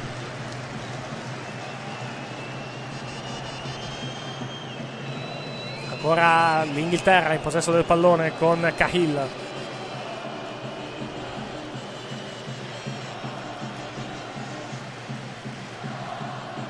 Ancora l'Inghilterra.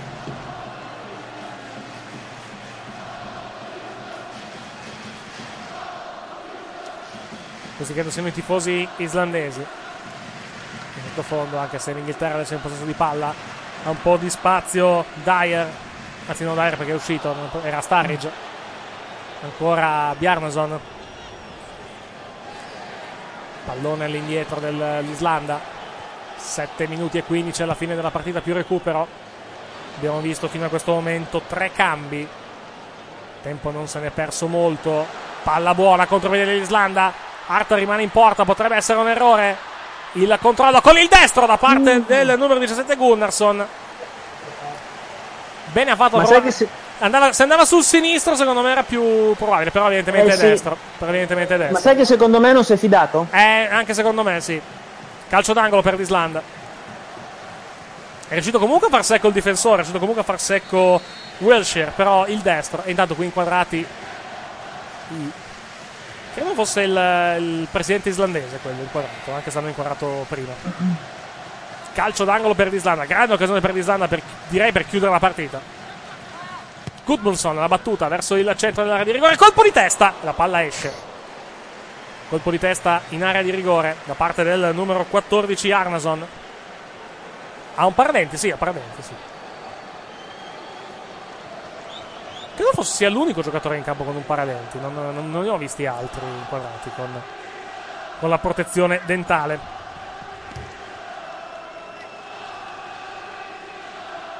sei alla fine, più recupero. Possiamo dire che questa sarebbe la, la sorpresa più grande degli europei, sì, direi, no? Beh, di gran lunga, di gran senza, lunga, senza sì. problemi. Sì.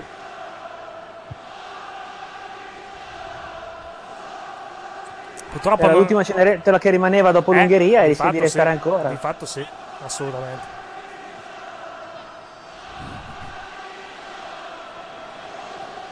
Abbiamo intanto il, il momento del gol del due a uno con la telecronaca islandese, se vogliamo, se vogliamo mandarla in onda. Attenzione all'Inghilterra, c'è un fischio del direttore di gara, fuori gioco di rientro di un giocatore inglese, calcio di punizione. Vai. Vediamo un po' se riusciamo a mandarla in onda. Eh, purtroppo è bassino, devo abbassare Sky.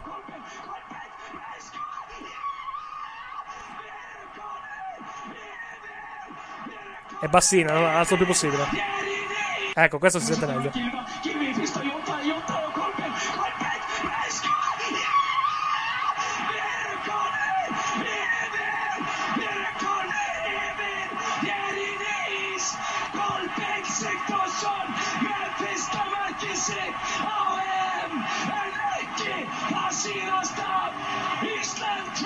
Beh, si è, si è ancora tenuto tutto sommato, contando che comunque eravamo ancora molto distanti dalla fine della partita. Bisognerebbe, rip- bisognerebbe riprenderlo adesso, più che altro al novantesimo, nel caso, diciamo, nel caso di, nel caso della, della vittoria islandese. Tanto abbiamo tratto una notizia relativamente a, a questo giocatore. Beh, intanto esce Wayne Rooney, ultimo cambio nell'Inghilterra. Vi daremo questa notizia dopo. Esce Wayne Rooney. Vediamo chi entra al suo posto.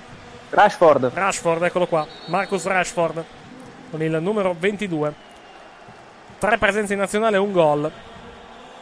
Dicevamo, per quanto riguarda questo commentatore, uh, ha perso il lavoro, o meglio, ha perso il lavoro uh, per quanto riguarda la, il, suo lavoro gior, uh, il suo lavoro al di là del, del, del telecronista, praticamente, perché lui è assiste- era, anzi, assistente allenatore di una squadra islandese. Questa squadra ha fatto un pochettino di repulisti dal punto di vista dello staff e purtroppo c'è andato di mezzo lui. Visto oggi il panico sui, sui social, più che altro perché un giornale a caso, la Gazzetta, aveva messo praticamente un, un titolo dicendo licenziato il, il, licenziato il telecronista diventato virale, eh, diventato virale per lui dopo il gol con l'Austria. E per come era messa effettivamente sembrava che l'avessero licenziato per quel motivo. In realtà non è stato licenziato per quel motivo. Sono due cose completamente, completamente diverse, tant'è che stasera è regolarmente al suo posto. Scusami, come un giornale a caso? La Gazzetta. Ah. Se tu vai c'è questa notizia, c'è il titolo e quello, poi leggi l'articolo. Lui tra l'altro al, al nome tra l'altro più bello del mondo, sai come si chiama il commentatore, commentatore islandese? Dai. Gummi Ben si, si chiama. Gummi Ben? Gummi Ben, sì. All'inglese Gummy Ben, che è ancora ben gommoso praticamente. Rooney intanto si passa dell'acqua sul volto. Siamo a due minuti e mezzo più recupero dalla fine del match. Siete in ascolto di Le Palloner. Cambio intanto nell'Islanda, entra Traustason. Anno... buonanotte. Arnor Ingvi Traustason, ed esce il numero quindici John Dadi Bodvarsson. Applausi del pubblico per lui.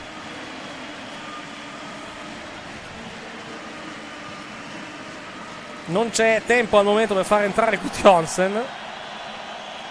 La partita è troppo in bilico probabilmente per farlo entrare. Ovviamente cambio che viene effettuato con grande calma dall'Islanda. Ovviamente il tempo verrà poi recuperato alla fine. Siamo a cinque cambi, quindi due minuti e mezzo sicuri di recupero. Avremo tre minuti sicuramente di recupero. Questi sono i tifosi islandesi. Somigliano molto i cori, perché uno dice England e l'altro dice Island, quindi è anche difficile distinguerli. Attacca l'Islanda, tre contro tre. Giocatore sulla sinistra, viene fermato.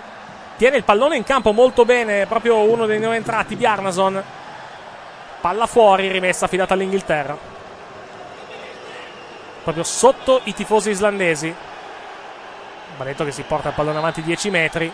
E infatti cambio rimessa. Cambio rimessa perché la rimessa è stata effettuata molto avanti rispetto al punto di uscita del pallone. Sono quelle cose che normalmente non ti fischino, non ti fischiano, però se lo fai in modo talmente plateale non puoi, diciamo, non provvedere. Esultano i tifosi islandesi come se avesse segnato l'Islanda, li vedete nelle immagini televisive. Ancora l'Islanda. Non era cambio rimessa in realtà, era un, un calcio di punizione tipo. Pallone in area di rigore, difesa dell'Islanda che riparte perché il pallone era molto distante poi da... dal punto della rimessa laterale, quindi evidentemente ha fischiato un fallo. Siamo dall'altra parte già con l'Inghilterra adesso in possesso del pallone. Buona la progressione, la... quasi la conclusione. Aspetta decisamente troppo poi il numero ventidue Rashford, guadagna un calcio d'angolo, però doveva crossarla prima, doveva crossarla assolutamente prima. Guadagna un calcio d'angolo, quindi non tutto è stato poi così pessimo, però davvero brutta gestione della, della palla da parte di Rashford, che batte poi il corner troppo basso. Palla ancora sul fondo, questa volta però l'ultimo tocco è di un giocatore inglese, sarà rimessa in favore dell'Islanda. Tra cinque secondi sapremo l'entità del recupero di Inghilterra-Islanda. Islanda avanti due a uno. Epiloghiamo ancora una volta i marcatori del match. Al terzo minuto, il, al quarto minuto, scusa, il rigore ereditato da Rooney. Saranno tre minuti di recupero intanto. Dicevamo, l'Inghilterra era passata in vantaggio al quarto minuto con il calcio di rigore realizzato da Wayne Rooney. Poi è arrivato il pareggio. Seguiamo però questa azione dell'Inghilterra, guadagna ancora un fallo laterale. Dicevamo, è arrivato poi il pareggio da parte di Ragnar Sigurðsson. E poi il vantaggio realizzato da Birkir Bjarnason. Minuti di gioco adesso sono novanta e quarantaquattro. quarantacinque secondi oltre il novantesimo. L'Inghilterra ovviamente butta il cuore oltre l'ostacolo. Ultimi assalti da parte della formazione di Oxford, che rischia una clamorosa eliminazione contro ogni pronostico dall'Islanda. Vera cenerentola e vera sorpresa di questo europeo. Un minuto se n'è andato, ne mancano due alla fine del match.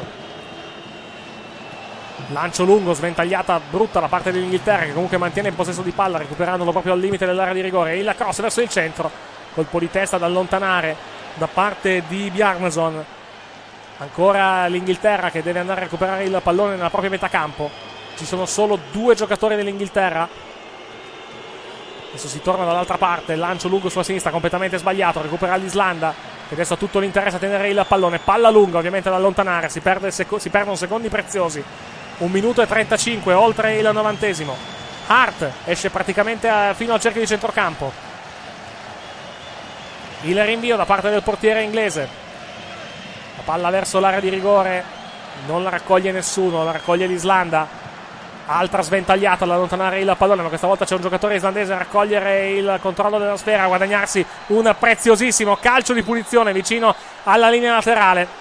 Due minuti di recupero, siamo nell'ultimo minuto di gioco. Ah, fallo contro? Boh, fallo contro per l'Inghilterra, battuta da punizione.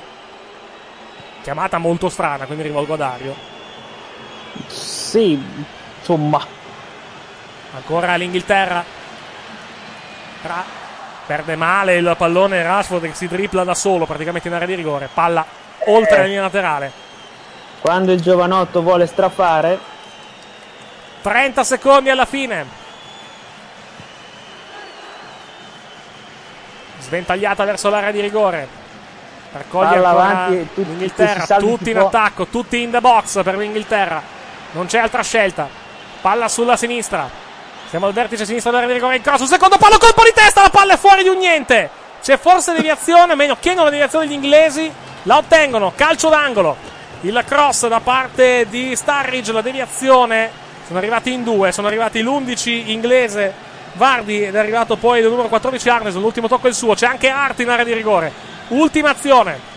E poi finirà la partita, la battuta di Kane, il colpo di testa sbagliato, la palla termina fuori e arriva il fischio finale da parte di Škomina. L'Islanda, un'intera nazione, può esultare, l'Islanda clamorosamente elimina l'Inghilterra, finisce due a uno per, per l'Islanda, i gol di Rooney al quarto minuto sul rigore, Sigurðsson al sesto e Sigurðsson al diciottesimo per quella che è sicuramente la più grande sorpresa di questi campionati europei.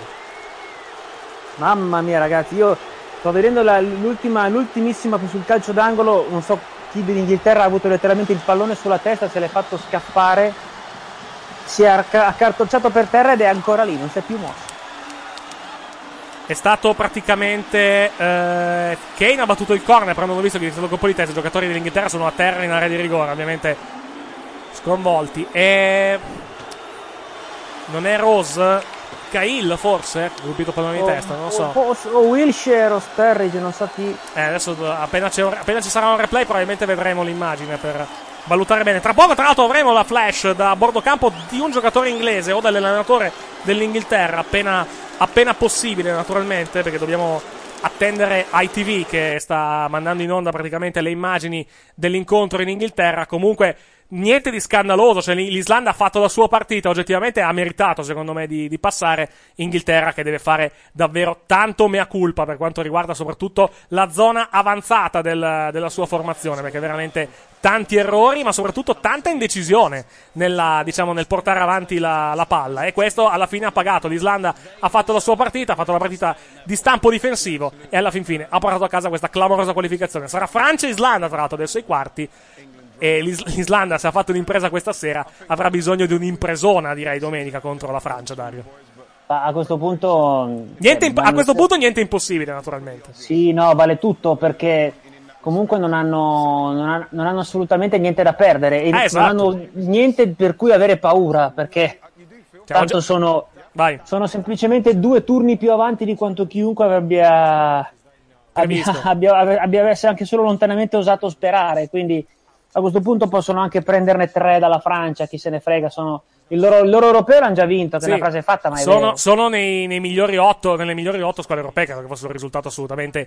imprevisto e imprevedibile, assolutamente, neanche il più ottimista credo degli islandesi avrebbe voluto prevedere una cosa di questo tipo alla vigilia. Noi stiamo ancora eh, vedendo... Sì. Stiamo ancora vedendo le immagini, almeno io sto ancora vedendo le immagini a bordo campo dei, uh, dei giocatori inglesi che sono ancora sotto shock ovviamente per quello che è successo. Jamie Vardy è... credo che fosse proprio Jamie Vardy il giocatore che ha avuto la, l'ultima palla alla fine, guardandolo in faccia, però non hanno ancora mostrato il replay da nessuna parte perché preferiscono focalizzarsi giustamente sui festeggiamenti, almeno, almeno, Intanto, su, scusate, almeno su I T V. Vai. Applausi per calciatori brutti. Sì.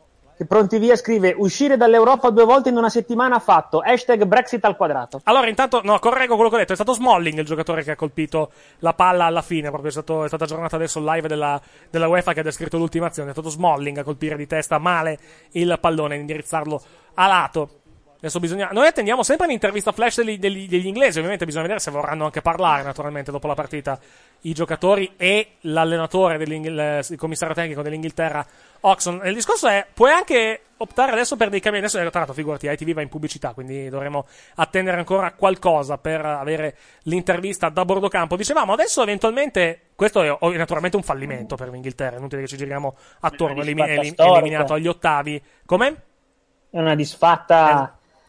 Questo sarà, secondo me tanti di, tanti di quelli che sono accartocciati a metà campo, uh, sul campo stanno anche pensando anche come tornare a casa onestamente, perché mm-hmm. come fai a dire a un, poi, a un, calcio, a un calcio come quello inglese che è sempre stato, come dire, molto, molto fiero della sua nobiltà, della sua superiorità, che sei uscito con l'Islanda. Mm-hmm. Opi, che non abbiamo ancora sentito nel, nel post partita. e non lo sentiamo del tutto, che, che non, non, non sta intervenendo.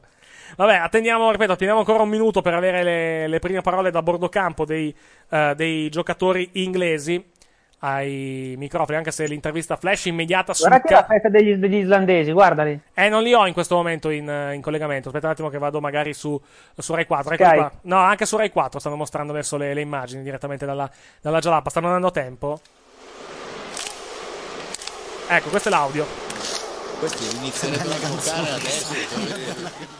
Molto, sono, non so quanti siano, siano, sono tanti comunque all'interno dello stadio di, dello stadio di Nizza, ma vanno a tempo con i, uh, vanno a tempo con i giocatori praticamente. Ricorda molto, se hai presente, la, la famosa canzoncina del Rosenborg, che non è islandese come, come diciamo, sì, come, come nazionale, ma la progressione effettivamente è molto molto simile. C'è, c'è chi è portato, sì, chi ha portato... I giocatori islandesi praticamente fanno gli ultra in campo. Eh, di fatto sì, su... di fatto sì, che è anche bello, diciamo. Tempo al, al tifo. È anche bella, tra l'altro, come, come cosa, tutto sommato, questa, questa cosa. È ancora un modo di vivere il calcio abbastanza, abbastanza ruspante. In quel caso i tifosi saranno tipo il vicino di casa del portiere, piuttosto che... La donna delle pulizie del... Sì, del, è, è, un paese, è un paese piccolino, effettivamente. effettivamente. Eh.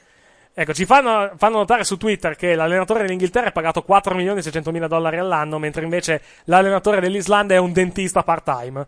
Che è una testimonianza di una situazione abbastanza bizzarra per quanto riguarda l'Islanda. Ma è bello, è bello che sia così, onestamente. Io preferisco che sì, sia così, perché comunque vero. È una bellissima storia questa dell'Islanda e continueremo, continueremo a seguirla. Non parla, non parla ancora nessuno dei, dei giocatori. Eh, secondo me stanno cercando anche di mettersi d'accordo su cosa dire, perché... È probabile, è probabile. Dura. Noi dura, non abbiamo ancora molto tempo. Se I T V tornerà in, in diretta nel giro di un minuto, cercheremo di, di darvi l'intervista flash, se no ovviamente lasceremo perdere, anche perché comunque dobbiamo cedere l, il passo agli altri programmi delle radio collegate. I T V sta mettendo veramente una, una quantità di pubblicità abbastanza inumana nel post partita. Opi, vuoi aggiungere tu qualcosa sulla partita che abbiamo visto questa sera? Ma in realtà c'è poco da dire, nel senso che comunque l'Inghilterra non è che abbia avuto mai questo grande passato nelle competenze internazionali. Vero. Certo è... Tant'è che, tant'è che non vincono niente da cinquanta anni a livello, a livello internazionale, va anche detto questo. Però cioè, io adesso mi ricordo solo forse l'Italia con la Sud Corea aveva fatto una figura così barbina, mm-hmm, internazionale. Mm-hmm. Vedremo, è un calcio vecchio, cioè loro hanno tanto da dire, hanno inventato il calcio, però il calcio che abbiamo visto stasera è un calcio obiettivamente brutto. brutto. Ma non che abbiamo visto, non che abbiamo visto di meglio, onestamente, dall'Inghilterra in questo europeo, eh, comunque va detto questo. No, infatti, ma il calcio dell'Inghilterra di oggi è un calcio no, vecchio. Il cal- no, il calcio dell'Inghilterra, no, precisiamo, il calcio dell'Inghilterra di Oxon, non dell'inghilterra di oggi, precisiamo. No, perché se metti qualunque altra persona, magari può far meglio. L'allenatore quello è. Sì, eh, esatto. Quindi gioca ancora come probabilmente avrebbe giocato vent'anni fa. Sì. Intanto adesso, c'è... Vai. Non so neanche quanto sia, sia il caso di rifondarla questa squadra, perché comunque i giocatori non sono così vecchi, manca un'idea. Beh, le punte sono quello, le punte sono quello che sono. Beh, oddio, le punte ce, ce n'hanno anche. Però no, effettivamente... Davanti sono messi anche bene. Al centrocampo sì, manca probabilmente l'uomo, il, i vari Lampard e Gerrard e compagnia. Sì. Erano dieci anni fa. Esatto. Adesso si vede che non ci sono più. E più che altro a livello inglese, più che altro contando che la Premier League è sempre più piena di stranieri, evidentemente diciamo il bacino a cui attingere non è, dei, non è dei migliori, diciamo, dal punto di vista numerico. Tanto leggo questo commento di Will Benson su, su Twitter: Inghilterra, la nazione che odia l'Europa a tal punto da lasciarla due volte nel giro di quattro giorni. Effettivamente domani le battute sulla, sulla Brexit calcistica e non solo si, spre- si sprecheranno. Eh, però c'è ancora il Galles, eh. Non sì, però, sì, però eh, qui è proprio la Gran Bretagna, proprio, eh, proprio il simbolo. Sì, chiaro sì, che avevano eh, più sì. Regno Unito, eh, qui è proprio, proprio il simbolo, direi, di questa, di questa situazione. Stanno parlando intanto nello studio di I T V gli opinionisti che sono stati chiamati a commentare la, la partita. Abbastanza, sì. Il, stiamo un attimo secondo giusto me, il torrone. Secondo me stanno menando il torrone perché non si presenta ancora nessuno. È probabile, è probabile. Vabbè, non si è presentato nessuno per il momento ai microfoni di I T V, quindi ci fermiamo Mi qua. Anche una rassegna sono... stampa al volo? Veloce, velocissima, sì. Allora, eh, mail online, il mail on- Daily Mail Online.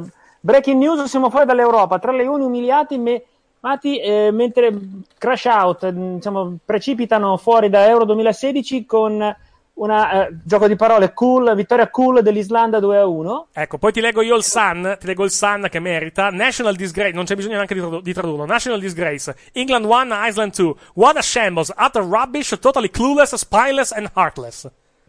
Cioè, praticamente, che disastro, immondizia, totalmente senza un'idea, senza spina dorsale e senza cuore, praticamente. Questo è il titolo del Sun. Disgrazia nazionale. Come? Più ancora senza palle. Sì, esatto. Il, qual è l'altro quotidiano grosso inglese? Il allora, Times. Abbiamo, io ho il Mirror. Daily Mirror, vai. E l'Inghilterra fuori dall'Europa due volte in una settimana. I tre leoni umiliati dall'Islanda a Euro duemilasedici. Sì. Era facile. Eh, molto anche. E in Independent, Inghilterra crash out da Euro duemilasedici. E le, l'Islanda stordisce i Roy's Boys, i ragazzi di Roy. Eh, esatto, sì. Eh, cos'altro c'è? Dunque, il Times. Tedesca, secondo me. Che figura, dico. Vabbè, con gli altri. Il Marca, possiamo sentire più che altro, vedere i quotidiani spagnoli cosa, cosa dicono. Marca punto com, giusto per chiudere velocemente questi mini commenti. Uh, c'è ancora, no, più che altro, ovviamente la rivalta è tutta per la Spagna, per la sconfitta con, con l'Italia. Però, per quanto riguarda sotto, Islandia ridicolizza i E C A della Euro a Inghilterra. Cioè, l'Islanda ridicolizza, eh, ridicolizza e, la, e caccia fuori dall'Europeo l'Inghilterra. Questo è il titolo in piccolo sulla prima pagina online del Marca. Dobbiamo chiudere, dobbiamo accedere ai programmi delle altre radio. Quindi, noi ci fermiamo qua. Noi torniamo giovedì con Polonia-Portogallo. Grazie a Dario Dilloni. Grazie a voi. Grazie all'avvocato Andrea Pezzo. Grazie a voi. E grazie a voi che ci avete ascoltato e visto fino a questo momento. Ricordiamo il risultato: Islanda batte Inghilterra due a uno, l'Islanda elimina l'Inghilterra, l'Islanda affronterà la Francia domenica alle ventuno nei quarti di finale di Euro duemilasedici. È tutto per questa sera, buonanotte, a giovedì. Ciao.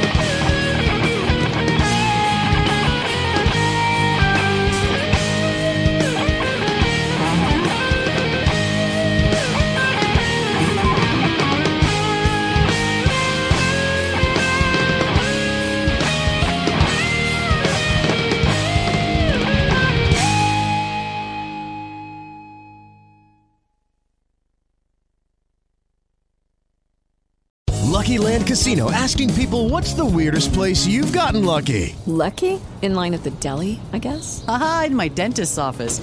More than once, actually. Do I have to say? Yes, you do. In the car, before my kids' P T A meeting. Really? Yes. Excuse me, what's the weirdest place you've gotten lucky? I never win and tell. Well, there you have it. You can get lucky anywhere, playing at Lucky Land Slots dot com. Play for free right now. Are you feeling lucky? No purchase necessary. Void where prohibited by law. eighteen plus. Terms and conditions apply. See website for details.